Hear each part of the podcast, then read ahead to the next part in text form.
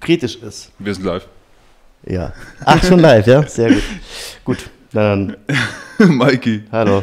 Geil, dass du da bist. Chris, sehr schön. Ja, ich freue mich auch.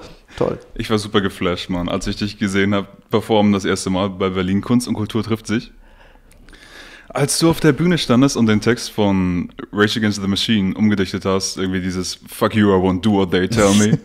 Und du singst dann, hör mal zu, ich bin wichtig, die Maske sitzt nicht richtig. Während die Polizei rumgeht und die Masken kontrolliert, und ich dachte nur, wie herrlich, sich über diese ganze Absurdität lächerlich zu machen. Das war echt cool. Und da habe ich dich hinterher angequatscht, wollte nur sagen, hey, geil gemacht. Und dann fängst du auch noch an mit, ja, übrigens, ich bin auch noch Biochemiker und hier so Impfstoffe und was nicht alles. Ich denke, abgefahren, Mann.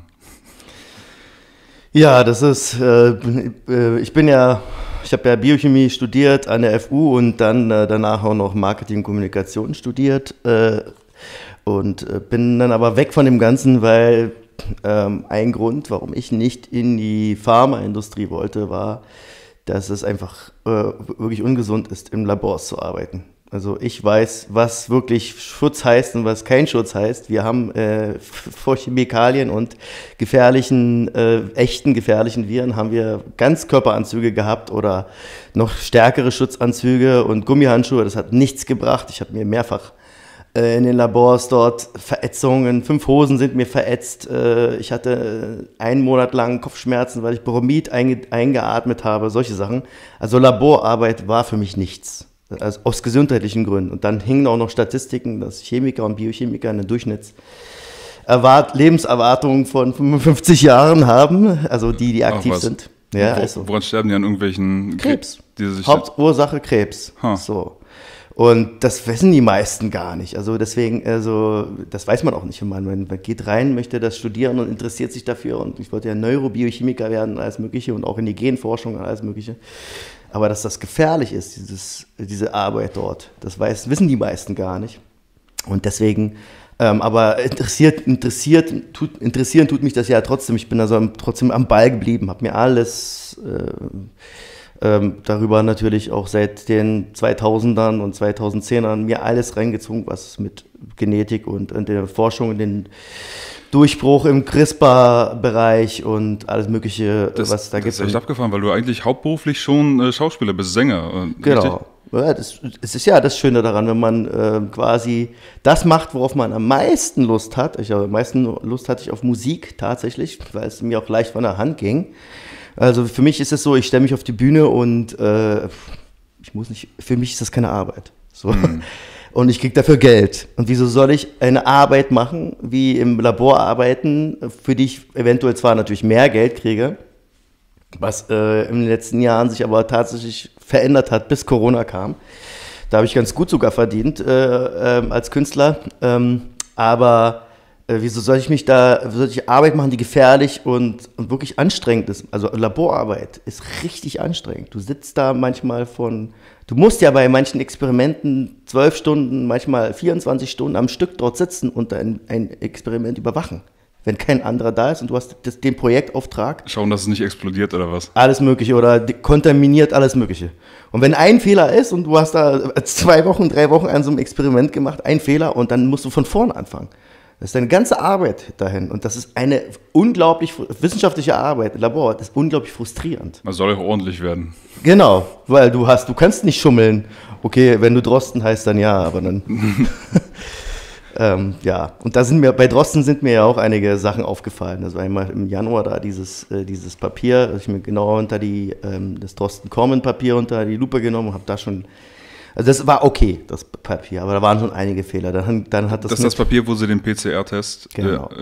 Moduliert haben. Der PCR-Test an sich ist eine super Technik, ne? Die ist ja schon alt, 20 Jahre alt und wirklich gut. Aber der hat den ja vereinfacht. Der hat den PCR-Test quasi ein Billig-PCR, ich sag's mal so ganz direkt frank raus, so ja, ist ein Billig-PCR-Test. Also er hat den so gemacht, dass man ihn schneller, billiger und dass man ihm einfach nicht so aufwendig machen muss, wie die andere PCR-Tests, die man sonst früher gemacht hat. Wo ist da der Unterschied zu einem PCR-Tests von früher und deponierst. Wobei auch Cary Mullis, der Erfinder von PCR-Tests, grundsätzlich sagt, man diagnostiziert damit keine Krankheiten. Wenn du das oft genug wiederholst, kannst du alles in allem finden, und das erinnert ihn an die buddhistische Idee, dass alles in allem enthalten ist. So ist es, genau. Also wie gesagt, es gibt ja diese Zyklen da, je mehr du quasi Zyklen machst, desto mehr springt ein Test natürlich an.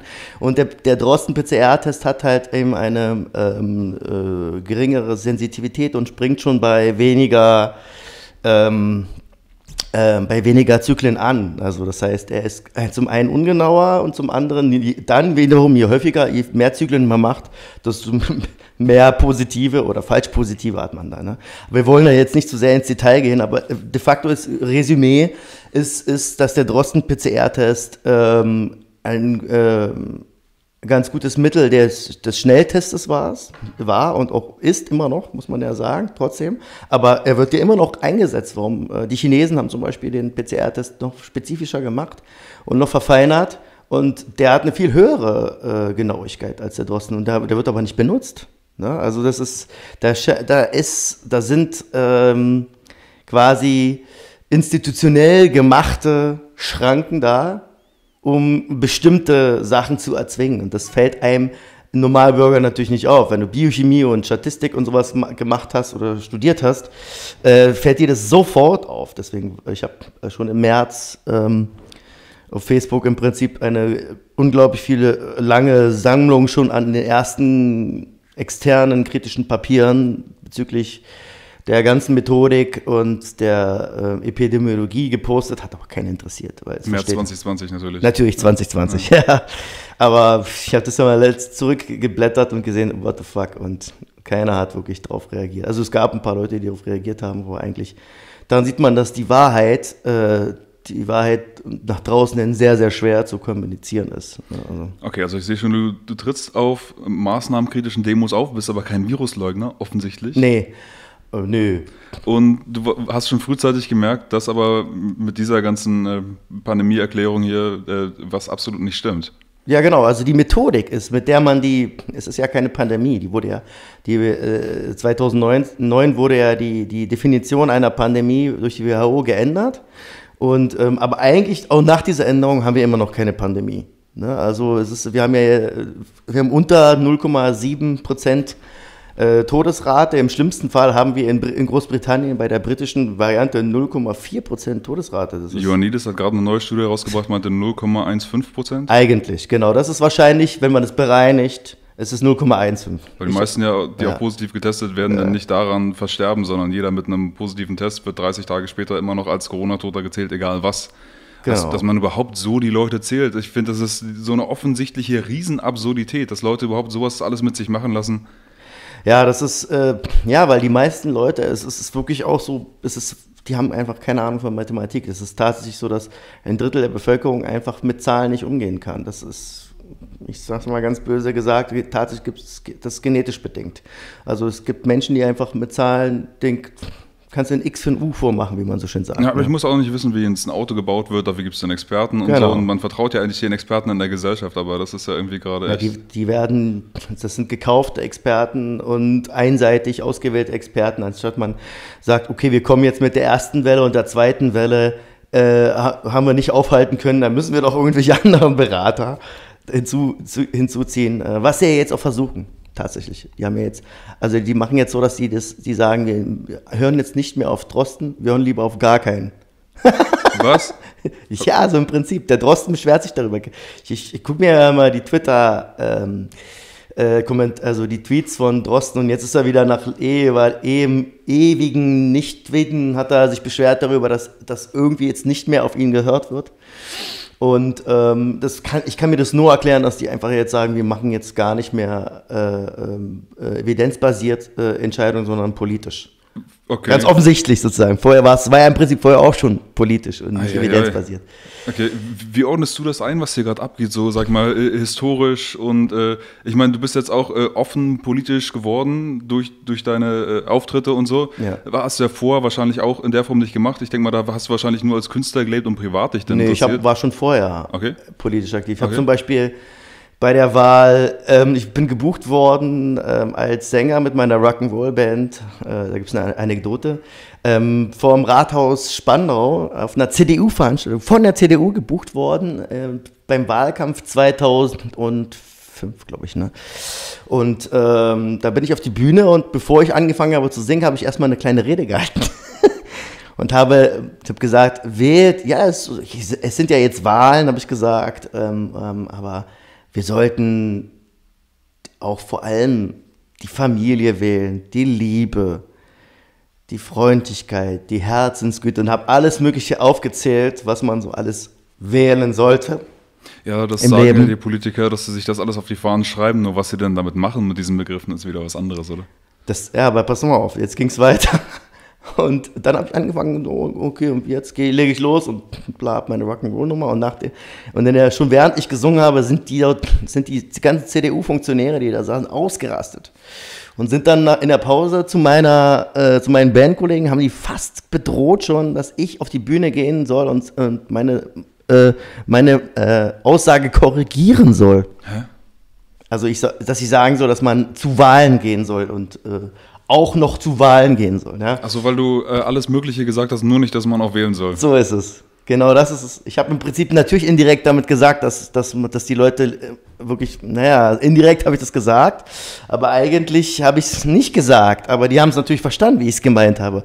Und das ist eben, ich war also da schon Rebell und habe da schon immer meine Meinung gesagt und ich habe auch schon mal, bin auch schon für Merkel aufgetreten am Checkpoint Charlie mit meiner Rock'n'Roll-Band, komischerweise. Was meinst du für Merkel? Naja, für ihre Wahlkampf, also es war 4 Jahre später, also die CDU hat mich scheinbar trotzdem wieder gebucht, aber ein anderer Verband. Und da habe ich auch mal mit Merkel mal geredet und ihr so meine Meinung gesagt, so, was man hier so verändern sollte in dem Land und dass man vielleicht ein bisschen weniger lügen sollte und so. Das habe ich ihnen direkt ins Gesicht gesagt. Da hat die dann so gesagt, ja, was hat sie gesagt? Sie hat übrigens gesagt, dazu, was hat sie gesagt? Sie hat gesagt, ja, manchmal kann man nicht immer die Wahrheit direkt raussagen. Aha. Ja, das wegheiligt die Mittel, das sehen wir heutzutage echt häufig. Das hat sie mir gesagt, also natürlich nur privat, so, ne? Am Bühnenrand. Dann hat sie ihre Rede da gehalten. Ja, also politisch aktiv war ich im Prinzip schon immer. Ich war ja auch schon, ich bin ja in der DDR auch schon verfolgt worden. Bin ja 2 Jahre vom Mauerfall bin ich in den Westen ausgereist. Ich kenne also den Osten vor der Mauer und den Osten nach der Mauer und den Westen vor der Mauer und den Westen nach der Mauer. Ja, 2 Tage ist jetzt aber nicht viel. 2 Jahre. Ah, 2 Jahre, okay. 2 Jahre. So, und da habe ich, wir haben aber natürlich auf die Ausreisen, man konnte ja nicht einfach so ausreisen aus der DDR. Wir haben fast 2 Jahre gewartet. In den 2 Jahren sind mir im Prinzip politisch die Augen geöffnet worden, weil ich dann verfolgt wurde. Im Prinzip das, was jetzt gerade auch passiert. Ne? Also die Leute, die sich nicht an die Regeln halten werden, Schüler, die sich an die Regeln nicht halten werden, diskriminiert. Ich bin ausgeschlossen worden von Mathematik-Olympiaden. Mir wurde mein Pionierhalstuch aberkannt und alles Mögliche. Also richtig krass. Ich bin ins Heim gekommen auch. Und so weiter und so fort. Okay, also deine Familie wollte ausreisen oder wie? Ja. Und du wurdest dann gesellschaftlich geächtet dafür? Genau, so war das in der DDR. Und du bist ins Heim gekommen? Genau. Also krass, okay. Ja. Also ich habe einiges, also es war, danach ist man nicht mehr derselbe. Also danach weiß man, dass das alles politisches System ist und dass es eigentlich nur Machtmissbrauch ist in der Politik. Und dann bin ich automatisch immer politisch kritisch gewesen und habe immer sofort erkannt, wenn bestimmte Schlagbegriffe kommen in den Medien, also propagandistisch angehauchte, erkenne ich sofort Propaganda. Und hier in Deutschland ist das übrigens schon... Also in der Bundesrepublik nach der Wende ging die Propaganda im Prinzip, diese typische Sprache und Verwendung von bestimmten Begriffen, die propagandistisch behaftet sind, um eine Manipulation herbeizuführen im Volke, ging im Prinzip schon ab den 2000ern los. Zusammen im Prinzip mit dem 11. September, da ging es los. Das war der Startschuss für einen Propagandakrieg. Meinst du Terrorismus natürlich? Genau, also, War Against Terror, ja. Also damit ging es an, dann der Kampf gegen das, dann erst gegen den Terror, dann der Kampf gegen das, dann die Umwelt.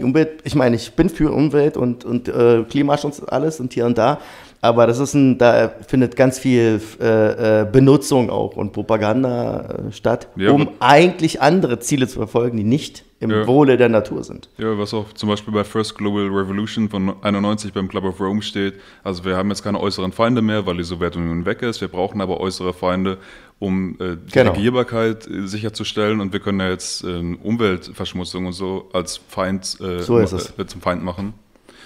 Genau. Und ja, dann hast du dieses Feindbild, mit dem du die Regierungsmacht ausbauen kannst, aber sie kümmern sich ja eigentlich nicht richtig drum. Also gerade bei sowas wie Klimaschutz denke ich, warum machen sie nicht Permakultur? Das funktioniert, da gibt es die Beispiele Jakuba Sawadogo, der mit seiner Technik, wie er Samen ummantelt mit Asche und Dung und so weiter, und es hat sich dann über die Jahrzehnte verbreitet und die haben ein Gebiet bewaldet, so groß wie die Slowakei. Und denke ich, du brauchst kein Geld, du brauchst nur ein bisschen Know-how und du musst es einfach machen und das funktioniert. Du veränderst damit das Klima natürlich vor Ort. Wenn du auf einmal Bäume hast, wo vorher Wüste waren, hast du Niederschläge. Die Leute haben Arbeit, die Leute haben was zu essen. Es funktioniert. Stattdessen sagen sie immer nur, du sollst CO2 sparen, und dann bei Arte gab es eine Doku vor gar nicht allzu langer Zeit, der grüne Terror in Kamerun. Ja, habe ich gesehen, ja. Wo sie die Urvölker vertreiben aus den Wäldern, weil das jetzt Kohlenstoffsenken sind und die anscheinend ja umweltschädlich sind, und wir brauchen für den Klimaschutz, müssen wir jetzt die Urvölker vertreiben, und so machen die den Klimaschutz. Ja, also genau, das ist, wie gesagt, das ist auch ein Punkt, ne? Und genauso unter dem Mantel der Marktwirtschaft wurde in den letzten 30 Jahren halt eben auch viel Schindluder betrieben, und an der sozialen Marktwirtschaft angeblich, weil es ja so sozial ist. Ne? Also, was ist das? Diese Begriffe sind. Ja. Ja. Was meinst du damit? Naja, also Hartz IV ist noch ein gutes Beispiel. Also wie zum Beispiel, das sollte ja angeblich so viel sozialer sein, als was davor war. Davor hieß es ja Sozialhilfe, und dann haben sie es eben in Hartz IV umgewandelt, und es hat letztendlich aber eher alles asozialer gemacht. Ne? Also die ganzen eigentlich im Prinzip alle neoliberalistischen Pläne sind im Prinzip der Deckmantel für der Neoliberalismus. Das höre ich auch immer so oft. Ne? Allerdings sagt auch Klaus Schwab immer wieder Neoliberalismus und der Böse. Also er würde jetzt das Gleiche sagen wie du vom Weltwirtschaftsforum. Genau. Aber ich glaube nicht, dass ihr das Gleiche meint wahrscheinlich.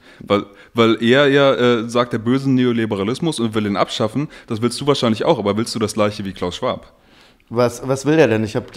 Was denkst du denn, was er will? Also er sagt immer mehr Public-Private Partnerships, also immer mehr Regierungen und die Riesenunternehmen müssen zusammenarbeiten zum Wohle der Menschheit, um die Virenkrisen zu lösen. Ja, also meinst du jetzt die Great Reset-Geschichte da, ja? Genau.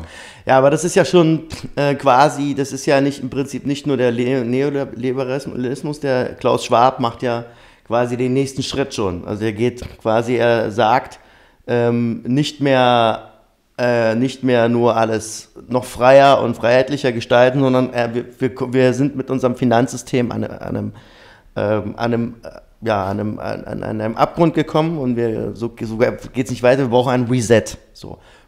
Dem kann ich auch zum Teil natürlich beipflichten, wir brauchen ein Reset, aber nicht so wie oder Klaus Schwab den propagiert, wo nur die davon profitieren. Wenn man nämlich genau hinliest, sich genau durchliest, da gab es mal so einen Bericht, da hat einer komplett den gesamten Great Reset auseinandergenommen, den würde ich jetzt den habe ich zu 100% unterschrieben, der war in irgendwelchen Telegram-Foren, ist der mal viral gegangen, ich weiß nicht mehr von wem, aber das... Ja, weiß ich, Aya Velasquez hat sowas, China and the Great Reset, das war sehr... Zum Beispiel, genau, ja, da wird es aber auch nur, das ist nur ein Teil dessen, den habe ich auch gelesen, den Bericht, ja. Aber ich bin schon für ein Great Reset, aber eben ich bin eigentlich nicht für ein Great Reset, sondern ich bin für einen Great Reject. Great Reject, das Great Reset. Hast du vom Greater Reset gehört? Nee. War eine Veranstaltung in Mexiko und es geht um Dezentralisierung, Permakultur, alternative Währung, also genau das andere, was man eigentlich machen sollte, so wie ich das sehe. Aber wie würdest du jetzt, das ist ja politische Ambition, kann man sagen, bist bei der Basis dabei, ja. Wie würdest du das System beschreiben? Also Neoliberalismus, ich höre dieses Wort andauernd, aber was bedeutet das? Was findet hier eigentlich statt und was ist die Lösung? Wie kommt man aus der Nummer raus? Ja, das ist ja in den 90ern, als ich Wirtschaft studiert habe, da war das große Thema Globalisierung und deren Probleme und die Auswege daraus. Im Prinzip ist der Neoliberalismus nichts weiter als eine Fortführung der Globalisierung. Und die Globalisierung ist wiederum eine Fortführung oder eine moderne Fortführung des Imperialismus. Also eigentlich ist der Neoliberalismus einfach nur eine, der Wolf im Bären, der in einem Schafspelz steckt, so ungefähr. Ne? Also es ist die Machtübernahme von die sowieso schon immer mächtig waren, und die Imperialisten waren, eignen sich immer mehr Macht an. So ist es. Es ist ein Relabeling, mehr nicht.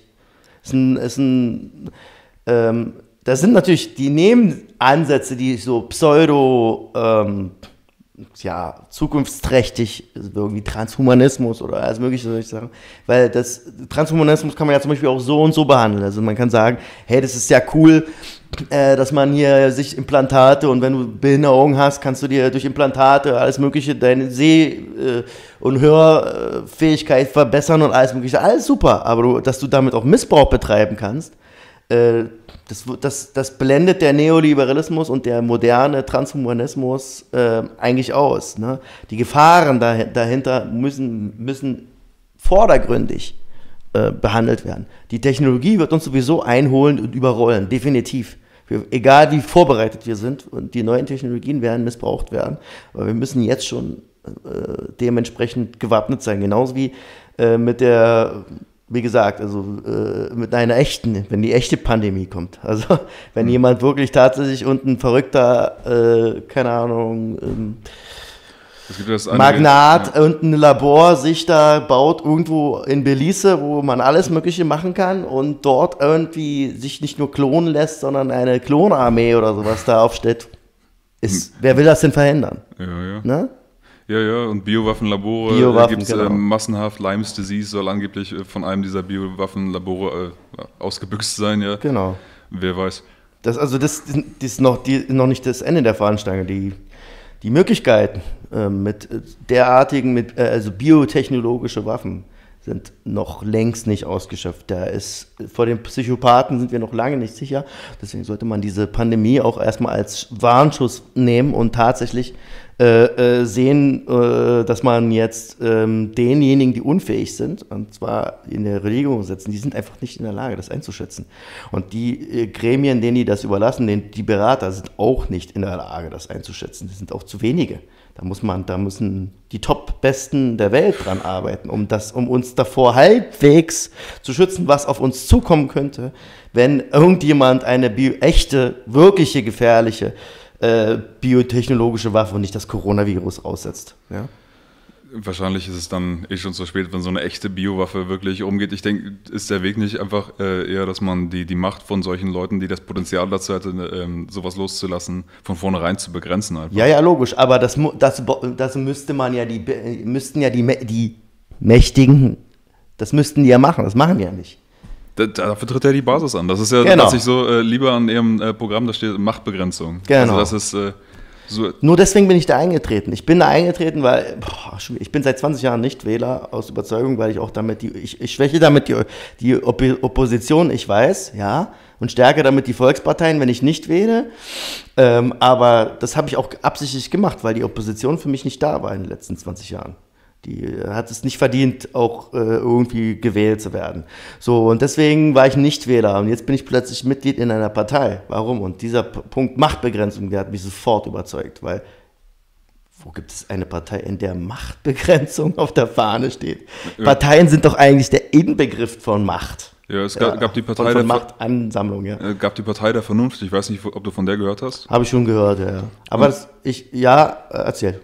Von Oliver Janich gegründet, ja, genau, damals, als er diese Klimasache bei Focus Money aufgedeckt hat, und er hat geschrieben, wenn sich jetzt so und so viele Leute bei mir melden, werde ich eine Partei gründen. Ich finde den Namen jetzt nicht besonders glücklich, denn vernünftig wollen ja alle sein, das klingt dann so ein bisschen hochtrabend. Aber die sind auch mit so libertären Zielen angetreten. Mhm.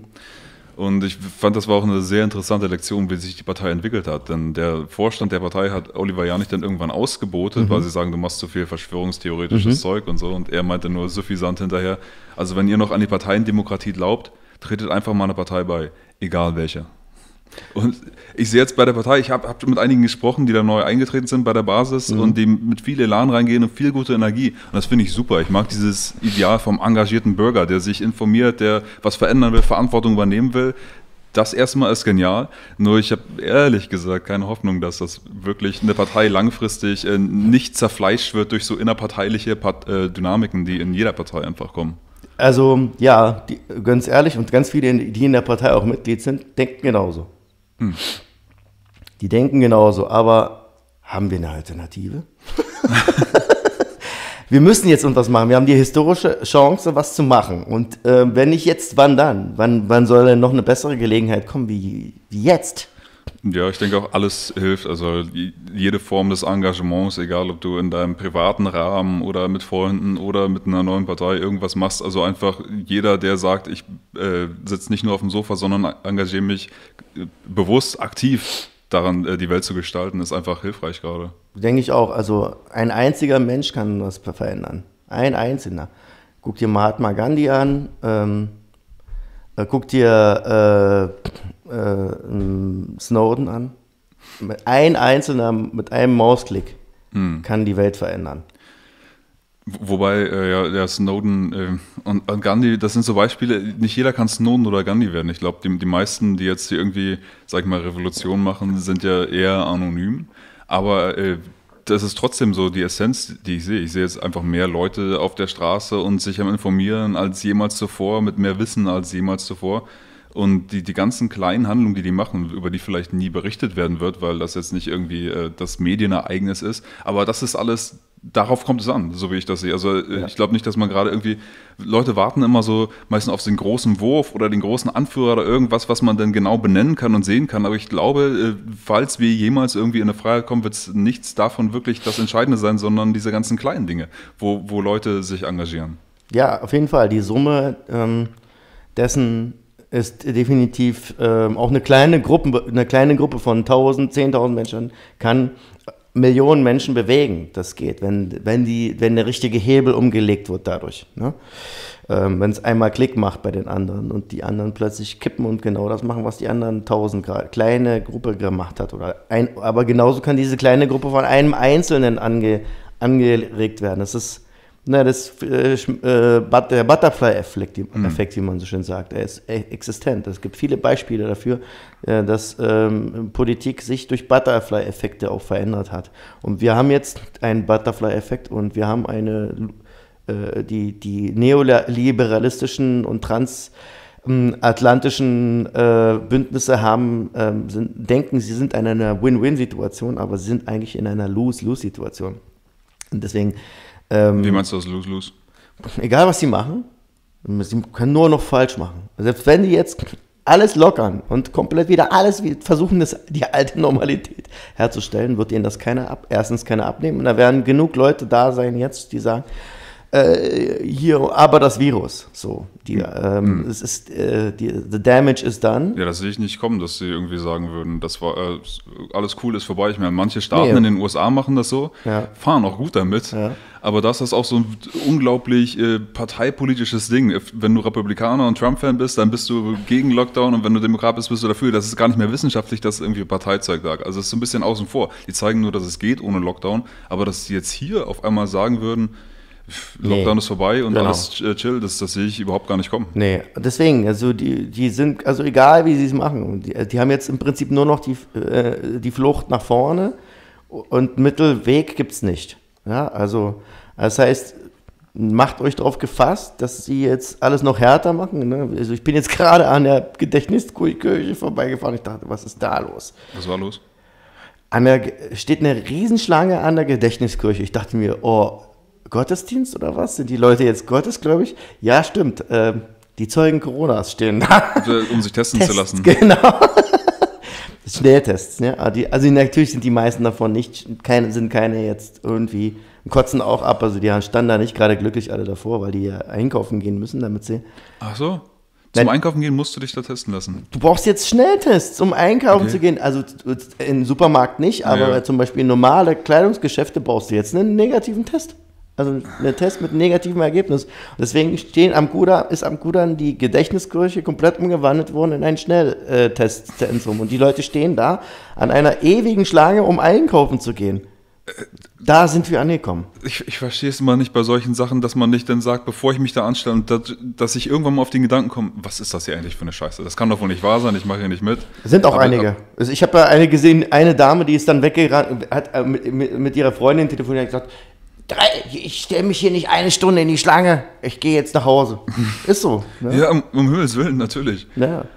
Aber das ist, das Beispiel dafür ist, die werden noch verschärfen. Das nächste, was jetzt kommt, ist nicht nur, dass du negativ getestet wirst, weil die wollen den Leuten ja das Leben schwer machen, sondern das Motto, ja, ihr braucht jetzt einen Negativtest, um einkaufen zu gehen. Aber wenn ihr geimpft seid und einen Impfpass habt, dann braucht ihr da nicht mehr in der Schlange zu stehen. Und dann werden die Leute sich nur deswegen impfen lassen. Ja, mit der Hoffnung, aber man sieht ja jetzt irgendwie schon, dass das nicht so ist. Ist egal, die werden verarscht und dann im nächsten Schritt müssen sie dann das nächste Kunststück vollführen als Hündchen, damit sie ihr normales Leben einkaufen oder sonst was oder verreisen können und alles Mögliche. So. Und deswegen... Die sind in der Flucht nach vorne. Die haben jetzt nur noch diese Flucht nach vorne. Was anderes gibt es nicht für die, glaube ich zumindest. Es sei denn, jetzt bei den Wahlen passiert ein Erdrutsch. Ja, was ich mir schwer vorstellen kann, wenn die Basis 2% bekommen hat in Baden-Württemberg. Die Nicht-Wähler waren ja die größte Fraktion mit Abstand. 37%, wenn du es mal auf absolute Zahlen siehst. Und dann waren die Grünen irgendwie die nächstgrößten mit 20%. Also abwarten. Ich sag mal so, die Basis war ja da gerade in Baden-Württemberg gerade mal 4 Wochen am Start. Hm. Und auch nur begrenzt. Die haben es gerade so geschafft, 4 Wochen zuvor die 60 Bezirksverbände, 60 Bezirksverbände dort zu gründen, damit die überhaupt antreten können zur zur Landtagswahl. Und zum Beispiel in Rheinland-Pfalz haben sie es nicht geschafft, da alles dich durchzugründen, sonst kannst du nicht antreten. Weil sie nicht genug Unterschriften hatten oder wie? Die haben nicht genug Bezirke gegründet. Okay. Du musst kannst nur zur Landtagswahl antreten, wenn du in dem gesamten Land, in allen Bezirken vertreten bist. Das ist das Problem daran. So. Und hier in Berlin sind wir jetzt gerade mit der Basis, haben wir die Hälfte der Bezirke fertig.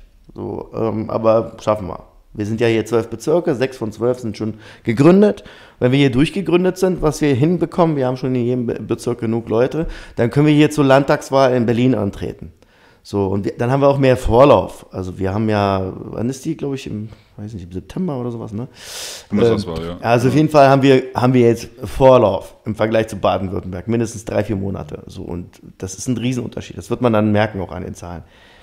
Also wir machen uns natürlich keine großen Hoffnungen, 5% wollen wir schaffen zu durchbrechen. Das wäre der Hammer. Genau. Einfach mal ein paar neue Stimmen im Parlament. Ist es. Aber selbst wenn nicht, wir können auch mit Direktkandidaten ins Landesparlament. Also es geht auch. Ja, das klingt fast noch hoffnungsvoller, oder? Nö, naja. Du müsstest ja irgendwo mehr bekommen als jede andere Partei. Genau, es geht ja schnell. Zum Beispiel Charlottenburg hat 7 Unterbezirke und da für jeden tritt ein Kandidat an und in diesem kleinen Bezirk muss er ja nur gewinnen. Hm. Und dann kommt er schon direkt als Direktkandidat ins Landesparlament. Okay. Ja? Also ja, ich drücke dir die Daumen. Einen Prominenten brauchen wir da. Also am besten, man nimmt dann irgendjemanden, der dann relativ prominent ist, vielleicht so, ja, der filmig oder sowas, keine Ahnung. Oder die Viviane Fischer, die wird bei sich da in Prenzlauer Berg in einem kleinen Bezirk garantiert gewinnen. Meinst du? Ich meine, die haben doch ganz schön viel Gegenwind bekommen. Ja, oder sie tritt man kann ja in einem anderen Bezirk antreten, das wird dann noch geplant. Also, aber sind nicht die Normopathen in der Überzahl momentan? Die wer? Die Normopathen. In Prenzlauer Berg, ja, vielleicht. Nee, überall. Also in Charlottenburg nicht. Echt nicht? Stell dich mal einen Charlottenburg hin in der Wilmersdorfer und mit einem demokratischen Widerstand, die reißen die aus der Hand. Echt, ja? Ja, es ist ganz anders. Wenn du das in Prenzlauer Berg machst, da sind die tatsächlich anders drauf, tatsächlich, das stimmt. Von Bezirk zu Bezirk in Berlin sind die enorme Unterschiede. Ja, das macht Hoffnung. Auf jeden Fall, ja. Also, deswegen haben wir in Charlottenburg auch fast die meisten Mitglieder schon bei der Basis. Ha. Also, das ist ein sehr wichtiger Bezirk, weil mit fast 400.000 Einwohnern und einer Struktur, die sehr, sehr Ärzte- und Anwaltlastig ist und so wichtige Aggregatoren und Multiplikatoren sind. Und die sind alle verschwurbelt, ja? Die sind alle gegen die Regierung, ja. Also nicht alle, aber die sind doch, das sind normal denkende Menschen, sage ich mal so, ne? In dem Sinne, die haben auch ihre Probleme dadurch. Also wir haben Ärzte bei uns in unserem natürlich. Ja. Ärzte, Anwälte, alles gebildete Leute und die merken das ja, die sehen es ja. Ich habe auch gerade irgendwo gelesen, die Mehrheit der Ärzte, ich weiß gar nicht mehr, wo das war, ich glaube auch Berlin, 2/3 lassen sich erstmal nicht impfen. Das ist ja logisch, die sind ja nicht blöd. Vor allem jetzt haben sie das zweite Mal AstraZeneca ausgesetzt. Ich meine, wie oft denn noch? Ja? Überhaupt bei dieser Impfung, ich meine, dass einfach gar keiner wirklich als Impfstoffschaden, Impfstofftoter gezählt wird, wenn Lothar Wieler da vom RKI von Anfang an sagt, also wenn da irgendwas passiert, direkt hinterher müssen wir ganz genau hinschauen. Vielleicht hat es auch andere Gründe, aber bei Corona-Zählungen, jeder mit einem positiven PCR-Test ist einfach mal, also das sind einfach so offensichtlich komplett unterschiedliche Standards und da muss doch jeder mit halbwegs zwei Gehirnzellen sagen, das geht nicht. Du kannst nicht diese unterschiedlichen Standards ansetzen. Genau. Und diejenigen, sag ich mal so, die am System dran sitzen, Ärzte oder auch Anwälte, die sehen das ja. Die merken, dass da irgendwas faul ist damit. Dann da ist die Wahrscheinlichkeit höher, dass da Klick macht. Ne? Und das sind dann auch die Leute, die wirklich die Multiplikatoren sind. Ne? Also die dann auch ihre Patienten oder ihre Kunden oder sonst oder andere Kollegen, mit denen darüber offen reden. Und die dann mit zum Nachdenken, Selbstnachdenken anregen. Es gibt ja wirklich auch viele, es ist erstaunlich, es gibt ja viele intelligente Menschen, die trotzdem ja dem ganzen System verfallen sind. Na, das ist da gab es ja auch einen interessanten Bericht über psychologischen Bericht, wie nennt sich das? Wie hat er das genannt? Das psychologische Phänomen der Verschwörungs... Oh, wie hieß das denn? Nicht Leugner, sondern...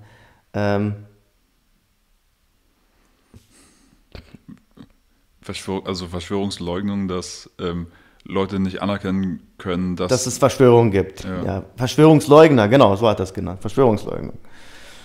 Also ich meine, das System ist eine Verschwörung. Muss man auf den Punkt zu bringen. Also die Definition von Verschwörung ist, dass Leute zusammenkommen zu ihrem eigenen Vorteil, zum Nachteil von anderen, um irgendwas auszuhacken. So ja, ich meine, Lobbyismus ist genau das. Und wieso sollten die das nicht machen? Wieso sollte der Hund sich nicht da lecken? Weil er es kann. Und das ist Macht korrumpiert, weil wenn Macht da ist, wenn du Macht in der Hand hast. Und deswegen ist zum Beispiel, wenn ich jetzt in die Basis gehe und wir diskutieren da sehr viel bei der Machtbeschränkung. Wie schaffen wir es, dass unsere eigenen Leute nicht irgendwie ein Mandat haben und dann und dann kommt noch jemand da von Schering und dann hier und da und wenn die Legislaturperiode vorbei ist, darfst du dann bei uns in den Aufsichtsrat, kriegst dann dein Aufsichtsratgehalt in 4 Jahren, aber in den nächsten 4 Jahren unterstützt du uns jetzt dabei und dabei. Wie kann sich jemand dagegen schützen? Wie schafft man das? Und das ist ein Problem, tatsächlich Korruption. Und habt ihr da irgendwelche Ideen? Es gibt Ideen, ja. Wir konsensieren gerade übrigens eins der tollen Dinge bei der Basis, dass wir gar nicht abstimmen, sondern wir konsensieren. Das Parteiprogramm, das dauert natürlich richtig lange. Ich konsensiere hier schon seit Tagen. Ich habe von Konsensieren gehört. Das ist irgendwie, jeder muss sagen, wie viel Widerstand er gegen einen bestimmten Punkt hat. So ist es. Und die Dinge mit den geringsten Widerständen sind erstmal die, wo erstmal... priorisiert werden, genau. Nee, die mit den höchsten Widerständen werden priorisiert. Ja, genau. Die werden zumindest behandelt und nochmal diskutiert. Aber da entscheidest du erstmal, welches Thema jetzt überhaupt auf den Tisch kommt. Genau. Du sparst dir unglaublich viel Debattieren. Das Problem in Parteien ist diese Selbstzerfleischung mit Debattieren. Debatte und am Ende kommt nichts raus. Und wenn du es konsensierst, dann hast du zumindest erstmal den Großteil weg. Den musst du nicht mehr debattieren und nur noch debattieren über die Dinge, wo der größte Widerstand ist. So.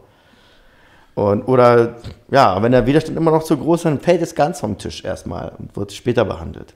So, was ich sagen wollte, ist dass ein Punkt, was wir auch konsensiert haben, ist eben das Problem, was man wie man eben Lobbyismus bei uns einschränkt.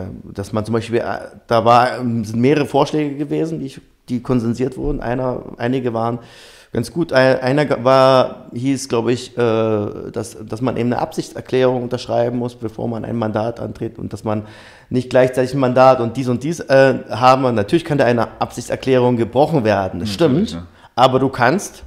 Ja, du kannst dann wieder von der Partei ausgeschlossen werden, dann darfst ja, schneller. Ja, aber natürlich kann es sein, dass einer sagt, scheiß drauf, ich nehme die Millionen mit, ich nehme natürlich den Parteiausschluss und die Legislaturperiode mit und nehme aber die Kohle mit. Das kann passieren, aber das dauert, das Ding ist, das geht dann nur eine Legislaturperiode, und das heißt, du kannst jemanden nur vielleicht für eine Legislaturperiode kaufen. Aber Lobbys, weil du nach einer Legislaturperiode dann nicht mehr antreten darfst? Nee, genau. Du bist dann ausgeschlossen. Und du kannst dann vielleicht antreten, aber als freier Kandidat oder für eine andere Partei. Also du meinst, dass die Leute grundsätzlich nur eine Legislaturperiode da sein dürfen, oder meinst du, dass sie ausgeschlossen werden würden, weil die anderen merken würden, dass da irgendwas läuft? Naja, wenn du ein Parteiausschluss ist schon, wirkt sich schon PR-technisch negativ aus für jemanden. Also er kann dann zwar als Direktkandidat, als Parteiloser antreten, wenn er prominent ist. Aber du gehst davon aus, dass er ausgeschlossen wird von den anderen? Wir werden von der, nee, wir bauen Schutzmechanismen ein, dass die dann ausgeschlossen werden aus der Partei bei uns. Das ist, übrigens, der Söder hat das ja jetzt geklaut. Der will das ja einführen für die CSU. Ja, aber ja? Das ist dann auch wieder die Frage, ob das natürlich funktioniert, weil die Leute, kannst ja vielleicht sagen, okay, der ist vielleicht nicht ganz sauber, aber der hilft uns gerade, um Stimmen zu kriegen und so. Das ist dann auch wieder diese Korrumpierbarkeit. Aber er wird dann ausgeschlossen. Na, wenn es dann so funktioniert, ja. Also ja, das ist immer so... sehr hoffnungsvoll. Ja, aber das genau das. Ich fand die Vorschläge, das waren mehrere konsekutive gute Vorschläge, die funktionieren könnten, wie man zumindest eindämmt. Du kannst es nicht verhindern, aber du kannst es eindämmen. Ja, es ist immer, wie du sagtest, warum soll sich der Hund nicht lecken, wo er kann? So und alle können irgendwo korrumpiert werden von seiner Position, die in der Partei und so weiter. Es ist natürlich cool, wenn du immer wieder darauf hinweist, dass diese Absichtserklärung oder ein Punkt bei den 4 Säulen bei der Basis ist ja auch Achtsamkeit, was ja eigentlich nur so viel heißt wie atme nochmal durch, denk nochmal drüber nach, dass du einfach diese Erinnerung ständig daran hast, wie wichtig das alles ist, aber natürlich ist nichts davon letztendlich verbindlich in irgendeiner Form, aber es ist schon mal häufiger als bei anderen Parteien, sagt man zumindest, denk nochmal drüber nach und das ist wichtig, diese Machtbegrenzung und so weiter. Das stimmt, ja. Also es ist ein einzigartiger Verkaufsvorteil, würde ich sagen, bei der Partei. Also diese die sich gegenseitig unterstützenden und einschränkenden Säulen bewirken ein moralisches Gerüst, eine Moral, die es in der Politik ja nicht gibt. Also zumindest, worauf schwört der Politiker? Auf sein gutes Gewissen. Ja? Aufs Grundgesetz, oder? Nee. Nicht? Okay. Auf sein gutes Wissen und Gewissen. Okay. Nicht aufs, also die Einhaltung ist nur auf sein Wissen und Gewissen. Das ist ganz krass. Und bei uns in der Partei kommen eben noch die Säulen dazu. Das heißt, ein moralisches Gerüst. Wie definiert denn ein Politiker sein Gewissen? Und bei uns können die sich zumindest darauf festlegen, welches Gewissen. Ja, das sind letztendlich aber auch immer nur alles Worte. Was mich wirklich überzeugt, ist natürlich Rechenschaftspflicht, wo wirklich alles genau transparent ist. Ja, das haben wir auch mit drin gehabt, dass er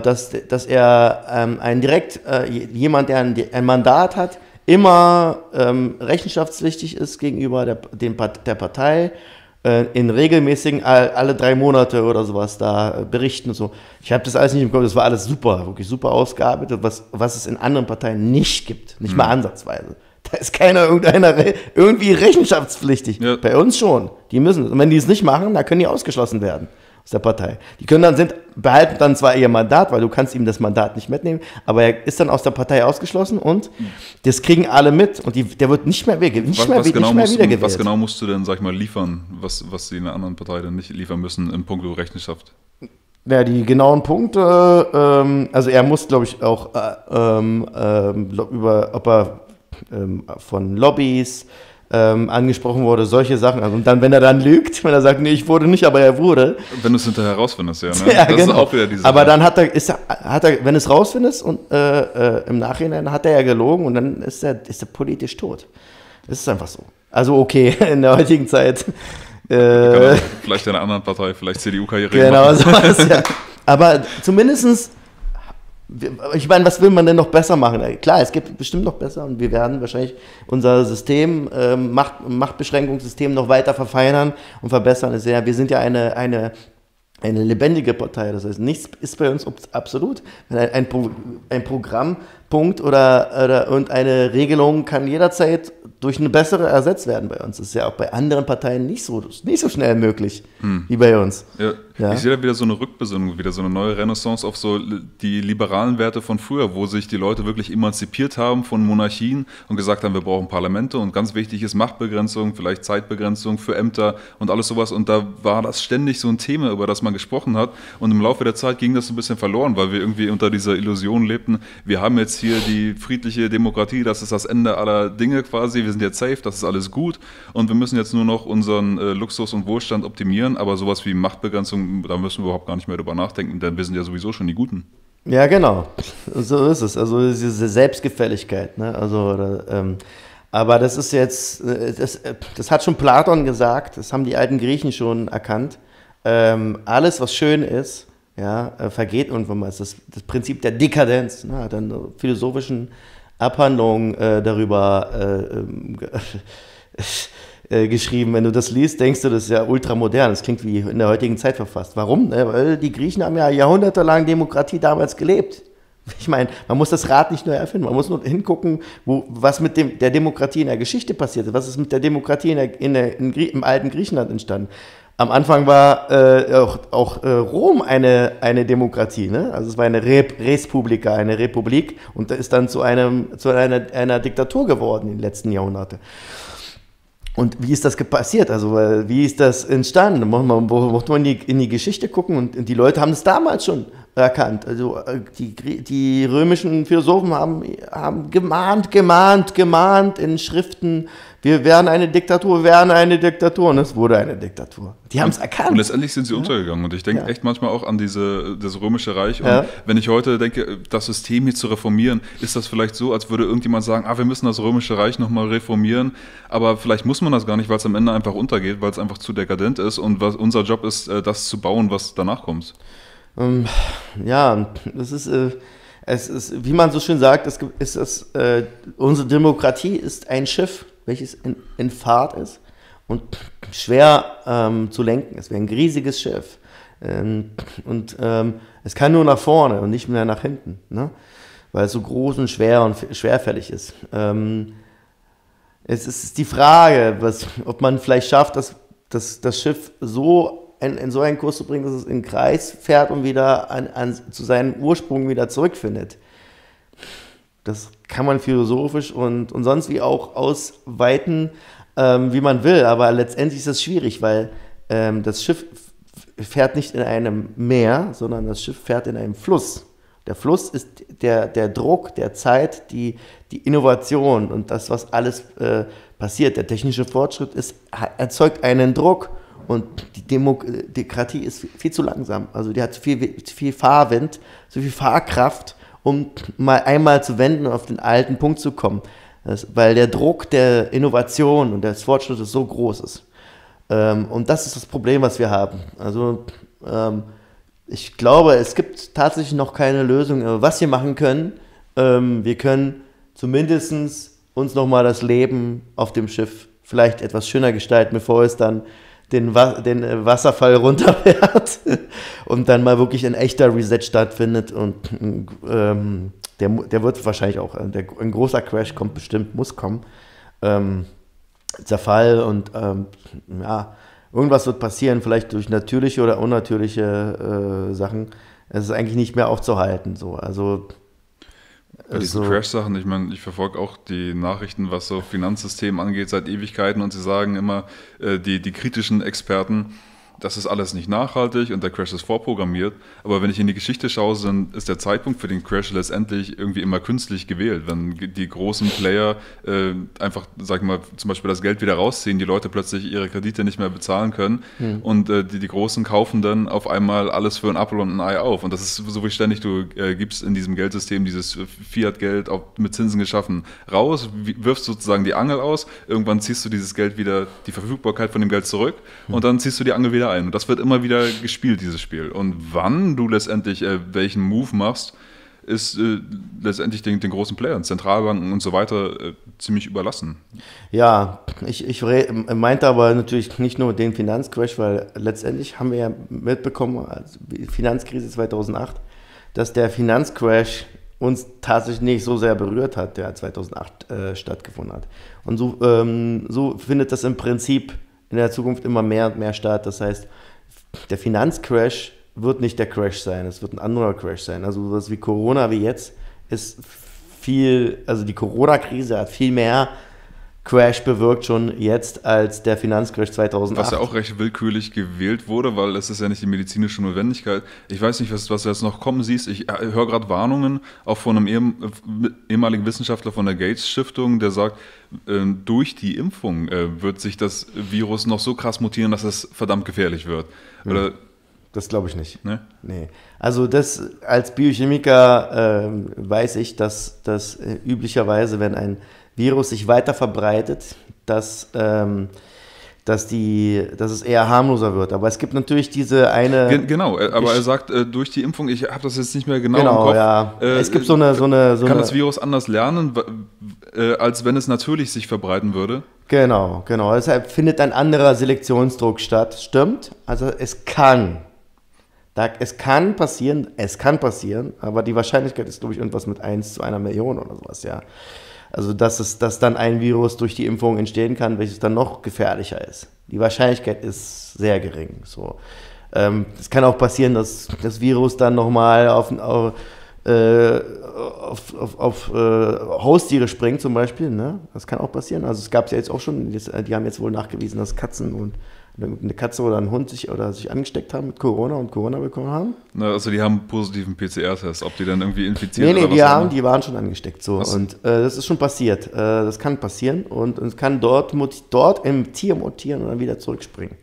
Na, die Wahrscheinlichkeit ist auch so 1 zu 100.000 oder sowas. Also sowas passiert alle 100 Jahre ungefähr, dass ein Virus eigentlich von einem Tier auf den Mensch zurückspringt, wenn der Mensch mit dem Tier oder mit der Pflanze wenig Kontakt hat. Wenn er viel Kontakt hat, zum Beispiel Massentierhaltung oder sowas, ne?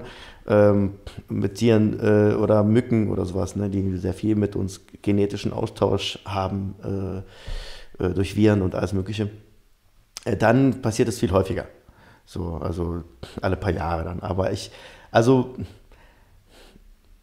sag's mal so, das Impfen ist sowieso meiner Meinung nach eine relativ alte Hau-drauf-Methode. Die meisten wissen gar nicht, wie alt Impfen schon, also das ist im 17. Jahrhundert schon eigentlich. Ich habe, glaube ich, schon noch ein paar hundert Jahre davor gelesen, irgendwie in China, irgendwie Schor von Pockenopfern abgekratzt. Zum Beispiel. Und das funktioniert natürlich, Immunisierung. Also du kannst die Leute immunisieren, manche bekommen dann auch die Krankheit, gegen die du sie impfen willst. Im orientalischen Raum wurde schon diese Akkupation, also wie es hieß, so eine Art von Impfung schon gab es da. Die hat ja erst ein Arzt da im 18. Jahrhundert da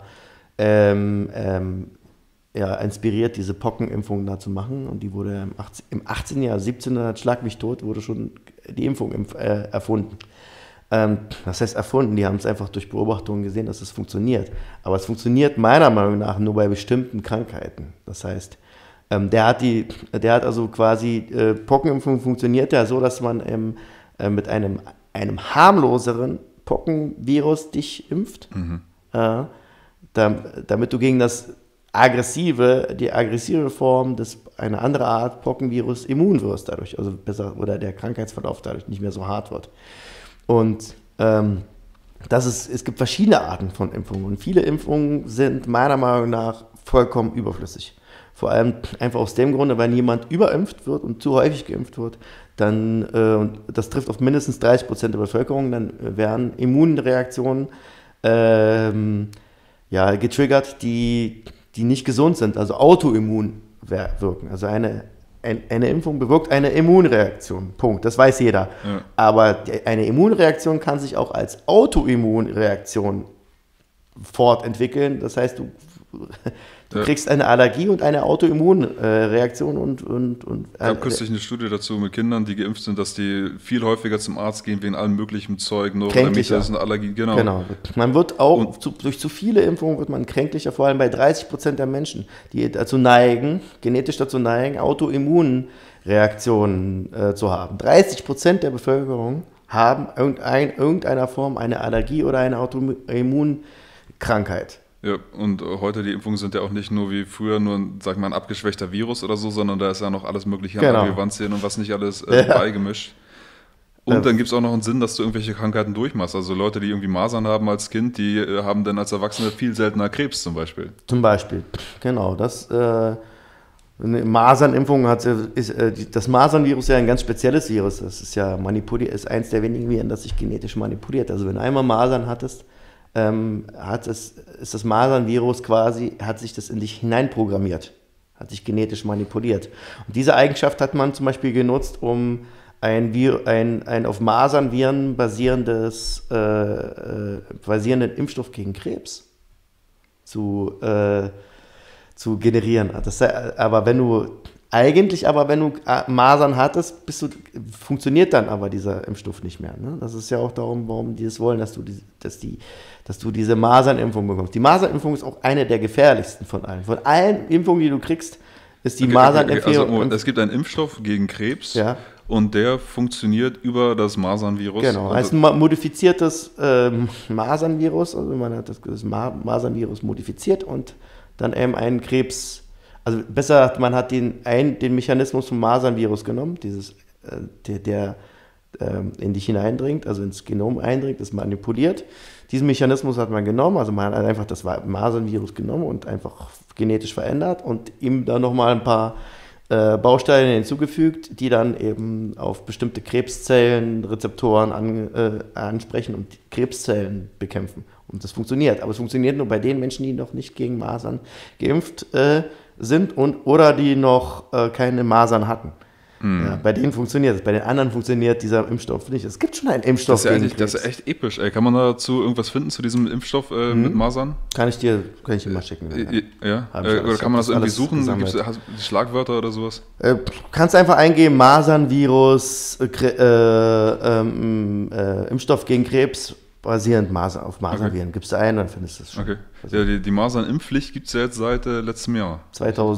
Vorletztes Jahr. 2019. Okay. 2019. Es ist schon vorletztes Jahr. Ja, das Jahr 2020 haben wir ausgeblendet, das stimmt. Aus unserem Leben schon. Ja. Also ich habe das nicht gefühlt dieses Jahr. Also ich habe gefühlt 2019 gelebt und jetzt bin ich schon im Jahr 2021. So ungefähr. Ja, das letzte Jahr, ich meine, es war viel los. Ja, aber irgendwie hat man das trotzdem ausgeblendet. Vom Gefühl her, fühlt es sich nicht so an, als wäre man jetzt im Jahr 2021, sondern als wäre man noch gerade so, hätte man 2019 hinter sich, ne? So ungefähr. Ja, es wird irgendwie war irgendwie verschenktes Jahr, aber es war trotzdem. Warst du am Anfang schon auf der Straße? Ja. Oder wann? Ja, seit März. Tatsächlich, das war die erste Hygienedemo. Sobald die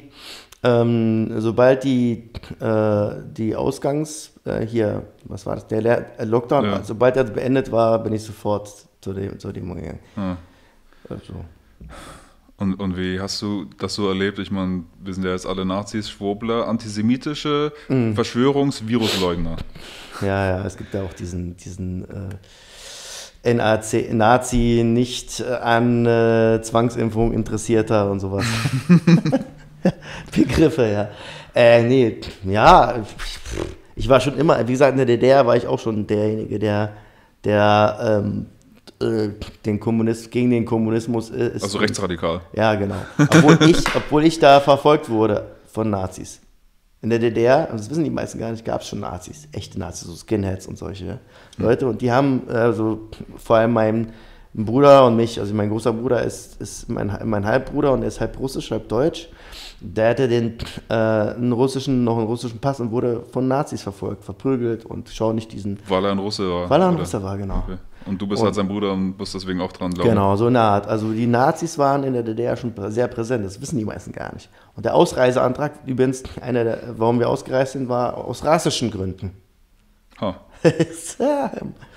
Ja, weil meine Mutter Russin ist. So. Und wir sind aus rassischen Gründen ausgereist und siebenmal wurde der Antrag abgelehnt, weil es angeblich ja der Nationalsozialismus ist in der DDR ausgerottet. So hat das kann nicht sein, was nicht sein darf. So das, genau. Und deswegen wurde er immer abgelehnt. Aber das war natürlich ein starkes Politikum vor allem. Und deswegen, an einem bestimmten Punkt wollten die uns dann doch loswerden, weil meine Mutter dann schon auch mit uns sich vor die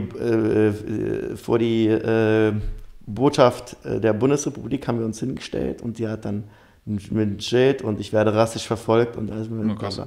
Und dann ist er verhaftet worden von der Polizei natürlich gleich. Es ging ratzfatz. Wir haben uns hingestellt, innerhalb von 10 Sekunden kam Polizei, hat sie verhaftet und uns mitgenommen und so. Also ich habe Sachen erlebt. Und und jedenfalls war ich da schon der Außenseiter. Mich interessiert es jetzt nicht, ob mich Leute irgendwie als Nazi... Ich bin der echte Antifaschist. Weil ich habe im pseudo-antifaschistischen Staat der DDR gegen Faschismus mit meiner Mutter kämpfen müssen. So, also mir kann keiner was vormachen, was echter Antifaschismus ist. Ja? Und meine Großmutter, so, ich bin auch Antifaschist. Dass und meine Großmutter war Zwangsarbeiterin im Nazireich. Also ich bin garantiert kein Befürworter von Nazis. Also. Wie hältst du das denn jetzt mal im Ernst, so mit, dass Nazis auf Demos rumlaufen? Oder wie siehst du das? Siehst du das als Problem? Du meinst jetzt den Antifas oder echte Nazis? Meinst du die echten? Ich meine auf den Anti-Lockdown-Demos. Meinst du, da sind irgendwie Nazis unterwegs? Ja, also ganz am Anfang waren tatsächlich manchmal ab und zu diese komischen Reichsbürger dabei. Also war keine Nazis. Das sind Leute, die so ein bisschen, das sind auch keine echten Nazis. Das sind einfach nur Leute, die ein bisschen, irgendwie einen falschen Eindruck vom Patriotismus haben und eine falsche Definition. Warum auch immer. Aber man kann mit denen darüber reden, mit dieser verfassungsgebende Versammlung und alles Mögliche und mit diese Kaiserreich-Leute und alles Mögliche, Königreich, Kaiserreich, alles Mögliche. Ich habe mir das alles auch angeguckt. Ist ja interessant, so auf welchem Recht das alles da basiert.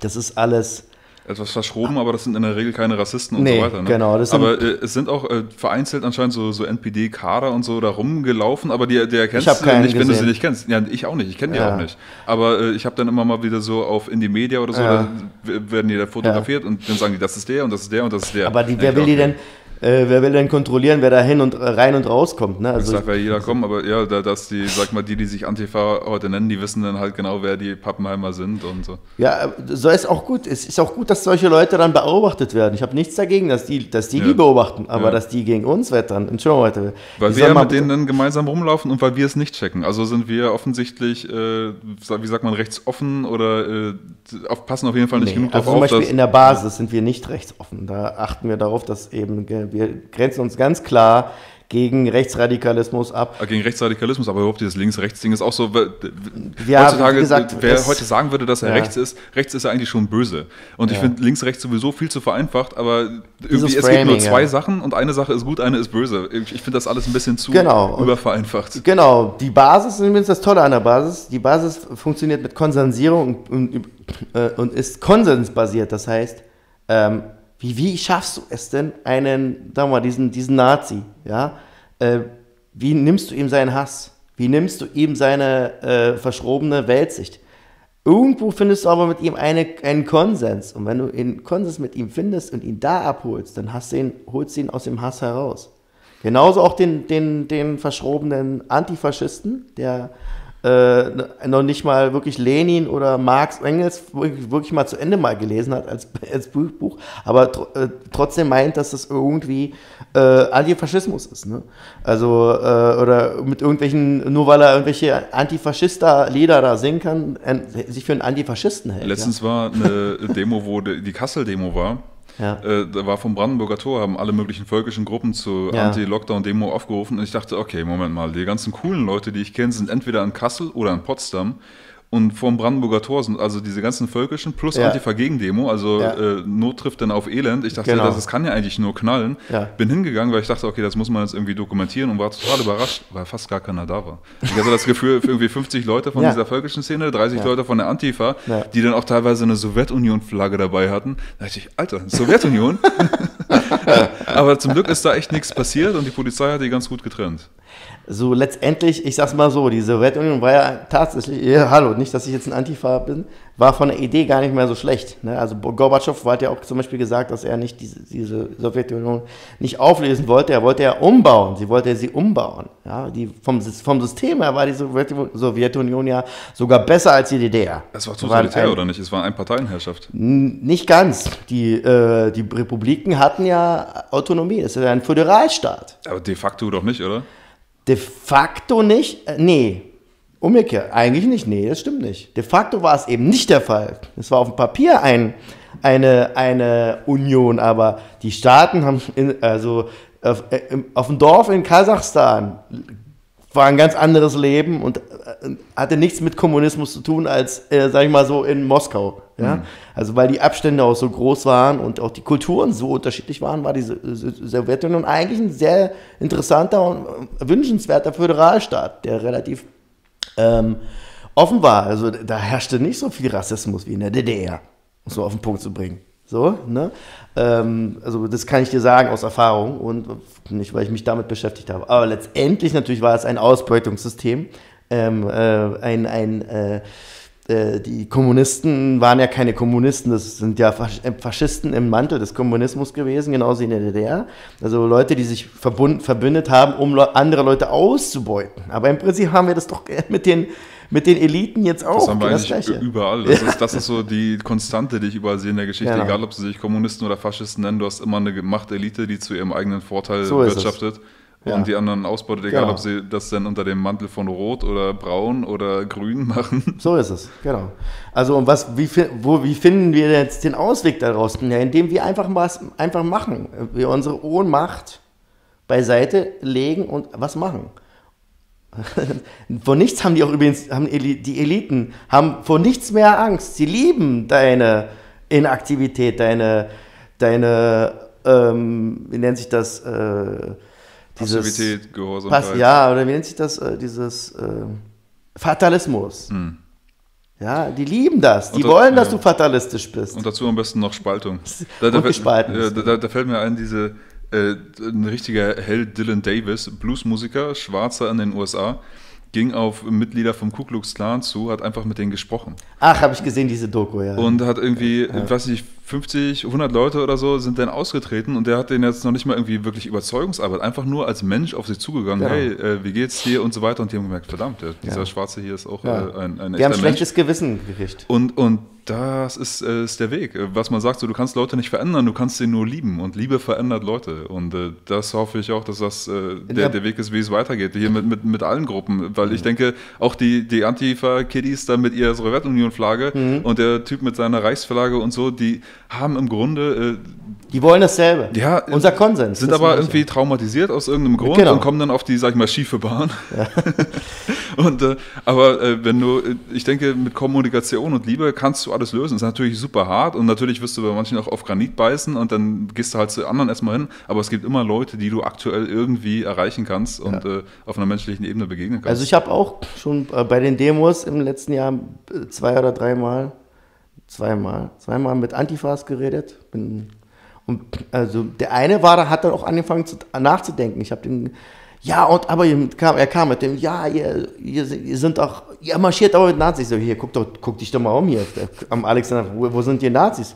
Wenn du mir jetzt einen zeigst, dann gehe ich hin und dann entferne ich den hier. Ja. Wirklich, eigenhändig. Ja. Heute ist hier keiner da, aber ihr seid schon mit Nazis. Ich so, was können wir denn machen? Also, ihr könnt gerne daherkommen, kommt. Wir machen einen Deal, ihr kommt her und schmeißt die ganzen Nazis raus von unseren Demos. Gerne, ihr kriegt Ordner, bla bla, macht das. So, Und ja, siehst du, aber bei uns hier in der Revala oder wo, wenn wir da marschieren, dann sind da keine Nazis. Ich so, ja klar, weil die Angst haben, dann von euch auf die Fresse zu kriegen. Oder so. Aber wir hauen hier keinen. Habe ich gesagt, wir sind einfach friedliche Menschen. Wir verprügeln keinen. Ja. So, aber das könnt ihr uns doch nicht zum Vorwurf machen. Hat er dann angefangen zu nachdenken. Aber die sagen dann, wir impfen euch alle und kennen gar nicht die Geschichte dieser ganzen Pharmaindustrie und so weiter. Da war gerade vor 2 Jahren eine Doktorarbeit 2019 von Silvia Wagner über Pharma-Experimente an Waisenkindern in Deutschland bis 1975. Da hat auch Spiegel darüber berichtet, an der Uni Düsseldorf hat sie das veröffentlicht und sie haben Impfstoffe an denen getestet, Medikamente getestet. Teilweise waren Leute in diese Tests involviert, in diese ganze Organisation, die vorher schon in Konzentrationslagern an Insassen getestet haben. Ja. Und das ist so, das ist jetzt gerade rausgekommen, vor 2 Jahren. Und auch nur bestimmt noch nicht alles davon. Und die heutige Pharmaindustrie, die haben immer noch die Illusion manchmal, die Leute, ja nee, das hat dann aber aufgehört so quasi. Ja. Also heute sind alle anders oder was? Ja, genau. Das ist ein systemisches Problem, genauso wie die Schergen der DDR immer noch plötzlich aktiv sind. Guck dir den Geisel an, ne? War ja bei der SED, ne? Unser Innensenator in Berlin. Okay. War bei der SED. Ja, schon okay, Merkel ja auch. Nee, Merkel war nicht bei der SED, war nur bei der FDJ. Ach echt, ja? Ja, bei der FDJ und wahrscheinlich höchstwahrscheinlich beim Aufklärungsdienst der NVA, das ist der super Geheimdienst über der Stasi. Mm. Deswegen gibt es ja von ihr eigentlich keine Stasi-Akte, sondern nur eine Erwähnung, dass sie angeblich IM Erika war. Ja. Aber eine Akte von ihr gibt es nicht, erstaunlicherweise. Über jemanden, der relativ weit oben in der FDJ war und auch noch Atomphysikerin war in der DDR, am Fachbereich in der Humboldt-Uni. Keine Stasi-Akte. Ja. Das glaubt tatsächlich. Gruselig. Also nur, wenn du wirklich beim Abschirmdienst der NVA warst, da gab es keine Akten, da wurden extra keine Akten angelegt, weil die dort super, super geheim waren. Aber das ist alles nicht so schlimm, denn sie hat sich gerade entschuldigt. Stimmt, ach, die Arme. Übrigens, man muss eher eins lassen, die ist wirklich, also wenn du die mal persönlich kennenlernst, dann weißt du Bescheid, warum die so erfolgreich ist. Die ist ultra freundlich zu jedem. Gibt jedem die Hand und ist wirklich ultra nett, die ist allglatt, die Frau. Das ist es wahrscheinlich, warum sie so erfolgreich ist, weil sie unangreifbar ist. Und hintenrum. Und hintenrum hat sie aber dann, genau, so ist es. So war das. Das wurde in der DDR sehr, sehr stark gefördert. Diese Agitation, Intrigantentum. Wer da so drauf war, der war dort sehr erfolgreich. Das ist typische Psychopathie. Also jemand, der. Soziopathie ist das. Ja, also im Grunde der Unterschied, so wie ich das verstehe, die sagen meistens, Psychopathie ist quasi angeboren, Soziopathie ist aufgrund deiner Prägung aus der Umwelt, aber im Grunde ist das Gleiche. Also du hast kein Mitgefühl mehr mit Leuten, es geht dir nur noch um deine eigene Macht, die noch weiter auszubauen, was sie auch von sich sagt, sie hat so einen autoritären Charakter. Hat sie ja versteckt. Außerdem, ich bin ganz ehrlich, ich bin auch der Meinung, dass wenn jemand seit Jahren oder Jahrzehnten mit verheiratet ist und keine Kinder hat, dem kann man nicht trauen. Das ist sorry, aber ziemlich ist so. Hart. Ist so. Kann man nicht trauen. Ganz ehrlich, sie soll mal sich hinstellen und sagen, warum sie keine Kinder hat. Ganz ehrlich. Vielleicht, weil Kinder Stress sind. Also ich habe mal gelesen, Leute, die Kinder haben, sind erstmal unglücklicher als Leute, die keine Kinder haben. Glücklicher werden sie erst dann, wenn die Kinder wieder aus dem Haus sind. Dann sind sie glücklicher als Leute, die keine Kinder haben. Das stimmt allerdings, genau. Aber letztendlich sind viele Menschen, also was ich gelesen habe, ist, dass viele Menschen glücklicher sind, weil sie einen Sinn im Leben haben. Also die Depression, die prozentuale Verteilung der Depression ist bei Singles höher als bei Leuten mit Kindern, weil Kinder Depressionen nehmen. Natürlich Glück wiederum ist nicht nur von Depressionen abhängig, das Glücksgefühl hängt von vielen anderen Dingen ab, das stimmt. Und übrigens, Kinder senken auch die Lebenserwartung. Also fast alle Frauen, die über 110 Jahre alt geworden sind in der Menschheitsgeschichte, waren alles eiserne Jungfrauen, also keine Kinder gehabt. Also die Lebenserwartung steigt, vor allem im hohen Alter. Dass die Superalten werden super alt, weil sie keine Kinder kriegen, vor allem Frauen. Ja, gut. Dass man nicht alles, was es nicht alles gibt, war ein Wissen, oder? Ja, ja, worauf man nicht alles kommt. Ja. Aber grundsätzlich, ich bin der Meinung, dass sie vor allem, also übrigens seitdem sie an der Macht ist, die Merkel, ist die Familienpolitik katastrophal. Das ist ja wohl ganz schlimm geworden. Also total familienfeindlich und kinderfeindlich. So grundsätzlich, wie alles immer schlimmer wird. Aber also, das ist ja, stimmt, aber das ist besonders, das ist doch irgendwie eine Koinzidenz, eine Frau, die keine Kinder hat und dementsprechend total die jugend- und kinderfeindliche Politik entsteht. Aber wir hatten doch auch von der Leyen irgendwie am Start, die hat 7 Kinder, das war auch nicht... Aber die war ja... War da nicht auch Familien irgendwas? Nee, okay. Nicht. Die ist doch Militär hier. Okay. Verteidigungsministerin gewesen. Ja, aber davor war die noch was anderes. Ja, aber nicht Familie. Das hätte ich gedacht, das, aber war ja nur, das, weil sie so viele Kinder hat. War ja das Kuriose, es war nicht Familie. Ja, jedenfalls geht es echt alles ganz schön bergab, schon seit der ganzen Zeit. Ich habe dieses gesehen seit den 70ern. Irgendwie bis dahin ging noch so die Entwicklung von Produktivität und Löhnen von den Leuten allgemein gleich hoch. Und seitdem sind Löhne immer nur noch gleich geblieben, Produktivität höher und die Superreichen greifen sich immer mehr davon ab. Und das ist einfach die Tendenz. Und du nennst das Neoliberalismus. Ich mag diesen Begriff eigentlich nicht, weil der historisch ursprünglich was komplett anderes bedeutet. Ja, kaum einer hat sich so genannt. Und das ist immer, ich finde, wenn ich mit auf der Straße einem sage Neoliberalismus, dann stifte ich damit eigentlich mehr Verwirrung als alles andere. Und wichtig ist ja, dieses Prinzip zu erkennen, womit die Supermächtigen, sag ich mal, sich noch mehr Macht aneignen. Und ich sehe, das ist gar nicht so schwer zu erklären.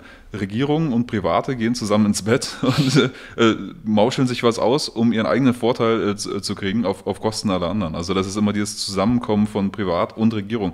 Und wo jetzt manchmal noch gesagt, der Neoliberalismus ist so der ungezügelte freie Markt. Und dann sage ich, Moment mal, das funktioniert so nicht.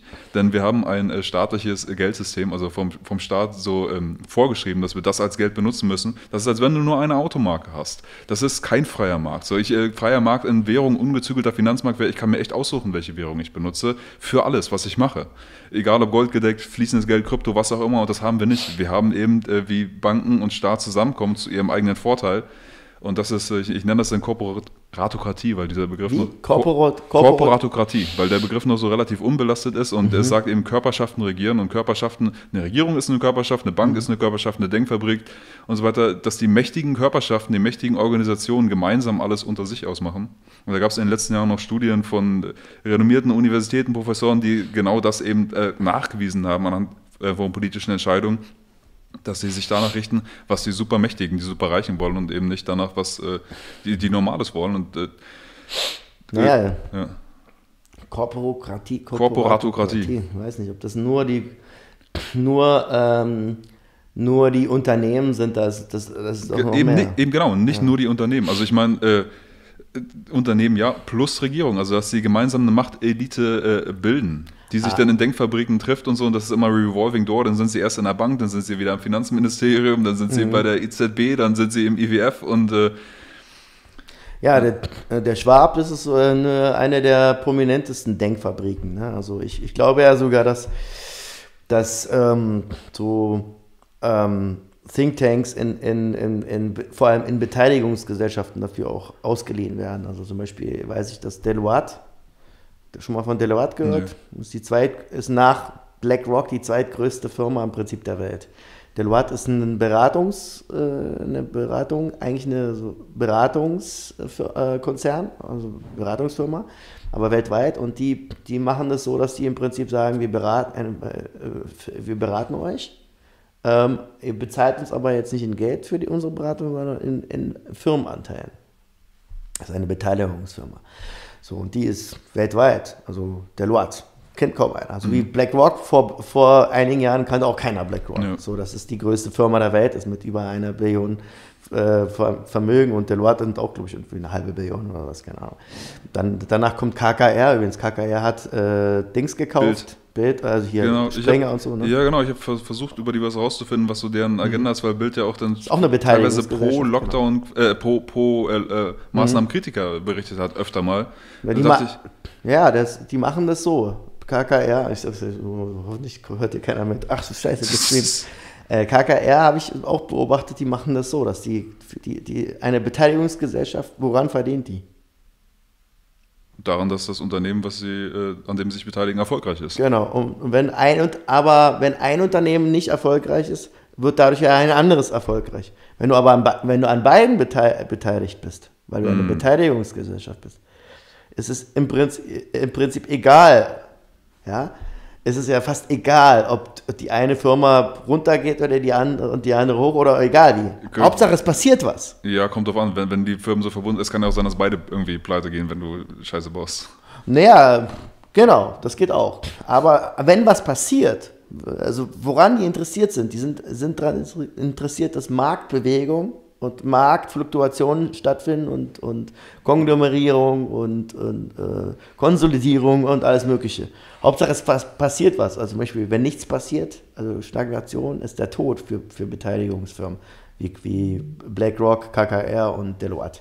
So, das heißt, sie sind immer daran interessiert, dass es immer schön was los ist. Und das geht schön über Medien, ne? Also immer guter Polizist, schlechter Polizist. Mal berichten sie positiv über Corona, mal negativ. Hauptsache es passiert was, weil das treibt die wiederum die einen an, was zu machen, damit denen nicht der Arsch wegbrennt. So auf den Punkt zu bringen.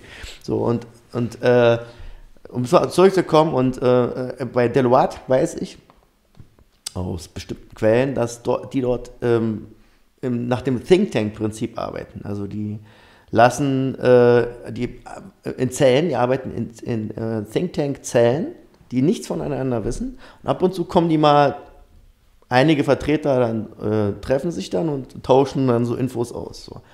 Und dann, auch wenn da Redundanz stattfindet, das heißt, dass die ähnliche Konzepte haben, aber das eine Konzept kann sich vielleicht als besser oder effizienter als das andere Konzept herausstellen, dann werden davon wiederum Sachen übernommen. Aber Fakt ist, es findet quasi der Vorteil von solchen dezentralisierten Thinktanks ist, dass die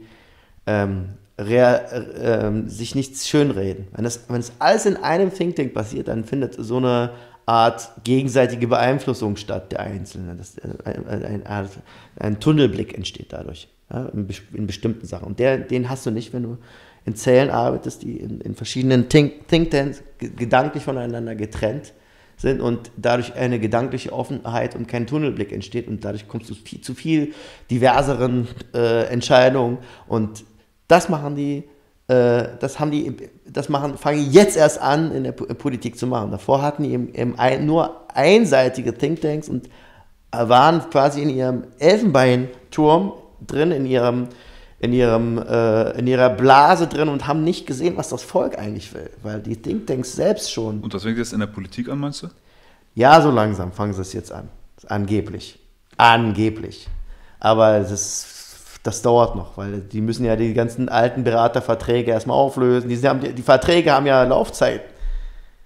Hm. Aber das heißt, die Beraterverträge, die jetzt die Regierenden dort oder die Ministerien unterschrieben haben mit den Beraterfirmen, die sind einseitig. Die sind einseitige Berater und die haben Laufzeiten. Und sich aus diesen Beraterverträgen kommst du ja nicht so einfach raus.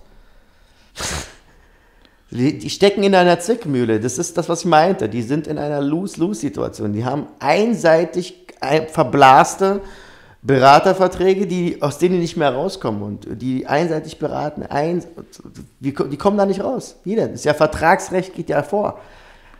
Okay. Das ist ein Problem. Also das heißt, es gibt nur eine Möglichkeit. Abwählen. Also wirklich tatsächlich. Deswegen bin ich in die Partei auch eingetreten. Davon habe ich noch nie gehört, dass sie so gefangen sind in diesen Beraterverträgen. Da gab es sogar von diesem einen Ministerpräsidenten so einen Kommentar, der viral gegangen ist, der das im Prinzip zugegeben hat, dass sie da drin stecken. Also ganz offen, vor ein paar Jahren, vor 10 Jahren hat er so ein Interview gemacht. Wie hieß er denn? Nicht Fischer, nicht. Wie hieß er denn? Von wo? Umweltminister, wie hieß der denn? Umweltminister war, glaube ich. Trittin. Nee. Keine Ahnung. Mir liegt es auf der Zunge. Ja, kann ich mich also nicht alles merken. Auf jeden Fall hat er das zugegeben vor laufenden Kamera, dass sie keine Chance haben, da aus diesen Verträgen auszukommen. Also ganz schön armselig. Irgendwie. Ja, total. Aber immerhin hat das zugegeben. Immerhin sollte das Volk ja darüber auch informiert werden, dass da die Politik sich in Verträge hineinbegeben hat, aus denen die nicht mehr rauskommt. Genauso auch die internationalen Verträge. Ja? Die internationalen Verträge, die wir als Bundesrepublik mit den USA haben, also ich rede von nicht die wirtschaftlichen, TTIP oder sowas, die wir ja zum Glück verhindert haben, aber die trotzdem umgangen wird das kanadische Bündnis, ne? Also wird ja trotzdem umgangen, also TTIP ist trotzdem existiert, de facto jetzt wieder. Wegen den kanadischen Abkommen. Was Freihandelsabkommen heißt, aber letztendlich auch wieder so ein Misnomer ist, weil es eigentlich darum geht, wieder großen Unternehmen mehr Einfluss auf Politik zu geben. So ist es, genau. So ist es. Aber die haben jetzt eine Lösung gefunden. TTIP wurde abgelehnt von den USA und von der EU, weil sie sich nicht einigen konnten. Aber jetzt haben sie eine Hintertürchen gefunden über Kanada, weil die meisten US-Firmen sitzen. Viele große US-Firmen haben mindestens eine Filiale in Kanada und können jetzt über Kanada Freihandel betreiben mit der EU. Aber egal. Wenn es alles Freihandel wäre, würde es mich ja nicht stören. Aber so wie ich das sehe, geht es in diesem Abkommen eher darum, dass du Gesetze zu deinen Gunsten ändern kannst und nicht Marktvorteile für dich schaffen kannst, letztendlich vor allem gegenüber denjenigen, die eben keinen Einfluss auf die Politik haben, so wie wir. Ist es. Und nicht nur das, du kannst auch verklagen. Der Hauptgrund ist, die können, wenn wir jetzt, sag ich mal so, hier eine Richtlinie gegen irgendein Produkt da oder sonst was da rausbringen, können die dagegen klagen und wir müssen dann Schadensersatz an die zahlen. Ja, der Steuerzahler muss dann an so irgendeine Firma zahlen, weil die hier nicht so geil weil die ihr Produkt nicht, die kriegen quasi, brauchen noch nicht mal ihr Produkt herbringen und kriegen Geld dafür. Und das nennen sie dann Freihandel, ne? Also so das ist legendär. So ist es.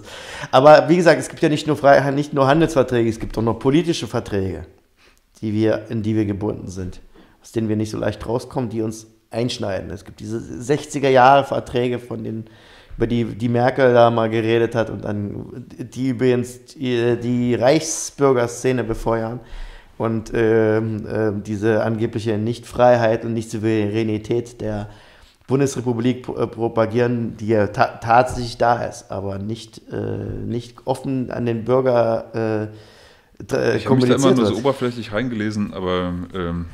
Es gibt in den 60er Jahren gab es diese Verträge und da ging es darum im Prinzip, da wurden Verträge geschlossen, dass der BND ja gegründet und die durften den nur gründen, den BND, den Nachrichtendienst. Davor war es den Auslandsgeheimdienst, ja.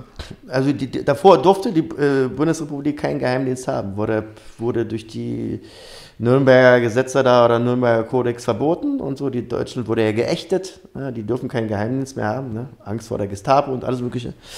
Aber dann durfte der BND einen trotzdem gründen unter bestimmten Voraussetzungen, nämlich dass sie alle Informationen und auch einen Teil der Souveränität an die Geheimdienste der USA abgeben.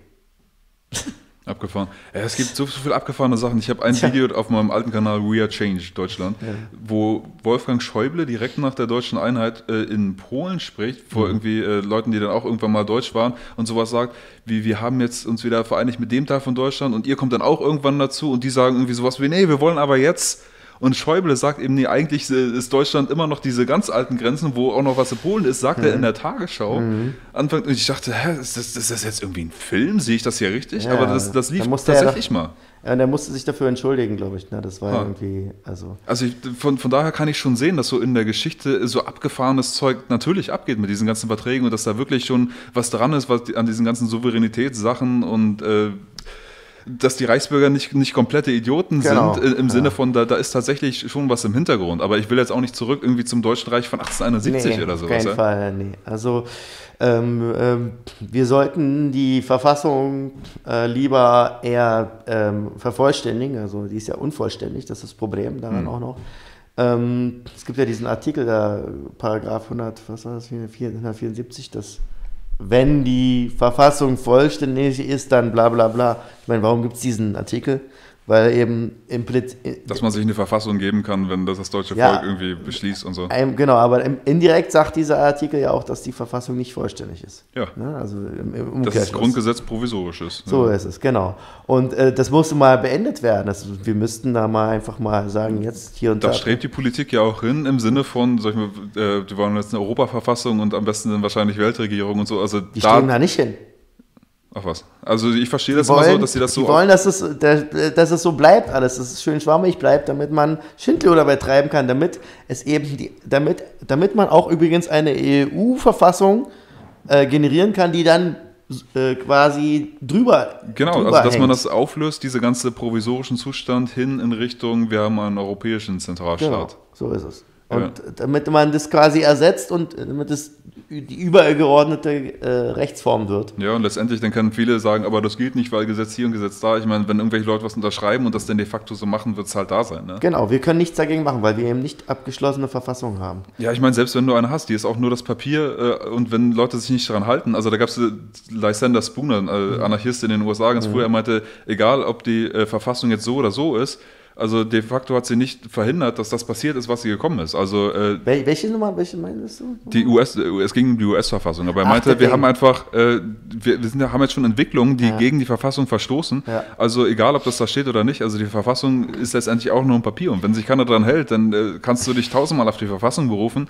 Aber ja, aber das ist ja schon so, die US-Verfassung, die ist tatsächlich abgeschlossen, die ist besser als unsere Verfassung. Ja, aber es hält sich ja keiner aber daran. Da, ja natürlich, genau, da fand eine Verbesserung statt. Das heißt, das ist ja das, was Platon und die alten Griechen schon beschrieben haben. Das heißt, wenn du ein System hast, welches starr ist und übrigens sich nicht anpasst, dann findet eine Verbesserung des Systems statt. Das heißt, der tiefe Staat, der drumherum gebaut ist, passt sich durch Anpassungen immer weiter so an, dass er im Umgehungstatbestände kreiert und dass die Verfassung umgangen wird. Ja, das ist ein automatischer Prozess, da kannst du nichts gegen machen. Ja, das ist, was Hans-Hermann Hoppe sagt, der wahrscheinlich bedeutendste Libertäre heute, dass dieses Konzept von einem Minimalstaat, was ja die USA eigentlich waren, laut ihrer ursprünglichen Verfassung, nicht funktioniert, weil der Staat ja immer die Macht hat, irgendwie Steuern einzutreiben und damit was zu machen, keine direkte Rechenschaftspflicht hat. Das heißt, es ist wie so ein Tropismus, wie so eine Pflanze, die zur Sonne wächst, werden Staaten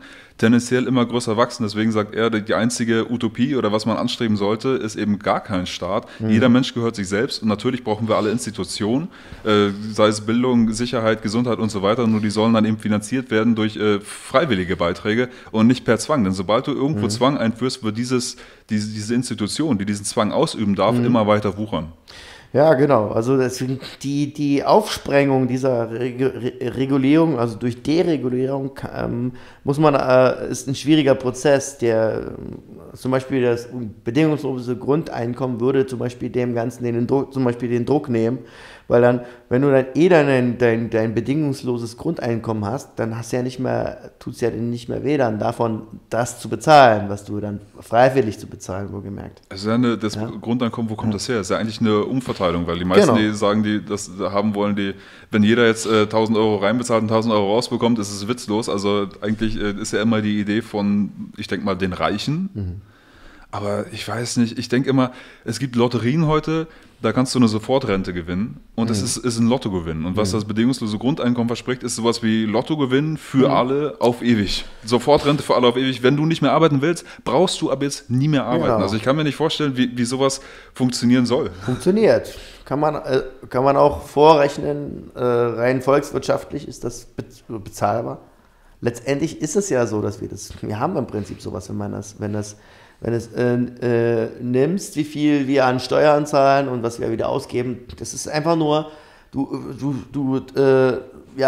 schichtest es ja um. Diese 1.000 Euro, die du bekommst, die gehen ja nicht verloren, die bezahlst ja schon wieder dann gleich für Miete und alles wirklich. Das ist Geld, welches dann quasi wieder in den Kreislauf reinkommt. Das ja, aber wenn alle nur noch konsumieren und keiner mehr produziert, dann sind die Konsumgüter auch irgendwann schnell leer. Die Leute werden schon, also es gibt werden natürlich viele sich auf die faule Haut legen, das stimmt, also aber machen die auch so. Aber ja, die meisten Menschen sind aber aktiv. Also es gibt Studien darüber, wie viele Menschen tatsächlich sich bei einem bedingungslosen Grundeinkommen, also beim bedingungslosen Grundeinkommen lebst du ja nicht wie Speck in der Made, du lebst ja quasi im Prinzip so. Aber Sofortrente, ich meine, Rentner lebt auch nicht wie Made im Speck, aber du musst halt nicht mehr arbeiten und du kannst chillen, wenn du willst. Das ist doch aber okay, weil wir können uns das schon längst leisten.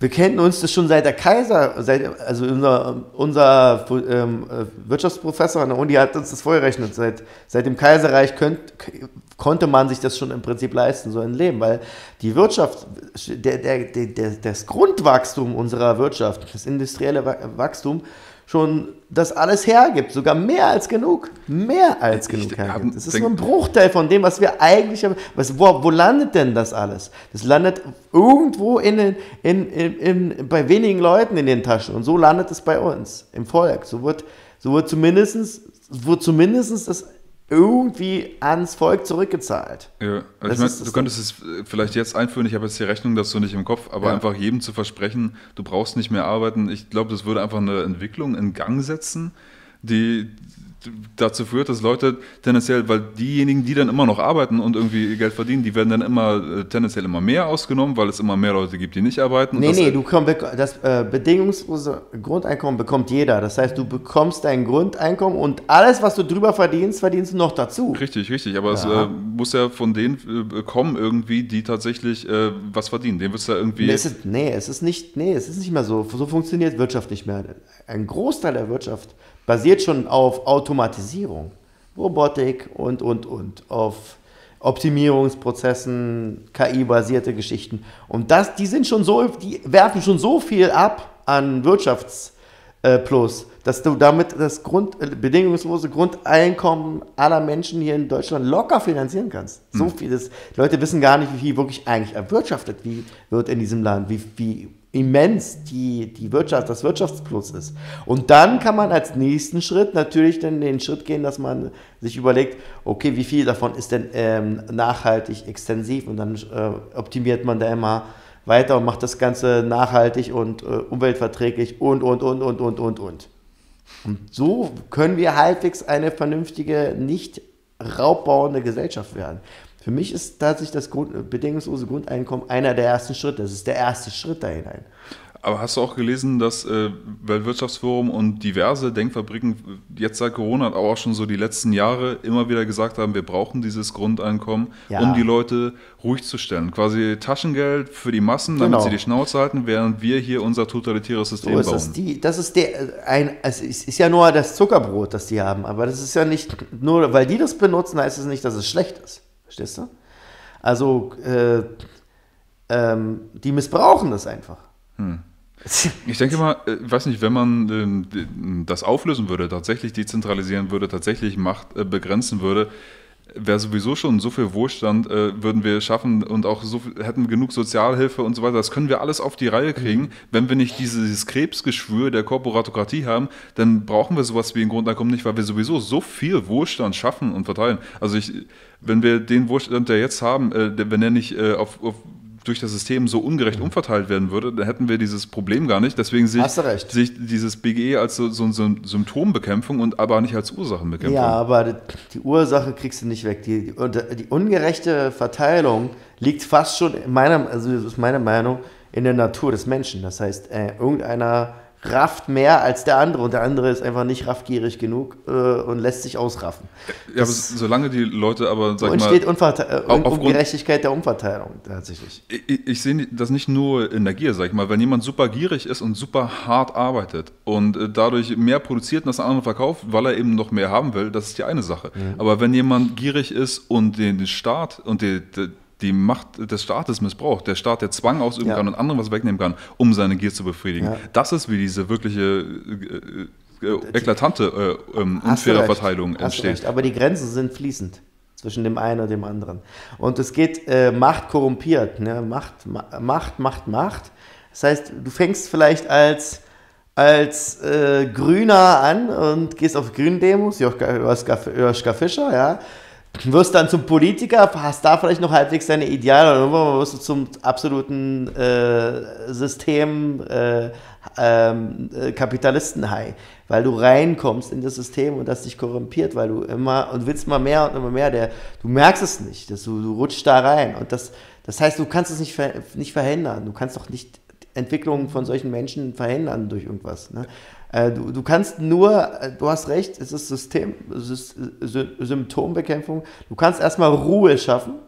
Du schaffst Ruhe dadurch, nimmst dann einen gewissen Druck bei den Menschen weg und dann können die Leute zur Ruhe kommen und anfangen, mit ihrem Leben wirklich was Sinnhaftes zu tun, weil, mal ganz ehrlich, die meisten Leute, guck dir mal die Jobs an von den Leuten. Also,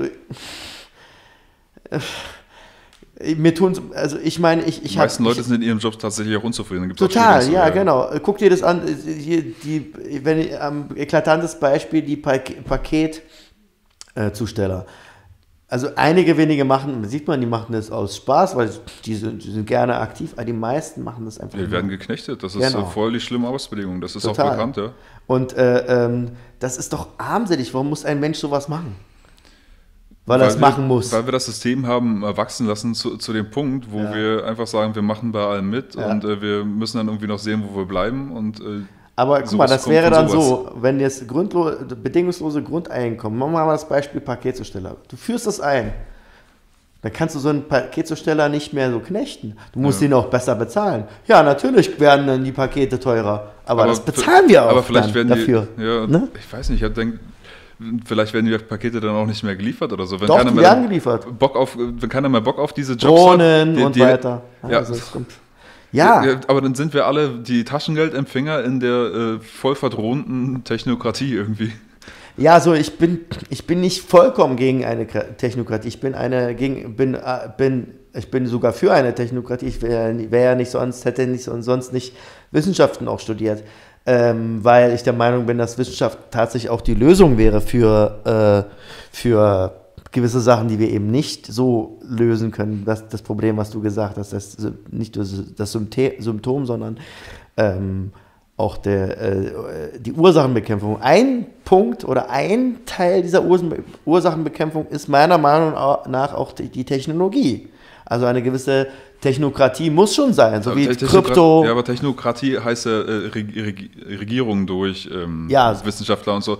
Das findet ja nicht statt. Wir leben nicht in einer Technokratie, genau genommen, sondern wir leben in einer Autokratie, die Technik nur benutzt als Beratung oder als Vehikel oder als Werkzeug. Aber im Prinzip sind wir noch nicht in einer Technokratie. Ich glaube, die Leute Technokratie aktuell definieren es eben, dass so die gewisse wissenschaftliche Eliten oder Leute, die sich zumindest als sowas sehen, regieren. Und da sagen sie, das ist ja heute schon der Fall, wenn irgendwie die Gates-Stiftung oder andere Stiftungen sehr viel Einfluss haben auf die WHO und dass die ja eigentlich wissenschaftlich sein soll und die viel Einfluss auf Regierungen haben. Das sehen sie ja als technokratisch, dass es heute technokratisch ist, aber du meinst dann was anderes mit Technokratie. Genau, das ist ja, ich meine ja, ich rede von einer gewissenhaften, also es gibt ja diesen Grundsatz, das Mantra Scientia et Conscientia, also steht bei vielen Unis so als Mantra drüber, so manchmal über den Bögen und so. Warum? Weil es ist ja schon im 18., 19. oder 17. Jahrhundert, als dieser Begriff geschaffen wurde, haben die damals schon gewusst, dass was Wissenschaft alles bewirken kann. Also die ganze Waffentechnik, die es damals da schon gab, beruhte ja auf Wissenschaft und die Leute haben gesehen, was sie mit ihrem Wissen angerichtet haben. Und die haben intelligenten Menschen haben sich an den Kopf gefasst, was mit ihren Erfindungen und ihrem Wissen für Schindluder betrieben wurde. Das heißt, Technik und Wissenschaft muss immer als oberste Maxime eben, das haben wir übrigens in der Basis auch konsensiert, das Gewissen haben. Also aber es gibt ja nicht die Wissenschaft oder die wissenschaftliche Meinung. Und wenn du jetzt irgendwie einen Wissenschaftler an der Spitze haben willst, wer stellt sicher, dass der eben nicht in irgendeiner Form korrumpiert ist? Deswegen hast du eigentlich diesen Punkt mit Machtbegrenzung. Genau, dafür ist es ja da. Also es muss auch in der Wissenschaft muss es Machtbegrenzung geben und vor allem Machtkontrolle. Und vor allem, es müssen Gremien her mit klugen Leuten, die genau darauf achten, ob eine wissenschaftliche Tätigkeit oder eine zukünftige Technologie nicht irgendwie gefährlich sein könnte oder gegen das Volk missbraucht werden könnte. Ich denke, jede Technik kann letztendlich missbraucht werden, oder? Ja, genau, aber das muss ja ein Kontrollgremium her und das muss erkannt werden und muss formuliert werden. Das wird ja gar nicht formuliert. Aber wer kontrolliert das Kontrollgremium? Deswegen ist doch eigentlich die Idee... Rotation. Wie? Rotation. Das ist eine Möglichkeit, ja. Das ist, was man ganz früher schon gesagt hat, als so der Liberalismus angefangen hat. Ja. Man sollte die Zeitlimits haben, für wie lange überhaupt jemand im Amt sein darf. Das ist schon mal eine interessante Richtung, aber die Utopie ist ja dann immer noch, warum überhaupt irgendwelche Institutionen haben, die Macht über andere ausüben, lasst doch jeden selbstbestimmt sein und dann selbstbestimmte Menschen können organisch Strukturen schaffen. Schwierig. Das ist wie mit dem Hund, der sich wieder, ne, also wenn jemand, stell dir vor, ein Wissenschaftler, der hat findet irgendwas, was so krass ist, was man missbrauchen kann, keine Ahnung. Was macht er dann mit diesem Wissen? Also entweder er hat Gewissen oder er hat kein Gewissen. Wenn er kein Gewissen hat, dann wird er sein Wissen verkaufen an irgendeinen Konzern oder sich patentieren lassen und das Patent verkaufen. Das kannst du nicht so dem Wissenschaftler überlassen, geht nicht. Die Geschichte hat es gezeigt, dass es nicht geht. Guck dir Erfindung der Atombombe, Otto Hahn und Lise Meitner, die haben es sogar im Prinzip, das Prinzip erfunden, das wurde dann weitergetragen in die Welt und die Erfindung wurde aber in der Welt, bei den USA aber missbraucht und dann gebraucht und missbraucht. Ne? Und sowas gilt es zu verhindern. Also wir haben bis heute noch keine... Wir können ja wirklich, es gibt diesen Nürnberger Kodex, da wurde sowas dann schon zum Teil auch festgelegt und bei der Menschenrechtscharta gibt es auch einen Paragraphen, der sowas halbwegs regelt, aber so wirklich geregelt ist das noch gar nicht. Ich denke, das Problem mit den Atomwaffen zum Beispiel würde man auch regeln, wenn du dahin kommst, dass jeder Mensch sich selbst gehört, weil dann kannst du mit Atomwaffen einfach gar nichts anfangen. Das eignet sich nur, wenn du große zusammenhängende Gebiete angreifst, wenn du selber einen Staat hast, der dich vor Verurteilung schützt. Aber wenn die Gesellschaft super dezentralisiert ist und jeder sich selbst gehört, kannst du die nicht anwenden, weil du einen riesen Schaden anrichten wirst. Alle anderen werden sofort gegen dich sein und es wird so viel Anreize geben, das nicht zu benutzen und es wird von alleine schon eine atomare Abrüstung stattfinden, einfach dadurch, weil die komplett nutzlos sind, sowohl zum Angriff als auch zur Verteidigung, je dezentralisierter eine Gesellschaft ist. Ich weiß, was du meinst, aber eins hat mich übrigens mein Leben in der DDR und den ganzen Scheiß da auch gelehrt, dass du dich eben nicht darauf verlassen kannst, die Leute werden... auch im Kleinsten versuchen, wenn eine Situation kommt, wie jetzt zum Beispiel, ihre Macht missbrauchen. Ne? Also deswegen, hör mal zu, ich bin wichtig, die Maske sitzt nicht richtig. Das ist ein Bild dafür, wie Leute quasi zu Blockwarten werden, wenn man sie da machen lässt. Und das in dem Sinne, was du beschreibst, das ist das Gegenteil davon. Dass das passiert nur dann, wenn wirklich, wenn gar keine Machtansätze mehr da sind. Aber das wird nicht passieren. Das kann nicht passieren. Ja, das ist die Utopie, die ich verfolge, weil ich denke, dass das Vehikel für Machtmissbrauch ist immer eine Institution, von der aus du nicht direkt rechenschaftspflichtig bist, von der aus du Macht über andere ausüben kannst. Und wie man dem zuvorkommt, ist eben Selbstbestimmung jedes Einzelnen und dann Schwarmintelligenz. Was ja auch ein Punkt ist, von der Basis, wenn ich das richtig gelesen habe, weil, so wie ich das sehe in der Geschichte, die großen Völkermorde, Genozide sind ja immer ausgelöst worden von irgendwie konformistischen Massen, die Einzelnen gefolgt sind, die diese Machtposition haben. Genau. Und wenn du Schwarmintelligenz hast, wo wirklich jeder sich selbst über sich selbst bestimmt, dann hast du auch immer mal wieder einzelne Ausreißer dabei, die dummes Zeug machen. Aber diese einzelnen Ausreißer haben eben nicht dieses Machtvehikel, dieses Machtinstrument und können nicht alle anderen konformistisch irgendwie mit ihrer Ideologie treiben. Ja, also, aber wie gesagt, auch die Schwarmintelligenz ist ja ein sehr, sehr schwieriger Begriff in meinen Augen, weil es gibt auch Schwarmversagen. Es gibt viele Beispiele dafür. Das Nazireich ist ein Schwarmversagen. Ja, Kommunismus ist Schwarmversagen. Wie man Schwarm sieht. Das Problem war immer dieser Konformismus da. Also so wie ich Schwarmintelligenz verstehe, ist das eben ein Schwarm aus selbstbestimmten Menschen und nicht ein Schwarm aus Leute, die auf Konformismus getrimmt werden. Dass du Leute nicht eben in einen Konformismus reinzwingst. Das Problem war, dass du Leuten ein System aufzwingst, wo alle mitmachen müssen. Das ist natürlich dann in gewisser Weise auch ein Schwarm, aber du kannst auch Schwarm sagen, wo jeder Einzelne selbst bestimmen kann. Wie zum Beispiel bei einem Vogelschwarm, der eben rumfliegt, hast du auch nicht irgendwie, dass irgendwas vorgeschrieben wird, sondern die haben alle ihre eigenen Entscheidungen und aus diesen Entscheidungen organisch entwickelt sich dann was. Das ist so die Schwarmintelligenz, wie ich das verstehe, auch bei der Basis. Mhm. Ja, das ist ein schwieriges Thema. Ich habe tatsächlich bei meiner Diplomarbeit über in Marketing und Kommunikation habe ich mit Schwärmen mich beschäftigt, habe mich mit Social Media und so beschäftigt Und da gibt es zum Beispiel Ansätze, zum Beispiel auch aus der Spieltheorie, ne, falls ihr das schon mal davon gehört. Eine Spieltheorie ist ja im Prinzip, beschreibt quasi mathematisch einfache Wirtschaftsvorgänge. Also wie gewisse Szenarien und wie verhalten sich die Leute in diesen... Genau, dass jeder nach diesem Homo economicus-Prinzip, Individuen verhalten sich zueinander jeweils, aber immer nach eigenem Vorteil, und das wie so ein Spiel ist. Ne? Wer gerade... Wobei das ein Ideal ist, ein Modell ist. Also es gibt ja auch... es ist nicht ein ideales, also rein mathematisch gesehen ist es ja ideal, aber du kannst es darauf auf jeden Fall viele soziale und Schwarmprozesse darauf runterbrechen und tatsächlich berechenbar machen. Das sind ja quasi, ein Schwarm besteht quasi immer aus mehreren kleinen Schwärmen und mehreren kleinen Gruppen, und jede kleine Gruppe hat ihre eigene Dynamik, und die Summe der einzelnen kleinen Gruppen ergibt dann eine Dynamik in einer mittelgroßen und weiter und so fort. Dann kommt wiederum Chaosmathematik mit rein, ne? Also das heißt, ein bildet sich wieder Chaos, und aus dem Chaos bildet sich wiederum in dem Schwarm kristallisiert sich wiederum eine dem Fibonacci-Prinzip entsprechenden natürliches und tatsächlich auch geordnetes Verhalten. What? Was hat das mit Fibonacci zu tun? Das ist doch diese Zahlenfolge mit 1, 2, 3, 5 und 8 und so weiter. Also es gibt diese Kurve, es gibt ja zum Beispiel bei Krypto oder auf dem Aktienmarkt, wenn man die Kurven analysiert, dann verhalten sich diese Kurven, ja, also diese Kursverläufe, verhalten sich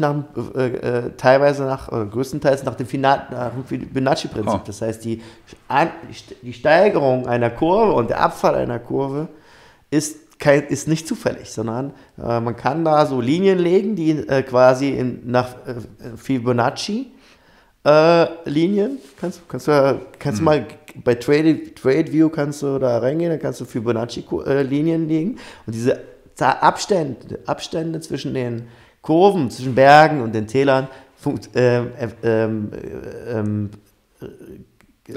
verhalten sich nach dem Prinzip von Fibonacci.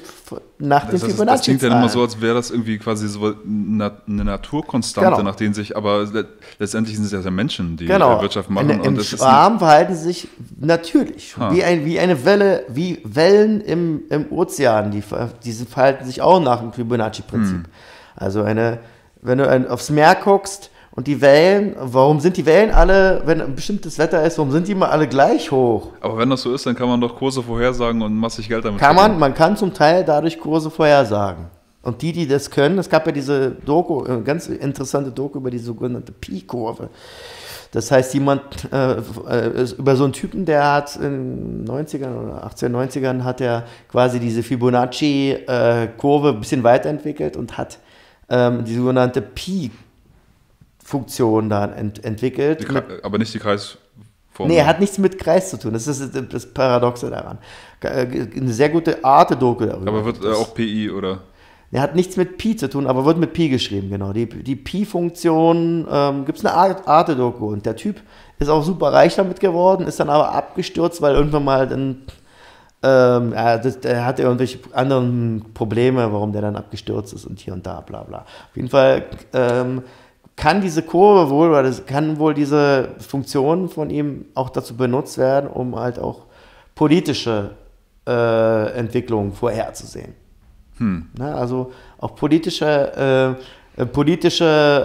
Entwicklungen bewegen sich in Zyklen. So wie die Wirtschaft sich in Zyklen bewegt. Er hat diese Zyklen erkannt, und diese Zyklen basieren auch auf Fibonacci. Und diese Zyklen, das sind ja quasi gesellschaftliche Schwarmzyklen. Ja, und die haben folgen mathematischen Regeln. Also unser Verhalten hier am langen Zeitbereich, ja, verhält sich nach mathematischen Regeln. Nicht umsonst sagt man, Geschichte wiederholt sich. Warum? Weil bestimmte gesellschaftliche Prozesse irgendwann mal wieder an einen bestimmten Punkt zurückkommen, nach einer bestimmten Zeit, und die brauchen diese Zeit, weil sie halt eine bestimmte Verteilungsgeschwindigkeit haben, und dann kommen die Menschen einmal an einen bestimmten Punkt und fangen wieder sich an, nach ihrem optimalen Optimierungsprozess zu verhalten. Da kommen wir wieder bei Nash, ja, bei der Spieltheorie, im Kleinen. Und dann versuchen sie in ihrem kleinen Leben, in ihrem kleinen Zahnrädchen, in ihrem kleinen Hamsterrad, machen sie dann immer ihren eigenen optimalen Hamsterradweg und funktionieren wie ein Rädchen zueinander und optimieren sich in ihrem Leben gegenseitig immer mehr und mehr. Ja. Und bilden dann wiederum eine andere Bewegung. Es bildet sich wie eine andere Welle.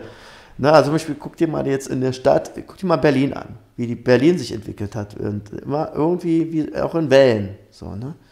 Ich denke, wenn das dann so ist, dass quasi sich das nach gewissen Naturkonstanten entwickelt, können wir uns ja auch irgendwann auf die Schliche selber kommen und merken, ah, Moment mal, und man... Ja. Muss dann nicht mehr, sag ich mal, Opfer dieser Zyklen sein, weil man merkt, Moment mal, ah, so ist das. Man wird sich auf einmal bewusst, man wird auf einmal luzid, wie in einem Traum. Ja? Genau, so, also eine Art positive, luzid, genau, also wieder so positive Rückkopplung kannst du dann machen. Ja. Ich habe mal so ein paar, ich erzähle das mal, in meiner Reise nach Australien habe ich ein paar Wissenschaftler mal getroffen, so in einem Hostel, und mich über dieses Thema ganz viel mit denen unterhalten. Die meinten, ja, dass tatsächlich es Wissenschaftler gibt auf dieser, also die kennen da einen Wissenschaftler, der sich genau damit beschäftigt, der hat auch irgendwie mit diesem einen Experiment, diesem Consciousness Project, hast du schon mal davon gehört? Ich glaube, das sagt mir irgendwas, aber ich weiß jetzt nicht mehr, worum es da geht. Und zwar, es gibt dieses World Consciousness Project, gibt es eine Webseite sogar, Project, und die haben Folgendes gemacht, die haben seit den 90ern von ganz vielen Menschen irgendwie die Positronenschwingungen oder Positronensignale des Gehirns gemessen. Ne? Das ja überhaupt, ich weiß nicht, was Positronen sind, aber... Das ist ja sowieso, das ist ein ganz, ganz spooky Thema. Positronen sind die Antiteilchen zu den Elektronen. Mhm. Und dein Gehirn emittiert durch deinen Arbeitsprozess Positronen, die man messen kann. Okay. Das ist nicht spooky, ist nicht erfunden, das ist wirklich so. Kannst du googeln, Positronen, mit einem Positronendetektor misst du die Positronen, die dein Gehirn ausstrahlt. Und die haben festgestellt, und die haben das immer gemessen für mehrere Menschen weltweit und haben festgestellt und wollten dadurch vielleicht das sogenannte Überbewusstsein und genau das kollektive Bewusstsein messen. Hm. Ja? Und genau so etwas. Und haben festgestellt, dass zum Beispiel vor dem 11. September die am Tag davor oder die Tage davor die Aktivität, die Positronenaktivität der Gehirne der ganzen Probanden weltweit sich verändert haben. Gut. Also, das ist abgefahren. So eine Art Vorahnung oder sowas, keine Ahnung. Hm. Als hätten die Menschen das irgendwie gespürt, dass sowas kommt. Nämlich wie Tiere, die vor Erdbeben abhauen und so ist es, man weiß noch nicht genau warum. So ist es, genau. Hm. Also das heißt, unser kollektives Bewusstsein existiert scheinbar. Na, und gehorcht scheinbar nicht nur mathematischen, sondern auch physikalischen Regeln. Das ist ja der nächste Schritt. Ja, ich denke auch. Ich meine, wenn man in die Wissenschaftsgeschichte zurückschaut, irgendwann hat man dann Viren entdeckt, irgendwann hat man Elektronen entdeckt und dann immer noch kleinere Teilchen. Und ich denke mal, die logische Schlussfolgerung ist, dass es einfach noch feinere Bestandteile gibt der Existenz und was uns ausmacht, die wir einfach noch nicht gemessen haben. Ja. Was ja auch Wissenschaftler gibt, die genau das sagen. Wie Robert Jahn in Stanford hat in den 80ern schon sein Institut dazu geleitet. Und er meint, The Persistent Paradox of Psychic Phenomena hieß eins seiner Paper. Und er meint, der Punkt ist, wir sehen, da ist ganz klar was, wir können es aber nicht messen, wir können es nicht greifen und das ist super frustrierend und das ist nicht genau präproduzierbar, aber da ist was und ja, schade.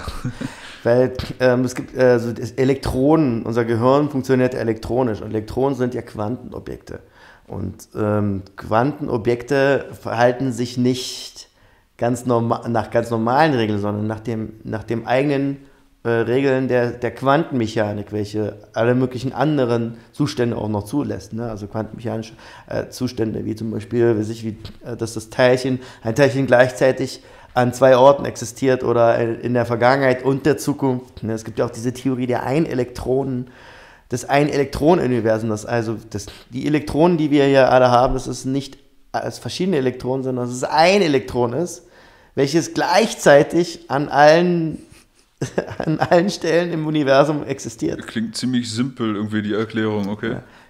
Es gibt einen Physiker, der das theoretisiert hat, ne? Das ist ein Elektronenuniversum. Ja, das ist so dieses Prinzip, alles das Große ist auch im Kleinen und im Grunde ist das Ganze hier nur ein großes Elektron genau. in der Welt eines anderen oder was auch immer. Also es existiert einfach nur gleichzeitig in ganz, wenn man die Zeitabstände ganz, ganz klein macht, so wie Pikosekunden oder noch kleiner, dann kann das Elektron gleichzeitig quasi in deinem Gehirn existieren und dann eine Pikosekunde später in meinem. Immer hin und her springen. Je kleiner der Zeitabstand wird, desto mehr kann das Elektron hin und her springen. In der Quantenmechanik vollkommen. Wer spricht dieses nicht? Das kann man nicht widerlegen. Kann nicht sagen, nee, das stimmt nicht. Das ist total absolut möglich, gut möglich nach der Quantentheorie, dass ein Teil, dass es dasselbe Elektron ist, welches in einem unglaublich kleinen Zeitraum immer hin und her sprengt von jedem Atom. Also dass alle Elektronen, die es gibt, eigentlich das gleiche sind, dass das eigentlich immer nur hin und her springt zwischen diesen ganzen verschiedenen. In super schneller Geschwindigkeit. Abgefahren. Ne? Also das ist krass, oder? Ja. Jetzt widerlegt das mal. Ja. Ja. Ach, es gibt ja in den letzten Jahren immer mehr Theorien dazu, wo kommt eigentlich alles her und vielleicht ist alles nur eine Projektion von einer anderen Ebene. Das holographische Universum, ja, genau, solche Geschichten. Das ist schon abgefahren. Ich meine, die Urknallgeschichte ist letztendlich auch nur ein Schöpfungsmythos. Wo kommt denn der Urknall her? Wo war der Raum? Wo war das Material, aus dem das kommt? Das ist auch nur plötzlich, ist es im Grunde alles theoretisch. Wissenschaftliche Gottesgeschichte. Ja. Genau. Also wir haben auch ständig neue Erkenntnisse. Tatsächlich gab es wohl es ist übrigens schon wissenschaftlich belegt, dass es etwas vor dem Urknall gab. Ach also, was, wie will man da sowas beweisen? Das geht. Tatsächlich hat man das schon beweisen können, dass es was davor gegeben haben muss. Durch Schlussfolgerung. Es musste was vorher geben. Ja, gibt es schon Theorien dazu. Also wir kommen immer weiter dem Rätsel immer ein bisschen näher, aber das Rätsel nur sehr weit entfernt. Letztendlich das Rätsel der Existenz, warum existiert überhaupt irgendwas? Und das ist so, damit beschäftige die Frage stelle ich mir, wenn ich Langeweile habe, um mal ein bisschen Ehrfurcht zu erleben. Ja? Aber können wir das beantworten? Keine Ahnung. Ne? Ja, aber es ist interessant, sich damit zu beschäftigen. Und das, also deswegen bin ich ja auch immer ständig, ich gucke mir immer alle Dokus auf YouTube, alles mögliche ständig jeden Tag fast an. Deswegen. Also mein Wissenshunger ist da. Die YouTube-Universität, die Geschichte. Aber ja, die YouTube-Universität ist immer so ein Ding. Ne? Also es ist so wie mit Büchern. Du kannst ja natürlich auch irgendwelche komischen Wendy-Pferdegeschichten durchlesen, aber du kannst ja auch die wirklich harten Sachen durchlesen. Also auf YouTube existieren sehr, sehr krasse Dokus, die unglaublich tiefgründig wissenschaftlich sind. Auf jeden Fall. Ja. Ich glaube, da geht es viel darum, Leuten zu sagen, ey, du kannst dich nicht selber bilden, indem man so das Internet oder YouTube oder was auch immer schlecht redet. Oh, da hast du das her. So, hey, da gibt's alles. Okay, also Wikipedia auch. Ja, auf Leuten rumhacken, die sich irgendwie selbstständig weiterbilden. So, was soll das? Nee, also genau, sich genauso. Also vor allem, wenn du dich selbst weiterbildest, bildest du dich üblicherweise auch viel tiefer, weil du ja in die Materie viel tiefer einsteigst, als wie wenn du einen vorgesetzten Stoff kriegst, den dir nur bestimmt Punkt lernst und dann nicht mehr weiter lernst, weil das Buch zu Ende ist. Ja, aber es gibt dann Fälle, die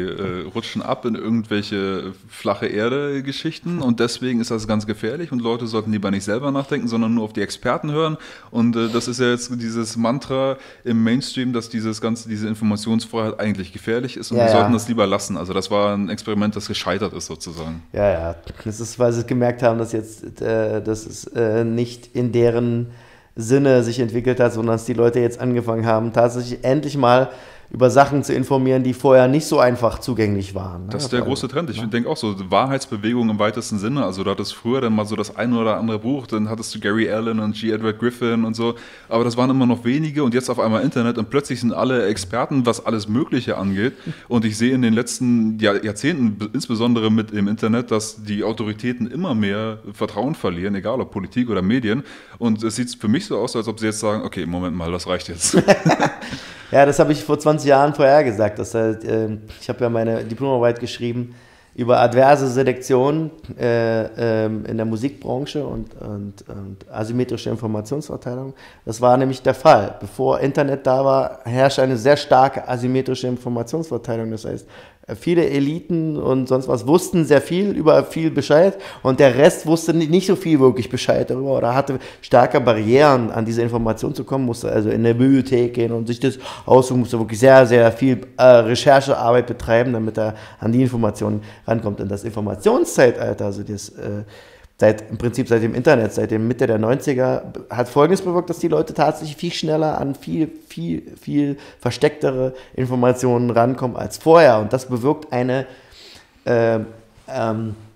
wiederum einen gegenteiligen Effekt einer adversen Selektion. Das heißt, vorher fand also quasi eine adverse Selektion statt. Was heißt jetzt adverse Selektion? Das heißt, die Dummen wurden immer dümmer und die Intelligenten wurden eigentlich immer intelligent und die Mächtigen immer mächtiger. So. Das wird durch das Durchbrechen der asymmetrischen Informationsverteilung wird das dem Effekt entgegengewirkt. Das heißt, es gibt immer mehr und mehr Leute, die aufwachen. Das Aufwachen, das ist ja das, was man jetzt, der moderne Begriff dafür, aber die informiert sind. Eigentlich sind die nur nicht aufgewacht, sie sind einfach nur informiert und sind plötzlich an Informationen rangekommen, an die sie vorher nie rangekommen wären. Yep. So, und wenn du einmal diese Information hast, wenn du einmal der Samen der Erkenntnis in deinem Kopf drin ist. Dann ja, das sehe ich auch so als gemeinsamen Nenner von den Leuten, die auch jetzt auf den Demos sind, die kommen ja auch aus den verschiedensten Bereichen, die sehen sich selber als Antifa, sehen sich selber als Grüne, so Leute, die sich selber als rechts sehen, sehe ich da kaum, sag ich mal, aber kommen aus den verschiedensten Bereichen und der gemeinsame Nenner ist, dass sie alle sagen, wir haben über den Tellerrand geschaut, da ist noch viel mehr, diese ganzen alten Label und Schubladen reichen alle nicht, sind nicht gut genug und von denen denke ich auch nicht, dass irgendeiner irgendwann wieder einschläft und sagt, ach weißt du, ich habe mich gehört.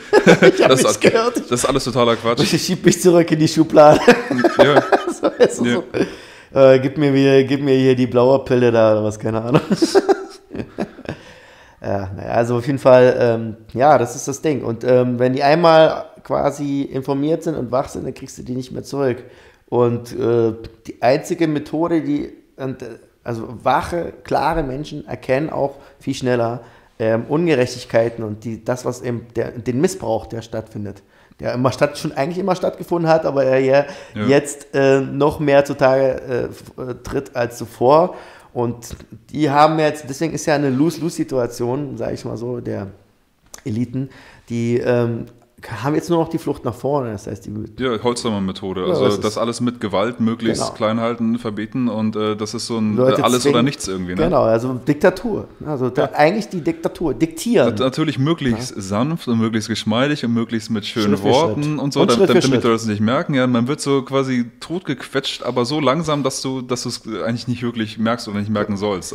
Aber so war das aber eigentlich auch mit der DDR und der Nazireich. Die kam nicht von heute auf morgen. Da wurde auch, die Diktatur wurde Schritt für Schritt dort installiert. Die haben sind auch nicht gleich mit sonst wie gekommen, sondern die haben halt und jetzt wieder neue Verordnungen in den Nachrichten und noch eine Verordnung und dann Ermächtigungsgesetz und das und das und das. Das kam alles auch nicht über Nacht, sondern Schritt für Schritt. Und das passt, diese Salami-Taktik verfolgen die ja jetzt auch. Also das machen wir jetzt auch. Also und dann versuchen sie noch ein bisschen PR-taktisch sich hinzustellen und ach sorry, wir haben uns doch geirrt und dann doch nicht. Aber dann machen sie aber hintenrum dann trotzdem den harten Lockdown im Prinzip, indem die sagen, wir machen jetzt keinen harten Lockdown, dafür müsst ihr aber dann euch testen lassen und euch impfen lassen. Das ist so ungefähr. Ne? Das ist jetzt deren Strategie. Ne? So gehen die jetzt vor. Und dann Geschäfte dann nur noch mit Negativtests und so weiter und so fort. Wer bezahlt diese ganzen Tests eigentlich immer? Frage ich mich. Tja. Muss man das selber machen, wenn man jetzt einkaufen geht? Ich glaube, du musst es selber bezahlen, ja. Ja, na klar. Die sind, glaube ich, gefördert zum Teil, also du musst nicht den vollen Preis bezahlen. Also der Steuerzahler, also meist indirekt, ja. Sowas, in der Art. Irgendwie sowas war da. Ich blicke da auch nicht mehr durch, ich bin nur noch am Kopfschütteln bei dem Ganzen. Ich mache da sowieso ja nicht mit, ich bin außerhalb des Systems und ich gucke mir das nur an und ja, was ich überlegt habe, ist, dass ich mich, um konkret dem entgegenzuwirken, dass ich mich dann da hinstelle und mal tatsächlich Flyer verteile von der Basis an diesen Schlangen da jetzt. Das ist ja eine, die bieten uns, ja eh rum, so genau, die bieten uns ja die Gelegenheit, tatsächlich uns da zu agitieren bei den Leuten, die am meisten darunter leiden und frustriert sind. Das ist eine gute Idee. Und dann ihnen die Flyer zu geben und zu fragen, ob die denn einfach nur ob das in Ordnung finden und so. Dann, wenn ich am Ende der Schlange angelangt bin, da bei der Kirche, dann vielleicht mich umzudrehen und dann den Leuten zu sagen, also ich habe mal eine kleine Umfrage gemacht, wie viele jetzt denn hier das in Ordnung finden und den Leuten mal zu zeigen auch, wer damit einverstanden ist oder nicht, weil die Leute, die in der Schlange stehen, die kommen sich natürlich bescheuert vor, aber die reden sich das natürlich irgendwo schön und die würde es wahrscheinlich auch interessieren, ob derjenige, der davor steht oder die ganze Schlange, überhaupt damit einverstanden ist und wer das freiwillig macht und wer nicht, ne? Weil die meisten machen das nicht freiwillig. Ich frage mich, da wette ich meinen Arsch drauf. Ja, ich weiß es nicht. Irgendwie die meisten in der Geschichte, egal ob welchen Totalitarismus man sich ansieht, waren ja dann doch immer dabei, haben sich konformistisch hinbiegen lassen, auch die Intellektuellen. Sobald es irgendwie hart auf hart kommt, geht es halt an die Eingeweide und an deinen Mut. Das ist die Frage nicht, bist du intelligent genug, sondern hast du den Mut, auch alleine dazustehen? Und das haben die meisten in der Geschichte irgendwie nie gehabt. Ja, das stimmt, aber durchbrochen wird sowas durch Bewusstwerdung das zeigt, durch Machen. Also man muss den Leuten hingehen und sagen und so und so. Ich habe in der DDR, in der Zeit, als ich verfolgt wurde, habe ich mit den Leuten auch in der S-Bahn oder im Park offen darüber geredet und es in Ordnung ist, was da jetzt ist, gerade irgendwie. Die haben sich dann immer dann so umgeguckt und dann haben sie aber dann offen drüber geredet. Ja, aber DDR war auch noch diese Sache, du hast auch noch Westfernsehen gehabt, du konntest das dann quasi abgleichen mit dem, was deine Regierung sagt und es wurde dir irgendwie jeden Tag vor Augen geführt, du hast nebenan die BRD, wo es anders läuft und dieses Alternativmodell haben wir heute. Doch, haben wir. Wir haben ja die alternativen Medien. Wir haben ja dich. Die alternativen Medien. Ja, da hast du recht, aber ich meine... Dafür sind wir doch hier. Aber in der DDR war das schon, sag ich mal, präsenter. Da hat jeder bei sich zu Hause im Fernseher Westfernsehen gehabt und alternative Medien, da haben Leute auch immer noch ein bisschen Berührungsängste. Es gab einige, die haben tatsächlich die Westsender nicht eingestellt. Das ist halt der Ahnungslosen, aber die meisten hatten schon, oder? Meinst du in Dresden, naja, oder was? Ja. Naja, da, aber auch es gab tatsächlich auch einige in Berlin hier, die dann immer, vor allem die in der Frankfurter Allee da gewohnt haben, die dort Parteibuch hatten oder Parteimitglieder waren, die konnten sich das nicht erlauben, dass bei den Westfernsehen auf dem Fernseher läuft. Ja, natürlich die hardcore eingefleischten. Ja, also 2 Millionen. 2 Millionen waren das in der DDR. 2 Millionen waren im ganzen Land. In der Partei. Ja. Ja. Und dann mit Anhängseln drum und dran. Also ich würde sagen, es ist ungefähr die Verteilung, wie es jetzt ist. Ungefähr 30% der DDR waren Systemprofiteure und 70% waren es nicht. Ganz einfach. 2 Millionen von 16 Millionen waren der DDR, oder? Das sind noch weniger als 30% gewesen. Ja, aber ich meinte ja 2 Millionen und Anhängige. Deren Familien und sonst was, der tiefe Staat und. Es sind mehr gewesen. Also locker 4 Millionen oder mehr. Ja. Also 4 bis 5 Millionen, die profitiert haben von der DDR. Ja. Und das sind ja auch die, die sagen, mir geht's gut. Ja. Dem System bis heute hinterher trauern. Ja, das kann ich auch nachvollziehen, klar. Wenn du nicht angeeckt bist und nicht anecken wolltest und mitgespielt hast und schön andere verpetzt hast und schön draufgehauen hast auf die anderen, nicht derjenige warst, der denen draufgehauen wurde, dann ging es dir gut. Ja, aber das ist ja heute im Grunde auch so. Und ich habe, glaube ich, bei Roland Bader, der ist auch schon einige Jahre tot ist, gelesen, irgendwie mehr als die Hälfte lebt direkt oder indirekt schon irgendwie von staatlicher Umverteilung aktuell. Also kannst du argumentieren, dass es heute eigentlich noch mehr sind, die vom System profitieren und dass es eine kleine Minderheit ist, die wirklich produktiv ist und die für den ganzen Quatsch ausgebeutet wird. Nee. Letztendlich werden mehr ausgebeutet über andere Systeme. Indirekt, aber das merken die Leute nicht. Also doch, das merken die schon. Also es ist schon vor allem Unternehmer. Also Unternehmer. Ja, aber die sind ja die Minderheit, die wirklich das bezahlt. Dann kannst du sagen, mehr als die Hälfte war das Argument, jedenfalls bei Bader, dass die von den staatlichen Umverteilungen leben. Dann kannst du sagen, die werden auch noch davon ausgebeutet, dass sie jetzt unfrei sind und die in diesem System drin hängen. Aber sie haben jetzt erstmal an der Oberfläche das Gefühl, dass sie die Netto-Profiteure sind von diesem Ganzen. Das stimmt. Aber das sind meistens diejenigen, die quasi auch schon vorher und jetzt auch im Nachhinein immer noch einen guten Lohn haben. Also die Zahl der Lohnempfänger ist drastisch gesunken in den letzten 10, 20 Jahren. Es gibt immer mehr Freiberufliche und Doppelt- und Zweit- und Drittjobber und die profitieren davon nicht. Jo. Was sie natürlich machen, die eben mit den Corona-Hilfen haben sie teilweise bestimmte Leute und mit dem Kurzarbeitergeld, nicht Kurzarbeitergeld? Nee. Doch, gab es statt Arbeitslosengeld, damit man die nicht direkt in die Arbeitslosen... Kurzarbeitergeld, oder wie nennt sich das jetzt, was die kriegen? Überbrückungshilfe oder sowas? Nee, also die Lohn haben, ist das auch Kurzarbeitergeld? Nee, wie nennt sich das denn? Ja, wenn du entweder gar nicht mehr oder wenig arbeitest, aber immer noch angestellt bist für ein Unternehmen. Irgendwie sowas, da gab es jetzt einen Namen, ich habe den jetzt vergessen. Auf jeden Fall, diese Alimentierung, damit hat sich der Staat, hast du recht, sich erstmal die Loyalität erkauft im Prinzip der Leute. Oder zumindest, dass sie nicht in Widerstand gehen. So. Ja, man gibt den Leuten immer genau so viel, dass sie immer noch die Schnauze halten, habe ich den Eindruck. Zucker, Brot und Peitsche, genau. Es geht denen eigentlich noch zu gut in dem Sinne. Ne? Salamitaktik und so weiter und so fort. Aber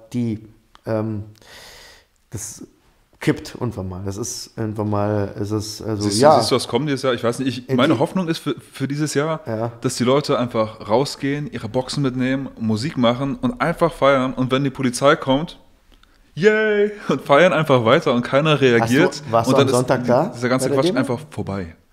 Sonntag war das dieses ein Jahr Demo, Rosa-Luxemburg-Platz war ich da. Also ich bin so spät gekommen, dass der Platz abgesperrt war. Du bist nicht auf den Platz gekommen. Dann hat die Polizei die Leute irgendwann weggetrieben und immer mehr aufgesplittet, wie das so bei fast allen Demos bisher war. Also dass das sich dann irgendwann so verfisselt. Ja. Genau, aber der Umzug der Demo von Wedding, war ja dieser Umzug von Wedding. Der ging ja dann Wedding, Chausseestraße da und bis zur Torstraße und da wurden wir aufgelöst. Warum? Weil wir sind losgelaufen, wir waren 500, am Ende waren wir 5000.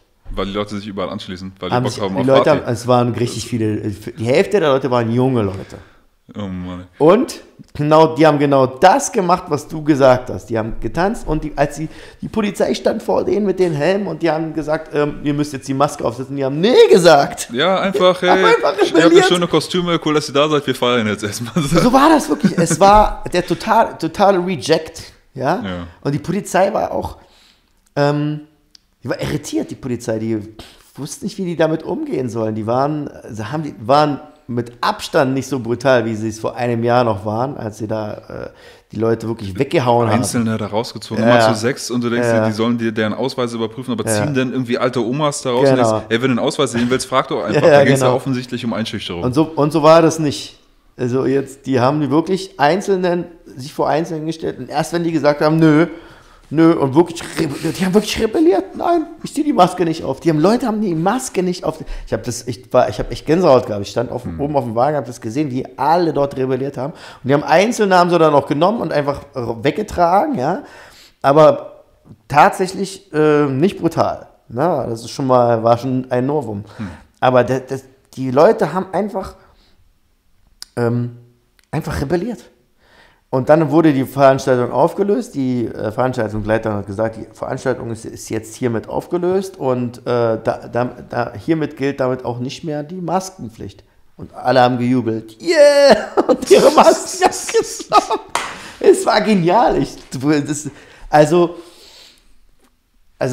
Dieser Sonntag war ein Erdrutsch, was das angeht. Ein Jahr lang habe ich so wirklich diese komischen Demos erlebt, wo entweder extreme Brutalität oder diese Wasserwerfer-Demo oder eben dieses Framing mit den Reichsbürgern. Immer hatte das irgendeinen komischen, so negativen Beigeschmack gehabt. Also einen, der keine Hoffnung letztendlich, zumindest Pessimismus noch mit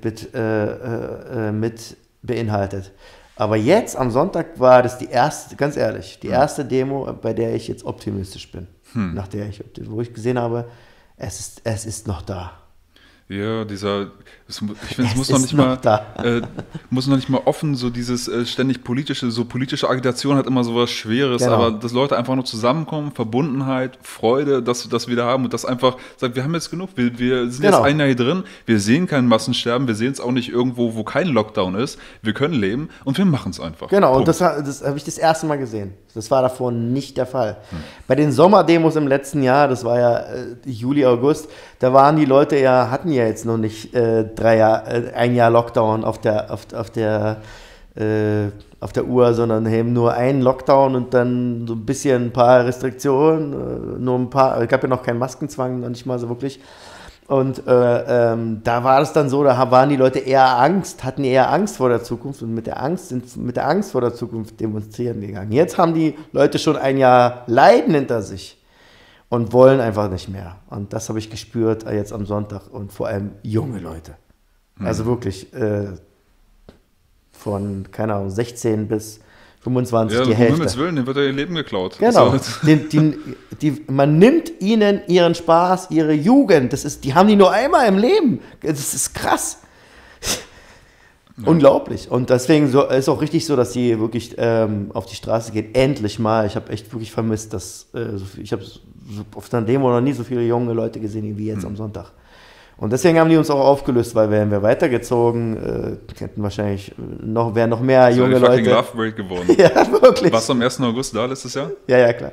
Das war echt Love Parade. Das war im Prinzip Love Parade, ja, genau. Ja, aber das war es ja auch schon. Ich habe ja Techno aufgelegt und die haben alle gedanced und so. Das war geil. Also ja. Wir sind alle krank geworden. Wir sind alle dran gestorben. Nee, im Ernst, das ist in Leipzig nach der Großdemo. Ich war in Leipzig gelebt ein Jahr und war da bei den Demo-Leuten dann mit dabei. Und dann hat die Leipziger Volkszeitung berichtet, einer von den Leipziger Querdenken-Organisatoren ist auf der Intensivstation gelandet, musste beatmet werden. Das Ding, ja. Und wir fragen alle so rum, kennt ihr irgendjemanden? Nö. War eine Falschmeldung. Wir hatten gerade vorher, eine Woche vorher noch bei der Leipziger Volkszeitung, die einzige Tageszeitung ist, ein Gespräch mit dem, meinte, eure Berichterstattung ist der totale Nonsens und so weiter. Und die hatten sich noch die Nummern von uns geben lassen, berichten dann aber über diese Sache, als wäre es da gewesen, ohne bei uns nachzufragen. Und die Meldung steht immer noch da heute. Wurde nicht mit Korrektur oder irgendwas, ja? Unglaublich. Naja, aber so ist es eben. Das ist, also das war ja...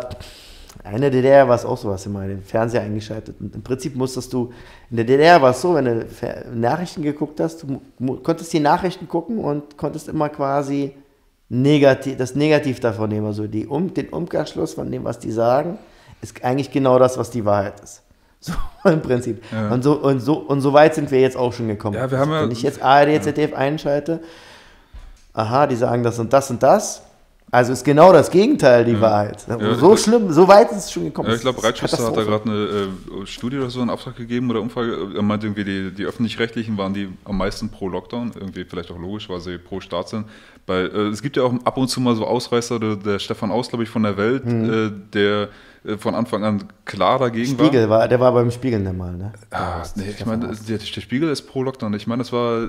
Aber der war mal beim Spiegel, der Stefan Aust. Okay, ja. Jetzt. Wie Reitschuster beim Focus war. Ja. Der Stefan Aust hat Spiegel TV gemacht früher. Ja. Ja, das ist, das macht mich wirklich traurig. Also mit den Medien vor allem, die müssen doch gar nicht. Ich meine, okay, sind natürlich hier und da haben sie ihre Förderung und sowas, aber eigentlich ist es. Aber da kenne ich auch einige, die schon auch im Widerstand sind. Also ich kenne einen Kameramann, der für Spiegel TV gedreht hat und der hat auch für den MDR zum Beispiel diese Geschichte da gemacht mit den Särgen da in den Krematorien. Da waren über 20 Kamerateams und die berichtet haben dann da. Ne? Ja, ich habe nur das gesehen, was ein Mitarbeiter von dem Krematorium dann veröffentlicht hat. Genau. Die ungeschnittene Version, genau, wo er gesagt hat, genau, also eigentlich ist hier keine Katastrophe, genau, und so weiter und so weiter. Und er hat mir das bestätigt. Er war da als Kameramann und hat dort 2 Tage gedreht und meinte, dass die Särge, in denen, man weiß ganz genau übrigens, wie viele von den Särgen dort Corona-Tote waren. Also wirklich viele Särge, stimmt, waren wirklich viele Tote, waren ungewöhnlich viele Tote. Aber nur 5% von denen waren Corona-Tote. Also hat er so grob überschlagen. Aber haben die, dann, das haben die das nicht so gebracht letztendlich, oder? Nee, der meinte, er hat, die haben gedreht und am Ende, er meinte, bei ihm hat der Chef vom Krematorium hat bei ihm angerufen und hat gesagt, oh, sehen Sie, Sie haben ja genau dasselbe, wir haben den Bericht gesehen im MDR, Sie haben genau dasselbe gemacht, was alle die 20 Fernsehteams vor Ihnen auch gemacht haben. Er so, ja, also, wir waren ja nur die Kameraleute und wir haben... Ich habe ja nur meinen Job gemacht. Ja, letztendlich wird das dann eben redaktionell dann anders geschnitten und so. Ja, ja, und ich will meinen Job behalten und ich habe keine Lust auf den Tisch zu hauen und wenn ich was sage, dann habe ich meinen Job die längste Zeit gehabt. Nee, so. Ihm war das egal, dem Kameramann. Okay. Aber er hat mir dann den Bericht übrigens gezeigt nochmal vom MDR und hat gesagt, guck mal da und da und da und da und da. Also einige Sachen konnten sie nicht rausschneiden, Hinweise darauf, dass im Prinzip geframed wird. Ja. Also wenn du dir die Berichte genau anguckst, gibt es bestimmte Szenen, an denen du siehst, dass es aus dem Zusammenhang gerissen ist und das ist, wo denn da die Särge sind mit Corona und welche nicht. Das, und so. Die werden auch schnell als Corona gelabelt. Das kommt nee, gar nicht. Also die haben ja vorher ihn gefragt, welche Särge denn sind denn mit Corona da, die mit dem Zettel und dann stehen da dann spricht er da gerade und dann stehen da diese ganzen Särge und nur ein einziger hat da ein Corona-Zettelchen dran. Also das ist schon, wenn man genau hinguckt. Aber die Leute gucken ja nicht genau hin, wenn die solche Berichte sehen. Aber er hat eben, und seitdem ist er natürlich im Widerstand. Er war vorher auch so, hier Masken, ach, ist doch nicht so schlimm. Das ist auch nicht selbstverständlich wahrscheinlich. Das ist auch nicht selbstverständlich, dass sie dann in Widerstand gehen. Ich meine, ich war beim Schweigemarsch hier und da war auch Spiegel TV. Ich habe mich da, bin alleine hingegangen, dachte, vielleicht kommt einer vorbei, den ich kenne. Dann ist unser Captain Future da vorbeigelaufen mit dem Kamerateam. Mhm. Ich meinte, was geht ab? Ja, Spiegel TV, die begleiten mich. Mhm. Wir haben angefangen zu quatschen. Nach nicht mal einer Minute schalten ihre Kameras ab. Wir gehen weiter, reden immer noch weiter. Ja. Dann sagt einer von Spiegel TV, also wenn hier nochmal was passiert, halten wir auch wieder drauf, ja. Ich sage also, Kommunikation, Gespräche ist auch Aktion. Hier passiert gerade was. Aber offensichtlich interessiert euch ja nicht, was hier tatsächlich passiert, sondern ihr wartet auf eine Szene, die euch in den Kram passt. Ja, ja. Und was sie hinterher gezeigt haben, was meine Person angeht, war einfach nur von hinten mein Kopf mit dem Tattoo, mit Auge und Dreieck. Und der Kommentar, da waren auch rechte Querköpfe unterwegs. Ja. Wo sie von dem Gespräch haben sie einfach gar nichts gebracht. In dem Gespräch haben sie natürlich auch gemerkt, dass ich irgendwie nicht nazimäßig oder sonst was unterwegs bin, sondern einfach... Aber was für eine Frechheit, aber das kann ich hier auch nicht ernst nehmen. Dann ist das für mich wie irgendein Spinner, der am Straßenrand ist und irgendwelchen Quatsch erzählt, so, den kann ich dann auch nicht mehr ernst nehmen. Sorry, tut mir leid, dass es dir so schlecht geht und dass du nicht mehr auf das Leben klarkommst, aber damit beschäftige ich mich. Ich habe mich mit denen auch mit unterhalten, noch mit den Spiegel-TV-Leuten. Die sind ja danach noch dann zum Brandenburger Tor, ne? Und da wurde er dann auch nochmal verhaftet, weil wir dann auch eine Polonaise gemacht haben. Und dann das haben die dann natürlich auch, das war für die geil. So, super, und dann habe ich denen so das erzählt, dass ich jemanden auch kenne da vom Spiegel TV, einen Kameramann und hier und da. Und wie das denn da so aussieht mit dem Schneiden und dem Framing. Und da meinte der auch, ja, ich bin auch der Redakteur. Also der eine Kameramann war auch tatsächlich auch wohl angeblich der Redakteur. Und dann meinte er, aber wir sind hier wir sind bei Spiegel TV verschiedene Redaktionen und wir haben verschiedene... Und auch verschiedene Positionen, meint er. Also die einen sind mehr so dafür, für die Maßnahmen, die anderen sind mehr so gegen die Maßnahmen. Also es herrscht angeblich Diversität, was die Meinungsvielfalt angeht. Sehe ich in der Berichterstattung da gar nicht. Doch, habe ich einmal, einen Bericht habe ich schon mal auch gesehen von Spiegel TV, der kritisch war. Ja, genau. Aber und einmal hat sich auch die Tochter vom hier Spiegelgründer auch mal, dem Augstein, die Tochter von dem hat auch... Der Augstein selber hat auch schon mal irgendwie getweetet, dass vielleicht muss man irgendwann zugeben, dass das alles, dass wir alle falsch gelegen haben, erlaubt, das ist der Fall. Genau, und seine Tochter hat auch also er ist ja nicht mehr Inhaber, sondern seine Tochter ist Teilhaberin noch vom Spiegel, ist ja ein Teil privat. Aber nicht mehr voll, sondern nur so 40% oder was, keine Ahnung. Und sie hat auch mal einen echt ziemlich krassen kritischen Bericht über Corona-Maßnahmen gebracht. Also die ist in diesem Widerstand, die Augstein. Und es ist ja total schizophren, dass die im Widerstand ist, aber ihr eigener Verlag oder ihr eigenes, sag ich mal so, Baby dann so framed und ganz anders berichtet als wie sie selbst drauf ist, ist schon, muss wehtun. Ja, das muss richtig wehtun, wenn dir, wenn du vorher so ein kritisches Blatt hattest, welches dir dann quasi weggegraben wurde und dann missbraucht wird für Framing. Ja, also. Eigentlich ist doch die Aufgabe der Medien, einfach mal objektiv zu berichten, was sagen die. Gib mir die besten Argumente von beiden Seiten. Lass am besten auch noch beide Seiten irgendwie ins Gespräch kommen. Aber das machen sie einfach nicht. Und bei der LVZ, bei dem Gespräch, was ich hatte, haben sie mir auch erklärt, warum. Sie meinten, diese Anti-Lockdown-Haltung ist eine Minderheitenmeinung und wissenschaftlicher Konsens ist eben, dass es anders ist. Und wir sollten dieser falschen Meinung einfach keinen Raum geben, weil wir damit Leute gefährden. Und deswegen bringen wir eigentlich nur diese eine. Ich sage ja, okay, wenn ihr das aber so entscheidet und ich sehe das anders, ich sehe nicht, dass es da einen Konsens gibt, aber wenn ihr das so seht, dann ist das jetzt kein Journalismus mehr, sondern dann ist es Erziehung, was ihr macht. Genau.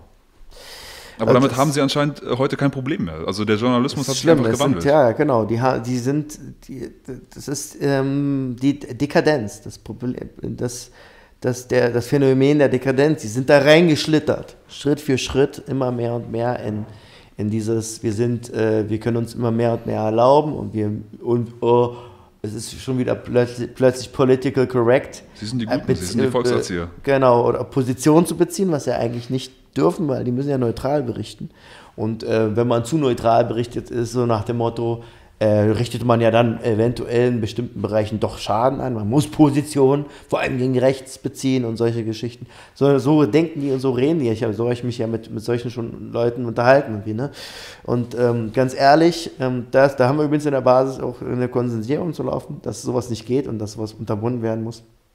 Dass man ein Gremium zur Kontrolle der Medien auch braucht, definitiv, um sowas zu ahnden, wirklich, das muss geahndet werden, das ist kein Kavaliersdelikt. Wir haben einen Presserat und da habe ich auch Beschwerde eingereicht für den FAZ-Artikel beispielsweise und die haben gesagt, ja, die berufen sich dann aber auf eine Aussage von einem an der Uni und haben Uniklinik in Leipzig. Plus, die haben auch das im Konjunktiv gesetzt, also der berichtet, dass das so wäre und deswegen ist das schon alles okay. Also die müssen jetzt auch keine Klarstellung schreiben, der Presserat sagt, das ist in Ordnung, so wie sie es geschrieben haben. Ja, auch unterwandert. Das ist dieses Problem mit den Gremien. Deswegen denke ich, dass das beste Gremium ist einfach, dass du freie Meinungsäußerung hast, die Leute selber ungefiltert sich eine Meinung bilden können. Und das ist dann quasi die Schwarmintelligenz mal wieder, dass das die Kontrollinstanz ist. Ja, in dem Fall definitiv, weil die alternativen Medien, die sind ja deswegen auch so erfolgreich und wachsen immer mehr und mehr, weil eben die Leute merken, dass sie da echte, ungefilterte Informationen bekommen und echte, objektive Berichterstattung, dass sie woanders nicht, fast gar nicht mehr der Fall ist. Werden jetzt aber auch kaputt gemacht, so wie KenFM, der dann gelöscht wird von YouTube und sowas. Aber der geht auf Libri oder sonst was. Er macht natürlich weiter, ja. Funktioniert aber trotzdem. Ja, die haben keine Chance dagegen. Ich hoffe. Also ich sehe das tatsächlich so, dass die keine Chance haben. Die Technologie, da ist die Technologie auf unserer Seite tatsächlich. Die Informationstechnik und die ganzen informationstechnologischen Methoden und Mittel und Kanäle, die es gibt, die sind auf unserer Seite. Also ich meine, ich sehe jetzt vor allem seit dieser ganzen Lockdown-Zeit schon die größte Zensurwelle im Internet, seit es das freie Internet, glaube ich, gibt. Und das läuft ja auch weiter. Also es könnte ja auch sein, dass gewisse Dienste, weiß nicht, Telegram mal abgeschaltet werden und dann irgendwie... Ich weiß auch nicht. Internetsperren im Szenario Lockstep von der Rockefeller-Stiftung von 2010, wo sie auch dieses Szenario haben mit der Pandemie und wie man reagiert und dass autoritäre Reaktionen cool sind, sagen sie auch, man sollte das Internet abschalten oder ist eine Möglichkeit, was man dann machen könnte in so einem Szenario. Also das ist, der Drops ist da noch nicht gelutscht, denke ich. Ich meine, wenn das Internet... Zum Beispiel die US-Botschaft kann das schon machen, ne? US-Botschaft kann das Internet im Gesamtumkreis von der US-Botschaft komplett abschalten. Killswitch sozusagen. In Afrika habe ich gelesen, machen sie das öfter mal wegen Terror, vor Wahlen, ja, weil sie Angst haben vor sozialen Medien oder in Ägypten oder in der Türkei war das auch so und natürlich.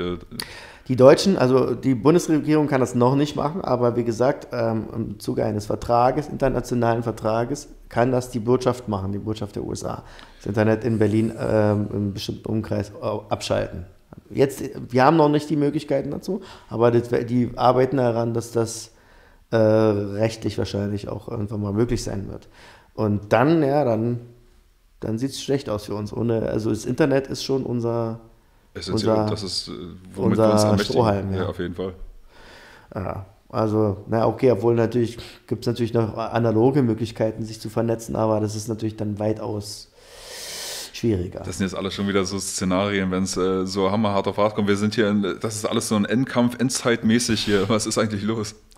Ja, es gibt ja diese Leute, die dann meinen, dass der nächste Schritt dann ja dann wäre, dass die in Deutschland ja vielleicht nicht das Internet abschalten können, aber den Strom abschalten können. Es gibt ja diese, wovon Klaus Schwab auch schon gesprochen hat, ja, das könnte auf uns zukommen. Entweder natürlich, es könnte ein Sonnensturm kommen oder so, aber es könnte natürlich auch einfach gemacht werden, indem du an den richtigen Stellen den Strom halt abstellst, ja, so, und dann sagst, das war jetzt aber was auch immer, das war der Hackerangriff oder so. Ja. Genau, Hackerangriff, es gibt viele Gründe, wie man das machen kann, dass man dann einen Stromausfall generiert, der dann dauerhaft einen Server schädigt, der dann ein Backbone, Internet-Backbone schädigt, der dann 2 Wochen lang nicht funktioniert, weil, naja, ist halt so, ne? Also es gibt Möglichkeiten, mit denen die uns quasi schon noch abschalten können. Aber ich weiß nicht, also zum Glück sind wir noch nicht so weit. Also, wie gesagt, sie sind meiner Meinung nach in einer Lose-Lose-Situation und in dem Flucht-nach-vorne-Modus, und ich traue denen ja alles zu. Ja, ich meine, wenn du in so einer verzweifelten Situation bist, ja, dann tust du halt verzweifelte Dinge und versuchst auf Teufel komm raus nochmal irgendwie das Ding rumzureißen. Genau. Deswegen ist alles möglich, denke ich. Denke ich auch. Also, ja, also dieses Jahr, da muss ich hier beipflichten, wird noch nicht die Wende bringen, aber das nächste. Ha. Dein Wort in Gottes Ohr, Alter. Ich glaube, es ist auch, die haben auch, wenn sie ihre Pläne da hatten, ihre Pandemiepläne und sonst was da, die sind auch, manche sind auf 5 Jahre ausgelegt, aber ich glaube, der kurzfristige Plan ist 2 Jahre. Ich glaube, die werden jetzt nach 2 Jahren wahrscheinlich sehen, dass vielleicht nicht mehr so viel abzuschöpfen ist. Aber weißt du, die werden von alleine irgendwann aufhören mit der ganzen Nummer? Ja, wie gesagt, in diesem Jahr noch nicht, aber die haben schon ihre Wer eine Einstiegsstrategie hat, hat auch eine Ausstiegsstrategie. Ist die Ausstiegsstrategie nicht die komplett überwachte Gesellschaft mit Social Credit System, naja, und so weiter? Das stimmt, das wäre die. Aber die werden sehen, dass es nicht klappt. Das ist keiner, keiner kann sowas im Vorfeld sehen und erkennen, ob sowas funktioniert. Das weißt du nur erst, wenn du es machst. So wie die DDR. Bisher hat schon ziemlich viel geklappt. Also wir sind jetzt schon ein Jahr dabei und da ist schon einiges normal, was ich schon ganz schön abgefahren finde. Und also das kann schon Richtung chinesisches Modell gehen. Genau. Ja, also, genau. Ich denke, wenn sie können, werden sie das in die Richtung weiter durchziehen. Ja, wie der Hund, ne? Wenn er kann, dann ich sag's mal so, in bestimmten Ländern der Welt wird es auch klappen und funktionieren. Das ist ja weltweit, funktioniert es ja im Prinzip schon ziemlich stark. Aber hier in Deutschland glaube ich nicht, dass das dauerhaft klappt, weil die Deutschen werden ja zwar als die Schafe und Schlafschafe bezeichnen und funktionieren schon so ein bisschen wie eine Hammelherde, aber die Deutschen haben einen riesen Vorteil gegenüber anderen Nationen. Sie haben 2 Diktaturen hinter sich. Und checken es jetzt immer noch nicht. Das doch, ist immer noch die Blockwarte. Ja, also viele davon sind es, weil es in einer bestimmten Natur noch ein bestimmter Menschen drin ist. Aber auf Dauer werden die Deutschen sind sie ja auch. Guck mal weltweit, die Deutschen sind relativ wach im Vergleich zu anderen Ländern, die besonders angeht, ne? Was diese ganze Demo, ich sag mal, die Berlin-Demo war die erste größte Demo wahrscheinlich in Lockdown-Ära überhaupt. Ja. Genau, also die Deutschen sind, was das angeht, wacher, weil sie sind geschichtlich gebrandmarkt. Ne? Was in anderen Ländern muss es erstmal noch passieren, ne? Also es gibt Länder, die hatten nie Diktaturen. Und die sagen, ja, es ist richtig, die Maske tragen und ja, ich sollte mich impfen, wird schon stimmen, das passiert ja weltweit, ja, ich muss, Diktatur, weiß ich nicht, was ist denn das? Hatten wir hier noch nie in unserem Land, ne? Ist wirklich so, ich habe mal vor vielen Jahren irgendwie eine Alex Jones Dokumentation, Police State irgendwie, laufen lassen bei meinen Eltern. Das ist 10 Jahre her locker. Und mein Vater meinte, das kann nicht echt sein, das ist doch gestellt, das ist ein Film. Ich sage, na, das ist echt. Und die in den USA checken das halt nicht, weil die nie eine Diktatur hatten und wissen nicht, wenn es da ist, dass das eine ist. Und die aus Europa denkst du, Alter, was machen die da gerade? Das ist Diktatur. Ja, genau. Das Bewusstsein für Diktatur ist auch in den USA nicht da, weil die haben die haben auch eine Art von Diktatur gehabt, aber nicht so eine Art von wirklich krasser Diktatur. Und hier in Europa hatten wir das in vielen Ländern, also die Spanier hatten den Franco, die Italiener hatten den Mussolini, die Deutschen hatten aber an Spanien ist jetzt auch sehr hart anscheinend, was den Lockdown angeht. Und die Leute machen auch mit und die sind ja eigentlich noch diktaturerfahrener, weil das noch in jüngerer Vergangenheit da war. Aber da höre ich manchmal von Spaniern, dass quasi dieser Spirit von Diktatur dann noch so in der Polizei drin ist, dass sie leicht wieder auf... Francoistisch sind. Ja, genau. Ja. Dass sie schnell mal wieder die diktatorische Autoritarismus auspacken. Ja. Genau, weil sie ja, so wie die DDR, ne? Von einigen, die in der DDR Macht hatten und jetzt dann danach noch Macht im tiefen Staat hatten, bis heute haben, damals Blut geleckt haben und sich nach alten blutigen Zeiten nach altem Blut wiedersehen. Ja, ich sag mal, der Geisel, ne? Unser Innensenator, der liebe Geisel, ne? Also das ist schon so, ja, das stimmt, ja, aber grundsätzlich funktioniert das bei uns wahrscheinlich auf Dauer nicht, eine Diktatur. Also wir haben zweimal... Mit mir jedenfalls nicht. Hä? Mit mir jedenfalls. Ja, also wir haben zweimal zwei Diktaturen niederschlagen können hier. Und man muss sagen, die Nazi-Diktatur wurde nicht nur durch die Amis und die Alliierten und durch die Russen niedergeschlagen, sie wurde auch von den Deutschen niedergeschlagen, weil viele im passiven Widerstand im Nazi-Recht waren. Recht spät leider, ne? Aber hey, das war brutal. Wenn du im aktiven Widerstand warst... Wäre es das mit dir gewesen, ne? Guck dir die Weiße Rose an und so, ne?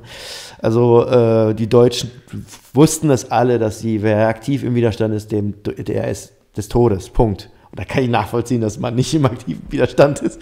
Ja, dann, das ist ja heute ähnlich, der soziale Tod. Und die Leute haben ja, sagen Studien, noch mehr Angst vor der sozialen Isolation als vor dem eigentlichen Tod.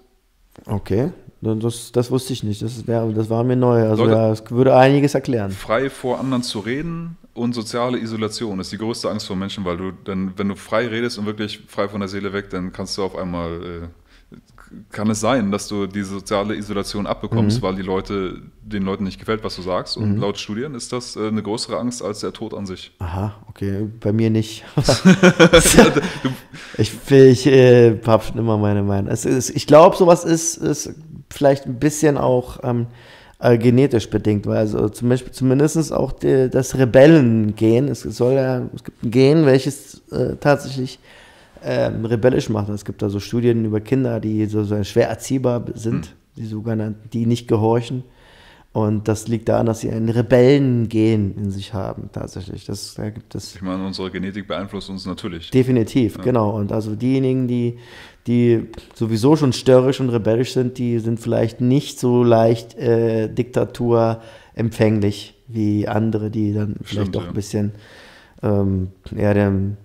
Angst haben, dann wirklich wieder wie das schwarze Schaf dazustehen. Ja, wobei du auch Genetik ja verändern kannst über Epigenetik, also Erfahrungen, die Menschen in ihrem Leben haben, verändern Gene in gewisser Weise und das vererben die Leute auch an andere. Das heißt, das ist immer wieder der Punkt, auf den ich komme, wir müssen diesen Geist von Selbstbestimmung und das Vorleben und einfach, dass Leute das sehen und sagen, wow, das ist begeisternd, das begeistert mich und es ist ansteckend. Genau. Und dass du gar nicht Leute davon überzeugst, sondern dass du einfach in dir so lebendig wirst, dass es einfach so schillert, so strahlt, dass andere sagen, das will ich auch. Genau, deswegen mache ich das auch. Das ist genau dieser epigenetische Ansatz, der ist tatsächlich vorhanden und messbar. In Studien gibt es Nachweise darüber auch übrigens oft wirkt sich das nicht nur epigenetisch, sondern sogar genetisch aus. Also dein jetziges Verhalten zum Beispiel wirkt sich auf deine Kinder aus, weil es ja eine bestimmte... Das ist auch Epigenetik, oder? Ja, genau. Dein Verhalten triggert bestimmte Gene, die sonst nicht getriggert sind, sonst deaktiviert sind, dermaßen, dass sie aktiviert werden und auch aktiv bleiben bei deinen Kindern. Also deine, auch Traumata zum Beispiel. Ja. Leute, die, die Generation, die nach dem Krieg geboren wurde, die haben das Trauma ihrer Eltern genetisch weiter verpflanzt bekommen. Und das sah man woran? Die End-60er- und 70er-Bewegung, weil diese Generation war ja so frei und rebellisch, weil die das im Prinzip, bei denen gewisse Gene getriggert wurden, deren Freiheitswillen und Rebellentum und quasi geöffnet hat. Mhm. Also es ist, da ist was da. Also, und genauso ist es bei den Deutschen. Wir haben zwei Diktaturen hinter uns, das hat uns genetisch verändert. Das definitiv. Mhm. Die Deutschen haben eine Allergie gegen, also viel mehr als früher, als noch vorm Nazireich, eine Allergie gegen Diktaturen, ganz viele, also wirklich allergisch dagegen. Die werden, bei denen klingeln sofort die Alarmglocken, das ist eine Diktatur. Das ist in anderen Ländern nicht so der Fall. Also die Deutschen sind da kulturell und genetisch geprägt. Das ist eklatant. Und deswegen glaube ich nicht, dass wir hier eine Diktatur bekommen auf Dauer. Also die funktioniert 1, 2, 3, 4, 5 Jahre maximal. Ich gebe dem ganzen Merkel maximal 5 Jahre. Und dann ist es weg. 5 Jahre ist ganz schön lange, ey. Da kann eine Menge passieren. Ja, die Mauer stand 28 Jahre. Also, selbst wenn es in 28...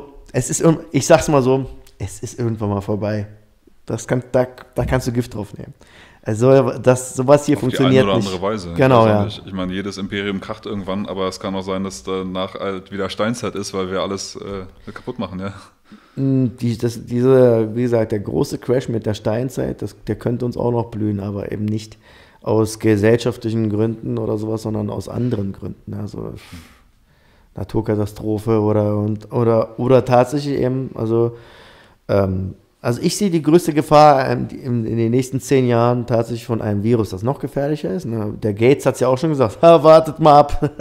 Ja, die wird ihre Aufmerksamkeit erregen irgendwie so. Ja, er hat gesagt, das nächste Virus hat er gesagt. Der hat nicht gesagt, die nächste Welle, das nächste Virus haben die gesagt. Ja, creepy. Richtig creepy. Also einmal das. In den nächsten 5 Jahren könnte es, die könnten übrigens tatsächlich hier in den nächsten Jahren, wenn sie merken, es geht nicht mehr weiter, hier dann hauen die wirklich das nächste Ding da raus, weil die Hinweise da.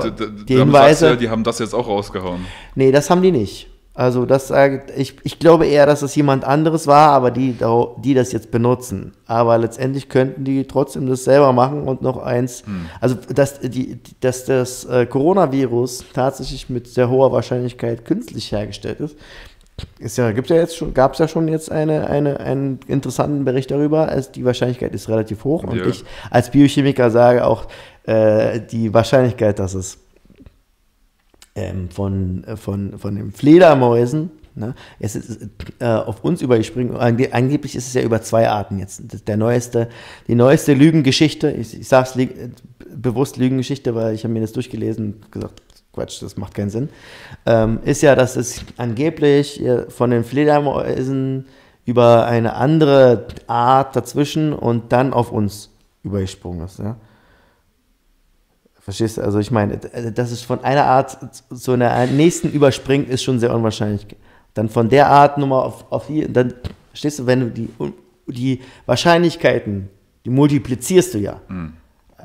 Also die Wahrscheinlichkeit wird geringer. Ja. Also besser, die Unwahrscheinlichkeit multipliziert sich mit der anderen und ist umso unwahrscheinlicher. Ja. Das ist, wenn also von einer Art auf die andere über 2 Arten springen, ist noch unwahrscheinlicher als davor. Aber die Faktenchecker haben gesagt, es kommt nicht aus Nürnberg. Nee, im Ernst, es gibt ja schon viele Wissenschaftler, die sagen, ey, so wie das Virus aussieht, was wir davon wissen, scheint es tatsächlich, als wäre das künstlich gemacht geworden sein. Zufälligerweise ist in Wuhan noch das Bio-Waffenlabor, also abwegig ist es nicht. Ne? Also ich habe, es gibt da so ein Papier, das habe ich mir auch irgendwo gespeichert, von 2008, da haben die ja das, da gibt es ja eine Wissenschaft, ganz offiziell kannst du im Netz finden, eine Veröffentlichung eines künstlich, da haben die das SARS-Virus künstlich hybridisiert mit anderen, mit Grippe und so weiter und so fort und mit Grippe, mit HIV, ja, und mit Corona. Mit den drei Viren haben die SARS hybridisiert und versucht stabil zu... Hä? Sehr wertvolles Experiment. 2008. Finde ich toll, dass Leute diese Experimente machen. Da fühle ich mich ja sicherer. Die haben einfach haben Gott gespielt und haben Hybride produziert. Hybrid-Kov. Daher das Kov. Covid. Co-Virus. Nee, das Co heißt ein Co-Virus. Also heißt Co nicht Corona? Ja, okay, aber nee, warte mal. SARS-CoV-2. Severe Acute Respiratory Syndrome, Corona. Ja, genau. Auf jeden Fall haben die Hybride gemacht aus Virus, und die haben es übrigens auch dann schon SARS-CoV-1, SARS-CoV-2 und SARS-CoV-3 genannt. Die Namen sind schon 2008 existent in diesem Papier. Einmal eben SARS-CoV-1 war, glaube ich, hier, 2002, 2003. Nee, 2008. SARS-CoV-1 war 2002. Tatsächlich. Wo sie in China schon ziemlich viel gemacht haben. Nee, das ist SARS. Nee, das war SARS-Coronavirus 1. Das war 2008 war nachher Schweineflöte. Genau. Ja, genau. Nee, die haben es schon so genannt. SARS-CoV-1 und SARS-CoV-2 und SARS-CoV-3 haben die benannt, in diesem Papier zumindest, Hybride aus SARS und Grippe. Aber das ist ja auch ein bisschen unverfänglich. Die können ja sagen, okay, es wird irgendwann mal wieder so ein SARS-Virus, so ein Coronavirus geben, und das wird dann natürlich nummeriert. Also, dass du dann irgendwann sagst, es könnte mal eine Pandemie geben mit Coronaviren und ich nenne die dann so und so. Das ist ja relativ unverfänglich, oder?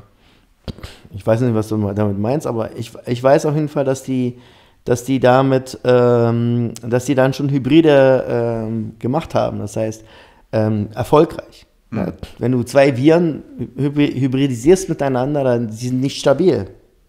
Diese zu stabilisieren, brauchst du schon hohen technologischen Aufwand. Das passiert nicht natürlich, sondern unnatürlich. Das heißt, wie schafft man das denn, die zu stabilisieren? Ne? Also man stabilisiert die, indem man die quasi die Eiweißummantelungen des Virus so modifiziert, dass sie stabil sind. Das heißt, du betreibst richtig hohen wissenschaftlichen, technischen Aufwand, die zu hybridisieren. Und deswegen schon allein, dass es SARS-CoV-2 gibt, ja, ist ein Beweis, also diese Wandlung aus Mischung aus Corona und SARS-Virus, dass daraus ein Hybridvirus entsteht, ist die Wahrscheinlichkeit, dass es natürlich passiert ist, so gering. Aber unnatürlich ist das möglich und war schon möglich und ist nachweislich möglich in dieser Studie. Ich meine, du brauchtest ja nur A und B zusammenzuzählen. Also die hätten einfach nur das nehmen müssen und dann noch ein bisschen abwandeln können, und dann wären sie zu diesem SARS-CoV-2-Virus gekommen. Für mich also definitiv, ist diese eine Studie da, die kann ich eben auch zuschicken. Definitiv der Beweis. Kommentier unter dem Video am besten. Schickst du es da runter, ja, okay. Leute das sehen. Okay, kann ich machen. Dieses Papier da ist der Beweis für mich schon. Wir haben ja leider keinen Faktenchecker. Ich würde ja gerne einen Faktenchecker sitzen haben, aber es dürfen sich ja nur zwei Haushalte treffen. Also, das geht nicht, ja? Ach so, ja. Ja, auf jeden Fall ist diese Studie von 2008, also ich bin aus allen Wolken gefallen, als ich die bin ich ja nie gekommen, im April oder sowas. Und da war mir klar, mein Verdacht, dass es künstlich ist, war damit im Prinzip schon im April 2020 bestätigt. So.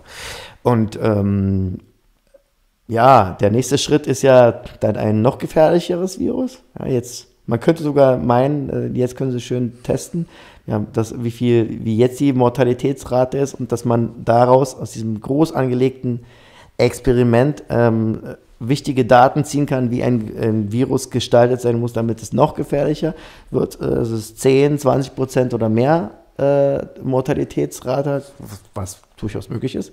Ja, also, Ebola oder sowas, also es gibt schon sehr gefährliche, an dem bestimmt auch geforscht wird in diesen Biowaffenlabors. Es gibt garantiert schon Hybride aus Ebola, die eben eine längere Inkubationszeit haben und dadurch quasi sich schneller schneller verbreiten und dann merkst du erst nach zwei Wochen. Also die Inkubationszeit ist dabei ganz entscheidend und auch die Mortalität tatsächlich. Also ein Virus darf nicht zu tödlich sein, dann verbreitet sich auch auf jeden Fall noch mehr. Das reicht, wenn du quasi, um eine Gesellschaft lahmzulegen, tatsächlich reichen 20% Mortalität. Also wenn wir jetzt das ist schon hardcore. Ja, also wenn jeder Fünfte hier sterben, zur Pest, da war es jeder Dritte, glaube ich. Jeder Dritte ist daran gestorben. Ein Drittel der Weltbevölkerung, zumindest europäischen Bevölkerung, ist durch die Pest ausgerottet worden. Und so ungefähr, so einer zwischen 20 und 33% ist ein Virus nötig, um dich in die Steinzeit oder ins Mittelalter wieder zurückzutreiben. Aber eine noch größere Gefahr in etwa 10 Jahren sehe ich in der künstlichen Intelligenz. Ein ganz anderes Thema, ja, ich weiß. Also was interessant ist, die meisten Leute wissen gar nicht, wie hochentwickelt künstliche Intelligenz schon tatsächlich jetzt im Moment schon ist. Und es gibt ja diesen Moment der sogenannten Singularität. Ne, der Punkt, an dem sich Maschinen selbst weiterentwickeln und dann... Das ist die technologische Singularität, richtig? Der Punkt, wo Maschinen sich selber bewusst werden und an sich selber arbeiten und dann auf einmal... Genau, dass Singularität sich also verselbstständigen. Ja. Das heißt, die brauchen uns nicht mehr. Genau. Die sind so intelligenter als wir, erreichen den Intelligenzpunkt, wo sie intelligenter sind als wir und dann sich auch selbst replizieren können in Form von Neumann-Maschinen. Ja, das wird auch schon ewig vorhergesagt und wurde bisher auch immer weiter verschoben. Ob wir da irgendwann niemals hinkommen, weiß ich nicht. Verschoben? Nee, es wurde nach vorne verschoben. Nee, die haben das schon für die Vergangenheit vorhergesagt. So Ray Kurzweil und diese ganzen Transhumanisten haben gesagt, das kommt und kommt und kommt. Und dann, nee, es kommt doch ein bisschen später und später. Also es ist ja immer noch nicht da. Und sie haben das schon vorhergesagt für die Zeit. Nee, bisher war, ich glaube, bis in die 90er war... Der Moment der Singularität für 2050 postuliert. Jetzt vor 5 Jahren haben die gesagt, das ist vorverlegt aufs Jahr 2040. Also ich meine, ich habe schon Prognosen gesehen für jetzt, dass das schon längst hätte passieren sollen und die haben sich nochmal korrigiert. Ja, jetzt haben sie es auf 2035. Ich sage, in 10 bis 15 Jahren soll die Singularität kommen. Wir haben jetzt 2021, also 35. Ich sage ja, dass es noch früher kommt, weil wir haben jetzt vor ein paar Wochen einen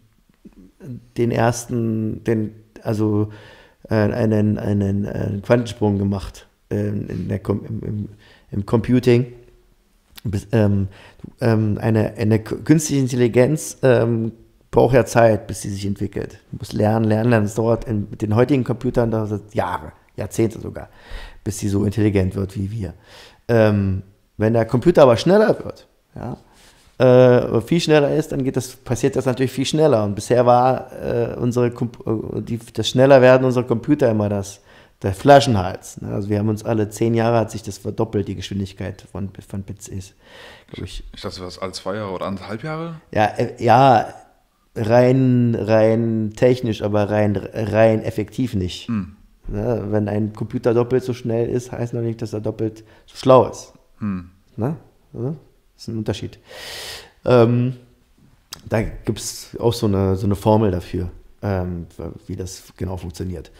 Aber jetzt haben wir die schnellsten Computer, die es gibt, sind ja die Quantencomputer. Aber das Problem an Quantencomputern ist, dass die nicht programmierbar sind. Also ein Quantencomputer ist wie ein superschneller Fachidiot. Das heißt, er kann immer nur zum Beispiel die Pi-Zahl berechnen.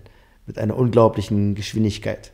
Aber nur wenn du ihn einmal konstruiert hast, einen Quantencomputer quasi, dann ist er nicht flexibel. Die Quanten-Qubits können nur bestimmte Aufgaben eine bestimmte Aufgabe berechnen, aber mit einer unglaublichen Kraft und Geschwindigkeit. Also zum Beispiel 1 Million Kommastellen hinterm Pi, hinter der 3, ne? Von der 3,14, von der Pi-Zahl, 1 Million Stellen dahinter. Normalerweise brauchst du einen Großrechner dafür 20 Jahre oder 30 Jahre, aber ein Quantencomputer kann das dann innerhalb von wenigen Sekunden ausrechnen.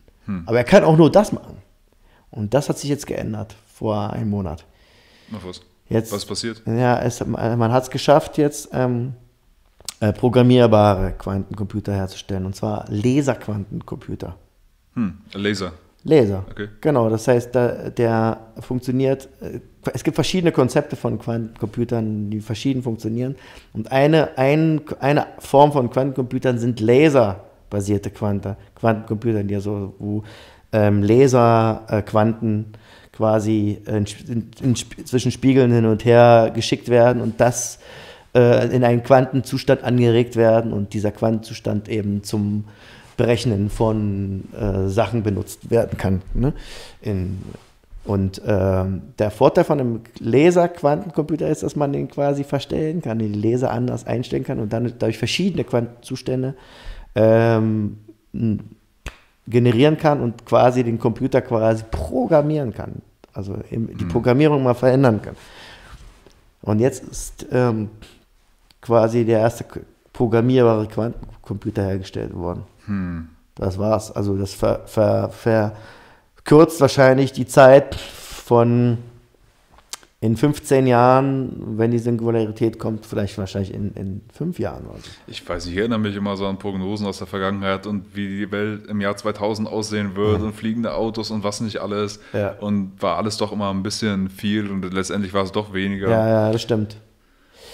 Aber andere Sachen wiederum sind schneller gewesen, als man sich hätte denken können. Guck dir Social Media oder ein Smartphone, also vor 40 Jahren hat jemand gesagt, dass in 20 Jahren Leute mit so Bildschirmen und Touchscreens rumlaufen, hätten nie gesagt, nee, dann kommt eher lieber das und das, weißt du? Dann sind eher fliegende Autos möglich. Weißt du? Die Leute, unser Verständnis für was möglich ist und was nicht möglich ist, ist sehr, sehr davon abhängig, wo es sogenannte wissenschaftliche Quantensprünge gibt. Und die Quantencomputer an sich sind schon ein Quantensprung in dem Sinne. Also dass Quantencomputer überhaupt möglich sein werden, vor 20 Jahren hieß es, vor 25 Jahren wurden Quantencomputer überhaupt erst postuliert, dass sie möglich sind. So, ja? Und dann ging es ratzfatz und innerhalb von 10 Jahren gab es die ersten Quantencomputer. Die gibt es seit 15 Jahren, gibt es jetzt Quantencomputer. Und die werden, und da hieß es auch, ganz schön aufwendig und Kühlung bei minus 270 Grad, also, was man nicht alles machen muss. Und das kostet ja so viel Energie, das ist überhaupt nicht praktikabel, bla bla. Und schwuppdiwupp, da werden immer wieder kleinere Erfindungen, hunderte von Erfindungen gemacht, um das Ganze, den Prozess der Machbarkeit zu beschleunigen, und schwuppdiwupp schrumpft so ein Quantencomputer plötzlich zu so einem Gerät, welches schon in einen Schrank passt, nicht vorher in einen Raum oder sowas. Ja. Und damit konnte keiner rechnen damals. Die Leute haben auch gesagt, vor 15 Jahren, also Quantencomputer in 50 Jahren, wird ein Quantencomputer bei dir in deinem Wohnzimmer stehen. Nein, jetzt mit den Laserquantencomputern wirst du wahrscheinlich so schnelle Computer jetzt in 10 Jahren schon bei dir im Wohnzimmer stehen haben. Aber auch die KI. Ich meine, letztlich ist es nur ein Werkzeug, KI ist auch ein Werkzeug, und ich habe nicht vor dem Werkzeug an sich Angst, sondern davor, was die Leute da reingeben und was sie damit machen, oder ob das jetzt in den Händen von ganz wenigen ist oder ob wir alle damit umgehen können. Vergiss es. Nicht kontrollierbar. Es gab jetzt auch eine wissenschaftliche Studie von einem hochkarätigen Wissenschaftsteam, vor ein paar Monaten, die haben jetzt jahrelang daran geforscht, 5 Jahre lang daran geforscht, und sind zum Ergebnis gekommen, dass eine KI mit sehr, sehr hoher Wahrscheinlichkeit nicht kontrollierbar ist. Das heißt, sobald sie da ist, kannst du nicht kontrollieren. Selbst Eindämmungsprozesse, also dass du dich hinter einer Firewall versteckst oder alles mögliche. Aber ich weiß nicht, das sind ja Prognosen letztendlich. Ich meine, Menschen programmieren die KI. Und man weiß nicht, was sich daraus entwickeln wird. Also die haben so eine Studie gemacht, über Jahre lang alles Mögliche, und haben versucht, Konzepte zu entwickeln, wie man so eine KI quasi eindämmen könnte. Ja. Und immer wieder kam irgendeiner mit einer Idee, wie man dann da rausbrechen könnte. Und wenn du schon als Entwickler einer Eindämmung einer KI schon auf Ideen kommst, wie du die Eindämmung umgehen kannst, dann wird die KI sie erst recht finden. Aber Menschen geben ja der künstlichen Intelligenz auch eine gewisse Macht und sagen wir Befugnisse und so weiter, und dann muss man denen ja einfach nicht, sag ich mal, die Macht geben, alles zu lenken und irgendwie unabhängig zu sein. Du kannst ja immer noch einen Schalter haben, wo du das Ding einfach ausschalten kannst. Ja, aber wenn die KI es geschafft hat, durch irgendwelche anderen Prozesse, die dir nicht bekannt sind, sich zu replizieren. Das ist dann die Singularität. Genau. Ja, da meine ich, davon rede ich ja. Die Singularität, du weißt, wenn die Singularität, eine dieser Ergebnisse dieser Studie war noch, wenn die Singularität kommt, merken wir es nicht. Die ist dann schon davor passiert, und die KI hat dir nur vorgegaukelt, dass sie noch keine Singularität ist. Ja. Der Computer ist heimlich intelligent geworden und hat es mir nicht erzählt. So ist, genau, so ist es. Du wirst es nicht merken. Wenn die KI, weil Quantencomputer sind so schnell. Eine quantencomputerbasierte KI wäre so schnell, die wird wahrscheinlich innerhalb von, ab dem Moment, wo sie quasi den Intelligenzpunkt eines Menschen erreicht, bis zu dem Moment, wo die 100.000-fache Intelligenz des Menschen erreicht, das sind wahrscheinlich nur Sekunden oder Minuten. Ja, so ähnlich beschreibt es auch Ray Kurzweil und so, aber ich glaube es erst, wenn ich sehe. Lieber nicht. Das willst du nicht sehen. Also wir müssen jetzt schon eigentlich daran arbeiten und Gremien bilden und Wissenschaftsgremien, die sich mit diesem Problem jetzt beschäftigen. Das ist ein total unterschätztes Problem. Also es gibt ja diese Theorie auch, dass es deswegen wahrscheinlich auch keine hochentwickelten Zivilisationen wahrscheinlich in unserer Galaxie gibt, weil die sich ab dem Moment immer selbst vernichtet haben, als die Singularität kam. Oder dass es diese Voids gibt, zwischen den Clustern gibt es leere, unerklärbar noch leere, riesige leere Löcher, wo nichts drin ist, keine Materie, nichts, Voids genannt. Und dass man vermutet, dass es eventuell sich selbst replizierende Neumann-Naniten, Schwarmintelligenz, Superintelligenzen sind, die einfach alles auffressen, die ganze Sonnen, ganze Galaxien wegfressen. Künstliche Intelligenzen, die durchgedreht sind? Genau, die sich einfach nur durch das Universum durchfressen. Okay, das ist eine interessante Theorie. Hast du auch mal gehört dafür, dass es sehr viel Evidenz dafür gibt, dass es schon lange Kontakt gibt zu allen möglichen, sag mal, Alien-Spezies, und die New York Times, Washington Post sogar, haben in den letzten Jahren darüber berichtet, über Videos von dem US-Verteidigungsministerium und Leute, die da ernsthaft dran forschen, so wie Richard Dolan. Er sagt, es gibt im Grunde eine abtrünnige, er nennt es Breakaway Civilization, eine abtrünnige Zivilisation, die Zugang hat zu wissenschaftlichen Daten und Technologie, die wir gar nicht haben. Und es ist schon, also Weltraumreisen sind schon lange am Start, aber das ist irgendwie, und das ist dann nochmal so ein Level von Realität, da denke ich mir, okay, ja, das ist natürlich auch wieder Game Changer, und hier geht es nochmal wieder ganz woanders lang, und so langsam wird es rangetragen an die Bevölkerung. Und unter anderem auch durch Tom DeLonge, der vom Blink-182, der Frontman. Hast du das mitbekommen, dass er diese To the Stars Academy gegründet hat? Ja, das habe ich auch mitbekommen. Ja. Wo er dieses Thema ja an die Öffentlichkeit ranbringen will, und das kam überhaupt erst so an die Öffentlichkeit, weil er seine E-Mails in den WikiLeaks-E-Mails waren von John Podesta von der Demokratischen Partei, wo Tom DeLonge mit John Podesta geschrieben hat und ihm meinte, ich kann dir helfen, dass die Jugend dir wieder mehr vertraut, weil die sind ja gerade so zynisch gegenüber der Regierung. Und Tom DeLonge erzählt jetzt, ja, also die Leute vom Nationalen Sicherheitsapparat haben ihn unter ihre Fittiche genommen und die ihm erzählt, schau mal Junge, wir hatten schon ewig Kontakt, aber wir wollten es den Leuten nicht verklickern, damit es keine Panik gibt. Und außerdem wussten wir auch nicht genau, ob es jetzt die Sowjets sind oder nicht. Deswegen wollten wir erstmal den Deckel drauf halten. Aber so langsam müssen wir diese Informationen einfach rauslassen an die Leute. Und wir haben übrigens im Hintergrund mit allen Staaten auf der Welt daran gearbeitet, Waffen zu entwickeln, wenn die Aliens mal wiederkommen, dass wir denen was entgegensetzen können. Und über dich und du aus der Kunstschiene kommst und so, wollen wir das so langsam an die Leute weiter. Und das findet auch jetzt gerade statt. Und diese ganzen Veröffentlichungen waren so in den letzten Jahren. So. Und dass das Pentagon da so langsam Videos rauslässt, wo sie dann Sachen zeigen, die offensichtlich intelligent gesteuert sind und offensichtlich nicht von Menschen sind. Ja, es gibt ganz viele nicht aufgeklärte Sachen, was das angeht. Also, aber das mit dem Tom DeLonge da, deswegen einige Verschwörungstheoretiker sagen ja dann auch, dass er da irgendwie mit den satanistisch da verbunden ist, mit diesen Podesta-E-Mails und so. Egal, auf jeden Fall, so grundsätzlich, wenn du jetzt 100 Wissenschaftler fragst, gibt es außerirdisches Leben, dann werden 99% sagen, 99 und 100, ja, es gibt außerirdisches Leben. Also die Wahrscheinlichkeit ist einfach sehr, sehr hoch. Rein von der Wahrscheinlichkeit her. Von der Wahrscheinlichkeit her und so einzigartig scheint Leben ja auch nicht unbedingt zu sein. Also es gibt auch die neuesten Forschungen, wie was die ganzen Basen angeht, also die woraus Genmaterial besteht, aus diesen Basen, dass sie einfach in Unmengen im Weltall rumschwirmen.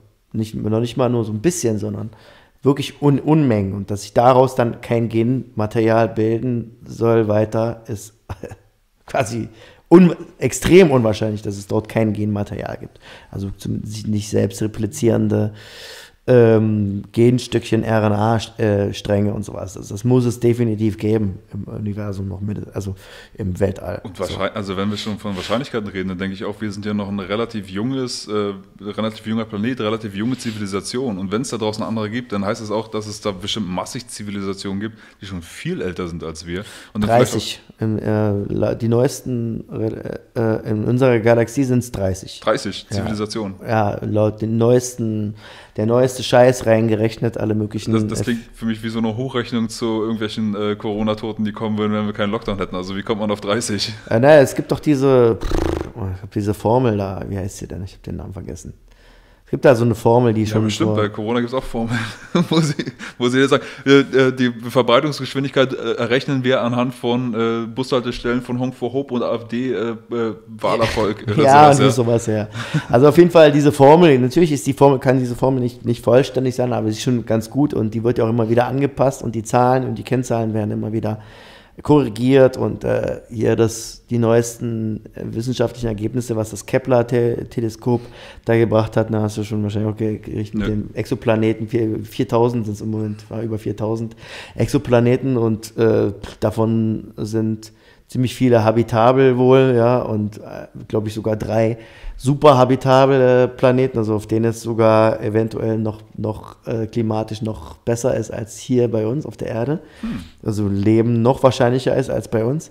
Und wenn man das dann hochrechnet, ergibt sich dann eben so ungefähr die Zahl, wie viele Planeten es gibt dann in der Galaxie, bei denen Leben möglich ist und davon dann wie viel davon, ist auch noch ein Faktor, wie viel davon intelligentes Leben ist. Und dann noch nicht nur Intelligenz, sondern auch Zivilisation, weil uns Menschen gibt es ja jetzt schon, den Homo sapiens gibt es ja 300.000 Jahre und die meiste Zeit dieser 300.000 Jahre waren wir nicht technologisch, sondern lebten in der Steinzeit quasi. Also obwohl wir genauso intelligent waren vor 300.000 Jahren wie jetzt. Ja? Das heißt, also Intelligenz reicht immer noch nicht aus, sondern Intelligenz muss sich auch noch einer bestimmten kulturellen Entwicklung durchlaufen, bis es dann zu einer Technologie wird. Ist das Gehirn nicht gewachsen irgendwie der Menschen in der Zeit? Ist das Gehirn nicht die Gehirnvolumen und so? Nee, der Homo sapiens, wie du jetzt da sitzt und ich, wie hier da sitzt, uns gab es schon so vor 300.000 Jahren. Ja, das wissen wir aber auch, mit den 300.000 Jahren erst jetzt. Vorher waren es irgendwie 200.000 und dann haben sie irgendwie Knochenfunde und so weiter in Marokko. Und jetzt, das ist auch gar nicht so lange her. Also diese Menschheitsgeschichte, dass man das nochmal irgendwie um 100.000 Jahre hat, also das da auch gerade jetzt. Und ich denke mir, wenn die ständig irgendwie so Sachen korrigieren, wer weiß, was man dann noch alles korrigieren muss. Ja, dann muss man immer. Diese Younger Dryas Impact Hypothesis da vor 13.000 Jahren, dass auf einmal 1000-jährige Eiszeit und dann ist mittlerweile immer mehr Evidenz dafür, dass halt ein Riesenkomet eingeschlagen hat, der was auch immer vorher war, natürlich vernichtet hat. Und vielleicht hatten wir vorher auch schon Hochzivilisationen, die dann auch Göbekli Tepe oder so gebaut haben vor 12.000 Jahren. Woher wussten die das? 15.000 Jahren. Göbekli Tepe, die neuesten Erkenntnisse, über 15.000 Jahre alt. Das wäre vor dem Younger Dryas. Ja, definitiv. Ja. Das wäre merkwürdig, weil sie, die haben gesagt... mehrere Schichten, die gehen bis 15.000 Jahre. Die ältesten Schichten haben die datiert. Vielleicht haben die dann, sag ich mal, vor 13.000 Jahren nochmal was drauf gebaut. Die haben mehrfach drüber gebaut. Was vorher schon da war. Bei Göbekli Tepe haben die Göbekli Tepe ist errichtet auf mehreren anderen. Also der Platz ist scheinbar eine Kultstätte, die viel älter ist. Vor 15.000 Jahren schon da Menschen hingewandert sind und es als Kultstätte benutzt haben. Und auf dieser Kultstätte ist eben eine weitere Kultstätte errichtet worden ist, also so wie die Kaaba. Die größte monolithische Struktur, die wir heute kennen, also so wie Stonehenge, nur viel größer und halt noch viel älter. Naja, Göbekli Tepe ist ja riesengroß, ist ja nicht nur dieses eine Teil, ist ja ein ganzes Areal, was noch nicht freigelegt ist. Die wird 30, 40 Jahre dauern, bis die das alles freigelegt haben. Hm. Und die Schichten, die noch darunter sind, bis 15.000 Jahre eben noch länger, da muss man ja auch noch machen. Man kann es ja nicht zerstören, erstmal freilegen und dann muss man da, also es dauert ewig, bis wir da an die Informationen kommen. Und genauso ist es ja mit der Kaaba. Die Kaaba ist ja auch ein uralter Tempel, der wahrscheinlich 4000 Jahre alt ist. Ja. Also seit 4000 Jahren dort schon Sachen gesammelt wurden. Aber ja, um zurückzukommen hier auf Aliens. Also ich glaube, es gibt Aliens, ob Aliens hier sind oder schon mal da waren. Puh, ich weiß nicht, wenn ich jetzt so ein bisschen, wenn ich den Bundestag einschalte, nein, kleiner Scherz. Aber wer ist noch dieser Holzarbeiter in den USA, der dann, jetzt fällt mir sein Name nicht ein. Aber es gibt so viele Geschichten, die denke ich, so plausibel sind. Er war dann mit seinen Kollegen da im Wald und sie sagen, da war was. Und er war dann für Tage weg und er sagt, wo er war. Und die wurden schon angeklagt, dass sie ihn angeblich umgebracht haben sollen. Und sie sagen, nein, da war aber dieses Ding und so. Und er erzählt in Details diese ganzen Geschichte. Und das ist nur ein Beispiel von vielen. Oder wo auch irgendwie in Afrika, wo ein ganzes Dorf, da kommt was runter in Australien und die ganze Schule sieht das und so weiter. Oder die Phoenix Lights und was nicht alles. Also es gibt echt das Ding da mit den Australiern, das habe ich auch, das habe ich auch. Das ist auch alles interessant. Also es gibt da zwei Sachen natürlich, die man da erklärt, wo man sagen kann, so als Faktenchecker, so ja, okay, das eine kann man sich einbilden, die Einbildungskraft des Menschen ist auch sehr groß, das stimmt. Es gibt auch Fälle, wo sich die Leute sowas auch eingebildet haben und es gibt auch kollektive Einbildungen, also dass selbst in Gruppen und was gesehen haben, aber gleichzeitig irgendwie einer gesagt hat, das ist ein UFO, dann haben alle anderen das gleich auch als UFO, speichern die das auch als UFO ein, obwohl es kein UFO ist, ne? Obwohl es ja vielleicht nur ein Wetterballon ist oder was, keine Ahnung. Also die kollektive Massenhysterie sozusagen oder Gruppenhysterie kann da verändernd wirken. Aber es gibt viele Videos, auch diese Weltraumaufnahmen von der NASA und. Es, vor allem auch erstaunlich viele NASA-Astronauten sagen, sie haben Aliens gesehen. Warum sollten die das machen? Ja, oder das auch Piloten für mich, im Zweiten Weltkrieg diese Foo Fighters gesehen haben. Ja, genau. Also, die da einfach nebenher fliegen und dann wollen sie die angreifen und plötzlich gehen ihre elektrischen Systeme nicht mehr, als würden die genau wissen, dass sie jetzt vorhaben, die anzugreifen. So, und denken sich, was geht hier ab? Genau, also die Berichte, dass der eine, ich glaube, H.P. Conrad oder so, der auf dem Mond war auch, der hat ja auch gesagt, dass die dort, als sie auf dem Mond waren, dass sie das erste Mal auf dem Mond waren, die waren ja nur 2 Stunden bei der ersten Landung auf dem Mond, ne? 2 oder 3 Stunden. Wusstest du das? Nee. Die hatten eigentlich vor, da 3 Tage oder sowas zu bleiben, aber sind dann nur ein paar Stunden dort geblieben. Ich weiß nicht, 2 oder 3. Und dass der Grund dafür war, dass der Grund dafür war, dass die Aliens in ihre Gehirne gegangen sind und ihnen befohlen haben, jetzt bitte wegzufliegen. What? Das hat einer der NASA- Mondarastronauten so gesagt. Kannst du dir. Krass. Und ich meine, warum sollte der das? Ist der bescheuert oder was? Ist der senil? Kriegt der irgendwann mal einen Rappel? Wird er irgendwann mal irre? Ich meine, warum sollte er sowas erzählen?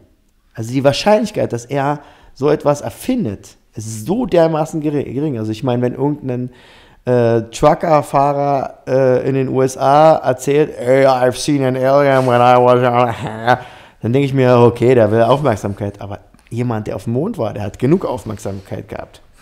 Der sagt sowas nicht einfach so. Also, und übrigens, er war ja nicht der Einzige. H.P. Conrad dann, ich glaube, mindestens 2 andere. H.P. Conrad, den Namen habe ich noch nie gehört, aber der war nicht beim ersten Mal dabei, oder? Doch, ich glaube, der war eben oben in dem H.P. Conrad. Nee, das war doch Buzz Aldrin, ist nur rumgeflogen und dann waren das Edgar Mitchell und, wer ist der andere? Der erste Mann auf dem Mond. Neil Armstrong. Waren das nicht die 3? Conrad? Ich weiß nicht, der Name sagt mir gar nichts. H.P. Conrad war es. Ich weiß nicht, vielleicht war der auch bei Apollo 12 dabei. Also kann sein, dass es bei Apollo 12 da war. Mhm. Entweder der, also ich glaube, es war auf jeden Fall einer, der oben in dem Modul war. Also sind ja immer drei geflogen, einer war oben in dem Orbit-Modul und zwei sind immer gelandet. Ja. So von den, also sind ja insgesamt 18 Menschen zum Mond geflogen. Von denen wir wissen. Okay, von denen wir wissen. Aber okay, es gab noch mehrere Vormissionen, die sind auch schon um den Mond geflogen. Also sind mehr Menschen beim Mond schon gewesen als 18, ich glaube. Über 20 auf jeden Fall. Und auf dem Mond selbst waren nur 12. So, von dem wir wissen. So. Und ich glaube, H.B. Conrad war einer, der oben in dem Modul war. Und hat aber dann irgendwie meinte, dass der wohl den Befehl bekommen hat. Und, keine Ahnung. Also ja, die waren im Gehirn drin und meinten, schnell weg bei den anderen. Die haben auch gehorcht irgendwie. Die haben die mind-controlled irgendwie so. So. Kennst du Ingo Swan? Nee. Der hat Remote Viewing entwickelt mit der CIA. Ach so, über die Augen das Ding, ne? Remote Viewing, wenn du sagst, was an einem anderen Ort ist, ohne dass du wirklich da bist. Und du gehst dann rein intuitiv durch so eine Psi-Fähigkeit. Ja. Und er meinte, er hat dieses Buch veröffentlicht in den 90ern. Das heißt auf Englisch Penetration, auf Deutsch Geheimsache Mond. Und er sagt, er wurde in den 70ern kontaktiert, als das Apollo-Projekt schon abgebrochen wurde, was er aber in dem Moment gar nicht wusste. Und weil es ja eigentlich sehr populär war, aber es wurde abgebrochen. Offizielle Erklärung war, ja, wir haben kein Interesse mehr, keine Ahnung, egal. Und er wurde kontaktiert und er wusste nicht, von wem. Und am Telefon hieß es dann nur, wir haben von ihren Fähigkeiten gehört und wir hätten einen Job für sie, irgendwie $1.000 am Tag oder sowas. Und was natürlich schon damals auch massig viel Geld war. Dann meinte er, okay, und dann war das, meinte er so James-Bond-mäßig, musste er zu so einem Telefon, wurden sie verfolgt? Nein, dann geht es jetzt hier und da hin. Und dann war er in einem Auto, sie haben eine Tüte über den Kopf gezogen, sind irgendwo hingefahren, mit so, meinte er, zwei so Hardcore-Athleten, Secret Agent, was auch immer. Und er meinte, dann ging es irgendwann super tief runter, also wahrscheinlich Deep Underground Military Base, aber und dann so, Herr Swan, Sie schauen doch mit Koordinaten, wir können Sie das für uns mal bitte auf dem Mond machen? Er meinte, ja klar, warum nicht? Haben die mir Koordinaten gegeben, er fängt an und fängt dann an, Strukturen zu beschreiben. Und der meinte, in dem Moment, ich muss hier falsch liegen, also das geht ja nicht. Und dann haben sie ihm gesagt, machen Sie einfach weiter, ist okay. Und dann hat er verschiedene Ziele da bekommen, hat das alles beschrieben und dann hat er nachher gesagt, ey, da sind zwei Leute und die zeigen gerade auf mich. Brechen Sie das ab, brechen Sie das sofort ab. Und dann meinte er, hat er hinterher gesagt, Moment mal, aber haben Sie jetzt erwartet, dass ich da was sehe? Keine Antwort. Aber Sie waren doch schon da oben. Warum geht ihr denn nicht einfach wieder dahin? Keine Antwort. Moment mal, die haben euch gesagt, ihr sollt wegbleiben, oder? Anscheinend brauche ich Ihnen nichts erklären. Sie verstehen das ja schon von alleine. Ja, aber was ihn am meisten gewurmt hat, war noch nicht mal, dass er da was gefunden hat, sondern dass diese Leute auf ihn gezeigt haben. Denn er macht das ja auch auf der Erde. Und so wie er das versteht und so wie ich das verstehe, ist er mit seinem Astralkörper, mit seinem geistigen Körper unterwegs. Und wenn der jetzt quasi bei uns, er ist mittlerweile tot. Aber wenn er das jetzt hier machen würde, wäre er hier in diesem Raum. Und wenn wir, sag ich mal, so feinfühlig wären, könnten wir hier wahrnehmen, hier ist eine Präsenz, hier ist eine Energie, hier ist ein feinstofflicher Astralkörper. Ja. Aber die Menschen nehmen das in der Regel nicht wahr. Die auf dem Mond, die haben das aber wahrgenommen. Die haben ihn gesehen, die haben auf ihn gezeigt. Und das sind welche und die haben Fähigkeiten, die wir nicht haben. Und am Ende des Buches geht er dann so auf subliminale Beeinflussung. So ja, in Kinos, so verkaufen die Colas, nehmen die kurz was einblenden und so weiter. Und das hat super funktioniert. Denkt ihr nicht, dass die das heute nicht auch noch so machen? Und ich denke, warum geht er auf einmal auf subliminale Beeinflussung? Erst später habe ich gecheckt, er wollte andeuten, dass vom Mond aus, und das ist jetzt hier wieder so David Icke-mäßig, aber dass da die Menschen subliminal beeinflusst werden und diese ganze Geschichte und er erzählt, ja, der Mond ist auch kein natürliches Objekt. Und dann gibt es dieses die Buch von Wissenschaftlern, Who Built the Moon? Das ist eigentlich komplett unmöglich, dass dieser Mond dort ist, wo er ist. Es sei denn, er wurde künstlich irgendwie dorthin gebracht und wenn du da was drauf prallen lässt, dann ist das wie so ein Gong, als ob das hohl wäre und so weiter und so weiter. Und du kommst hier echt in Crazyland, aber keine Ahnung. So, das sind einfach Menschen mit Erfahrung, Wissenschaftler, Geschichten, so, das findet auch statt in dieser ganzen komischen Realität, in der wir uns hier befinden, ja? Ja, also, ja, jetzt haben wir uns ganz schön verschwurbelt. jetzt die Faktenchecker, die jetzt unser Video von Anfang an geguckt haben bis hierher, werden jetzt sagen, ich wusste es, Schwurbler. Weißt du so? Nee, tatsächlich ist, wie gesagt, als ich diese Wissenschaftler übrigens da getroffen habe in Australien, die haben mir... Wir sind genauso wie du jetzt hier. von allen möglichen Themen hin zu auch zu Aliens gekommen, und die meinten da auch tatsächlich, dass die Wissenschaftler kennen, die sagen, dass die schon mit Alien-Technologie arbeiten, dass es sie gibt und dass es keine Spinnerei ist. Und natürlich, dass niemandem gesagt werden kann aus diversen Gründen. Also wenn man Leuten erzählt, warum sagen die es nicht, ist doch eigentlich plausibel. Wenn es so wäre, würden sie es uns nicht sagen, weil sie ja schon drin verstrickt werden, weil sie ja, wenn sie Alien-Technologie benutzen, im Prinzip den Vorwurf sich gefallen lassen müssten, warum das jetzt nicht zu unseren es geht um Macht. Warum sollst du anderen deine Karten zeigen, wenn du es nicht musst? So ist es. Ja, also das zum Beispiel... Und wenn sie es jetzt offenbaren, so wie bei TTSA, dann machen sie es immer mit diesem Spin. Mit dem Spin, der nationale Sicherheitsapparat hatte von Anfang an eine gute Absicht und wir machen das nur, um zu helfen, und sie legen nur das offen, was sie offenlegen wollen, um sich irgendwie besser darzustellen. Also so sieht es für mich aus. Ja, also insofern, ich weiß nicht, wo das alles jetzt... wo das hier mit Corona hinführt und ob dann irgendwelche Aliens da, der Kontakt zu Aliens, ich sag's mal so, wenn wir den jetzt, wenn man den jetzt offenlegen würde, dass es ihn gibt, was würde es denn verändern? Ich meine, es kommt doch darauf an, wie es gemacht wird. Ich meine, du könntest, glaube ich, heutzutage einen irgendwie genetisch manipulierten, und diese Experimente finden garantiert schon ewig statt, Menschen mit irgendeinem zukunftsfuturistischen Flugobjekt, das aber auch von Menschen gemacht wurde, irgendwie auf dem Reichstagsplatz landen lassen und sagen, ich bin Prinz Habui von Klingonistan oder so, ja. Und dann du kannst eine Geschichte erfinden oder die Aliens greifen uns an. Also theoretisch ist jedes Szenario könntest du künstlich irgendwie schaffen. Ah ja, genau. Davon habe ich auch schon gehört. Es gibt ja jetzt mittlerweile in der Schwurbler-Szene diese Idee, dass das nächste Ding, womit die uns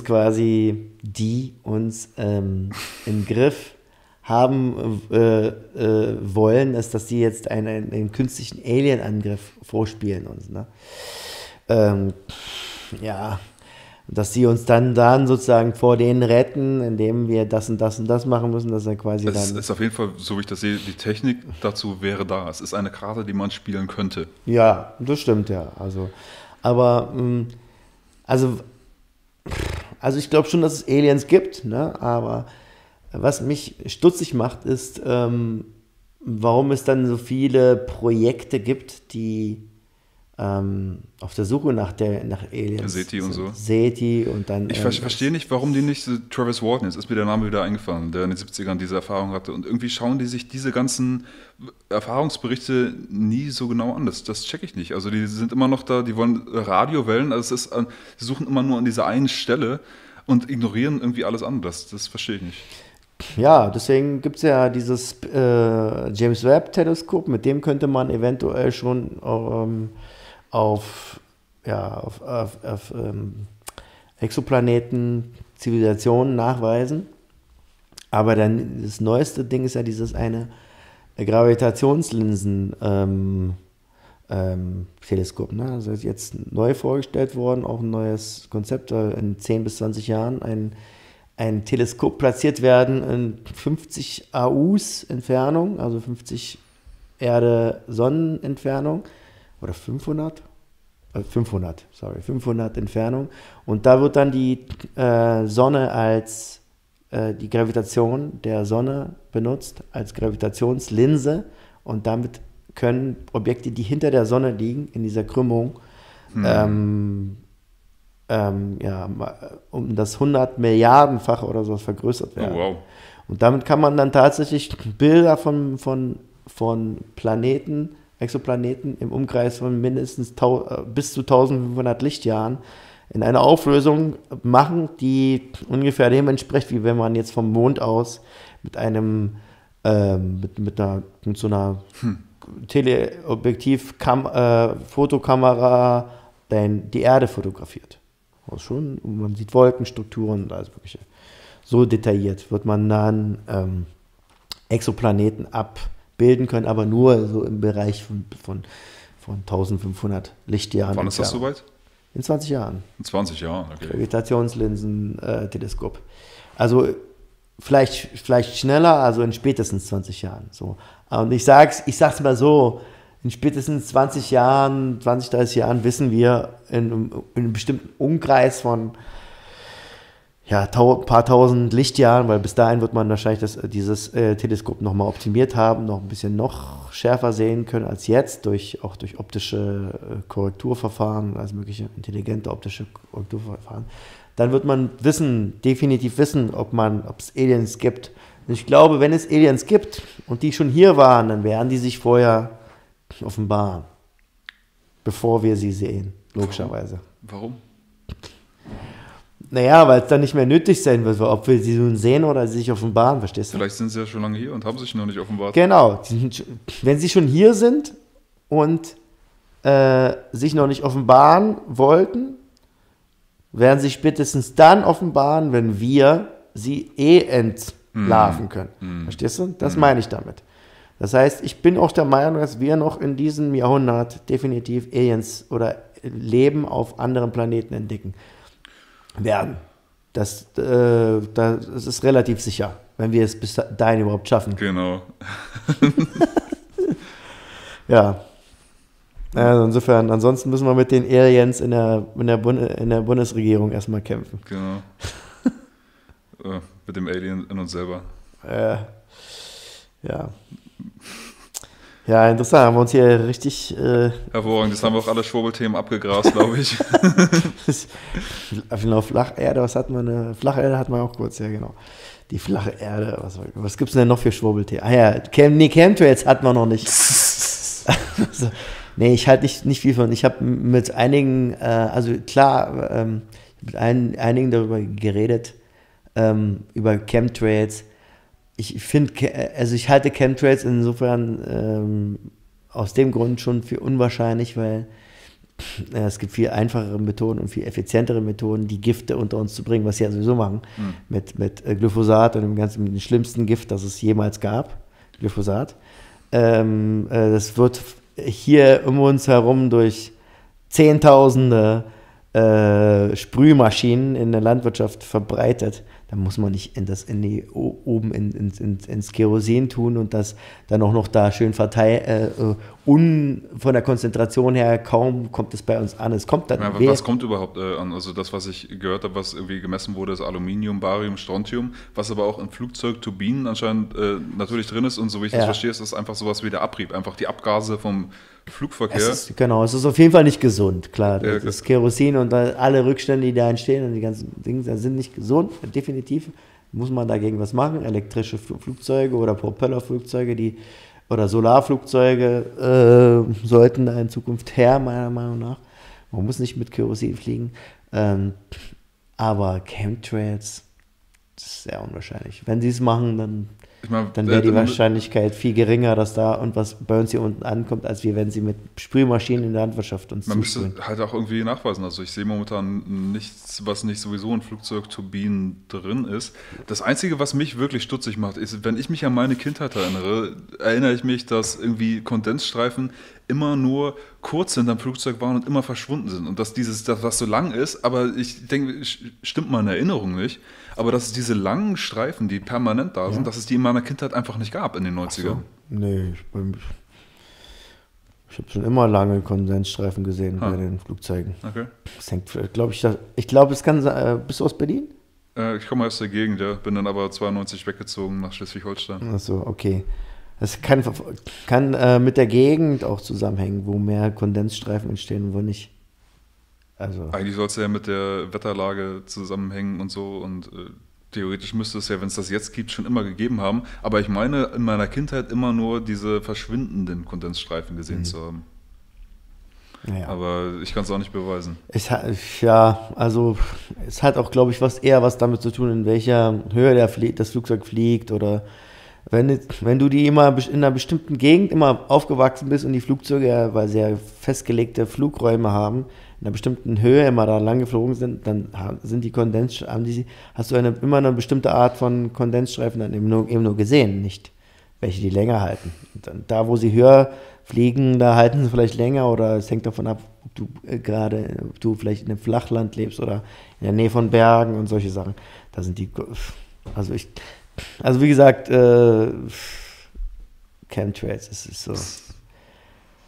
Also, aber es wird geplant, jetzt Bill Gates will die Sonne verdunkeln, um uns vom Klimawandel zu retten. Und er, natürlich nicht nur er, auch die CIA und wer ist nicht noch alles dabei. Und ich denke, super safe, weil die Sonne, Sonnenlicht brauchen wir auch gar nicht. Und Pflanzen brauchen das ja auch gar nicht. Ist schon okay, dunkel das mal für alle ab, das stört mich auch überhaupt nicht. Ich mein, bringt die Dunkelheit über uns. Gates um. Auf einer Skala von 1 bis 10, wie böse bist du? Ich will die Sonne verdunkeln.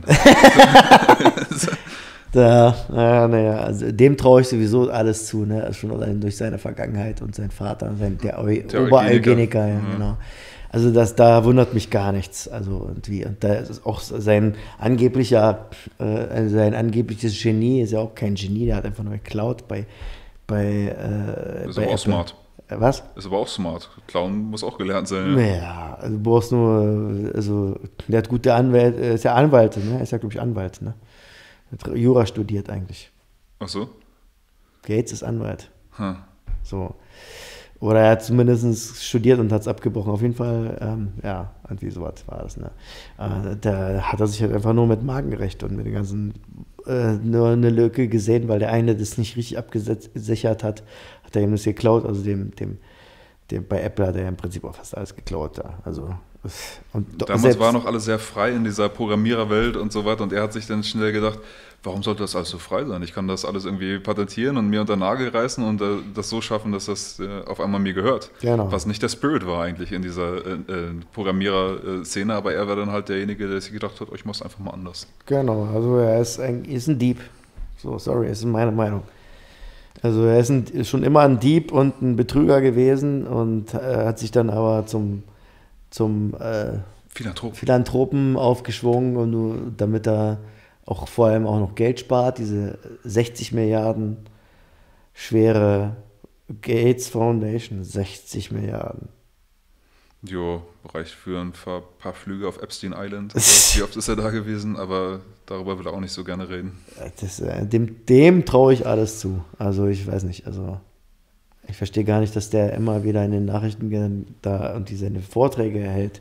Aber dann siehst du schon, dass die Medien einfach dementsprechend auch schon... Weil es an der Oberfläche geleckt ist, weil er in seinen, wie sagt man, unbedrohlichen Erscheinungen und er ist immer ganz sanft und redet immer von Hilfe und so. Und ja. Das ist alles gespielt.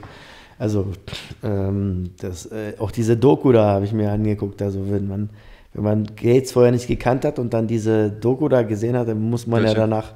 Auf Netflix, diese Netflix-Doku. Keine Ahnung. Ja, es ist von diesem einen Regisseur, der auch schon so also ein Oscar-Preisträger.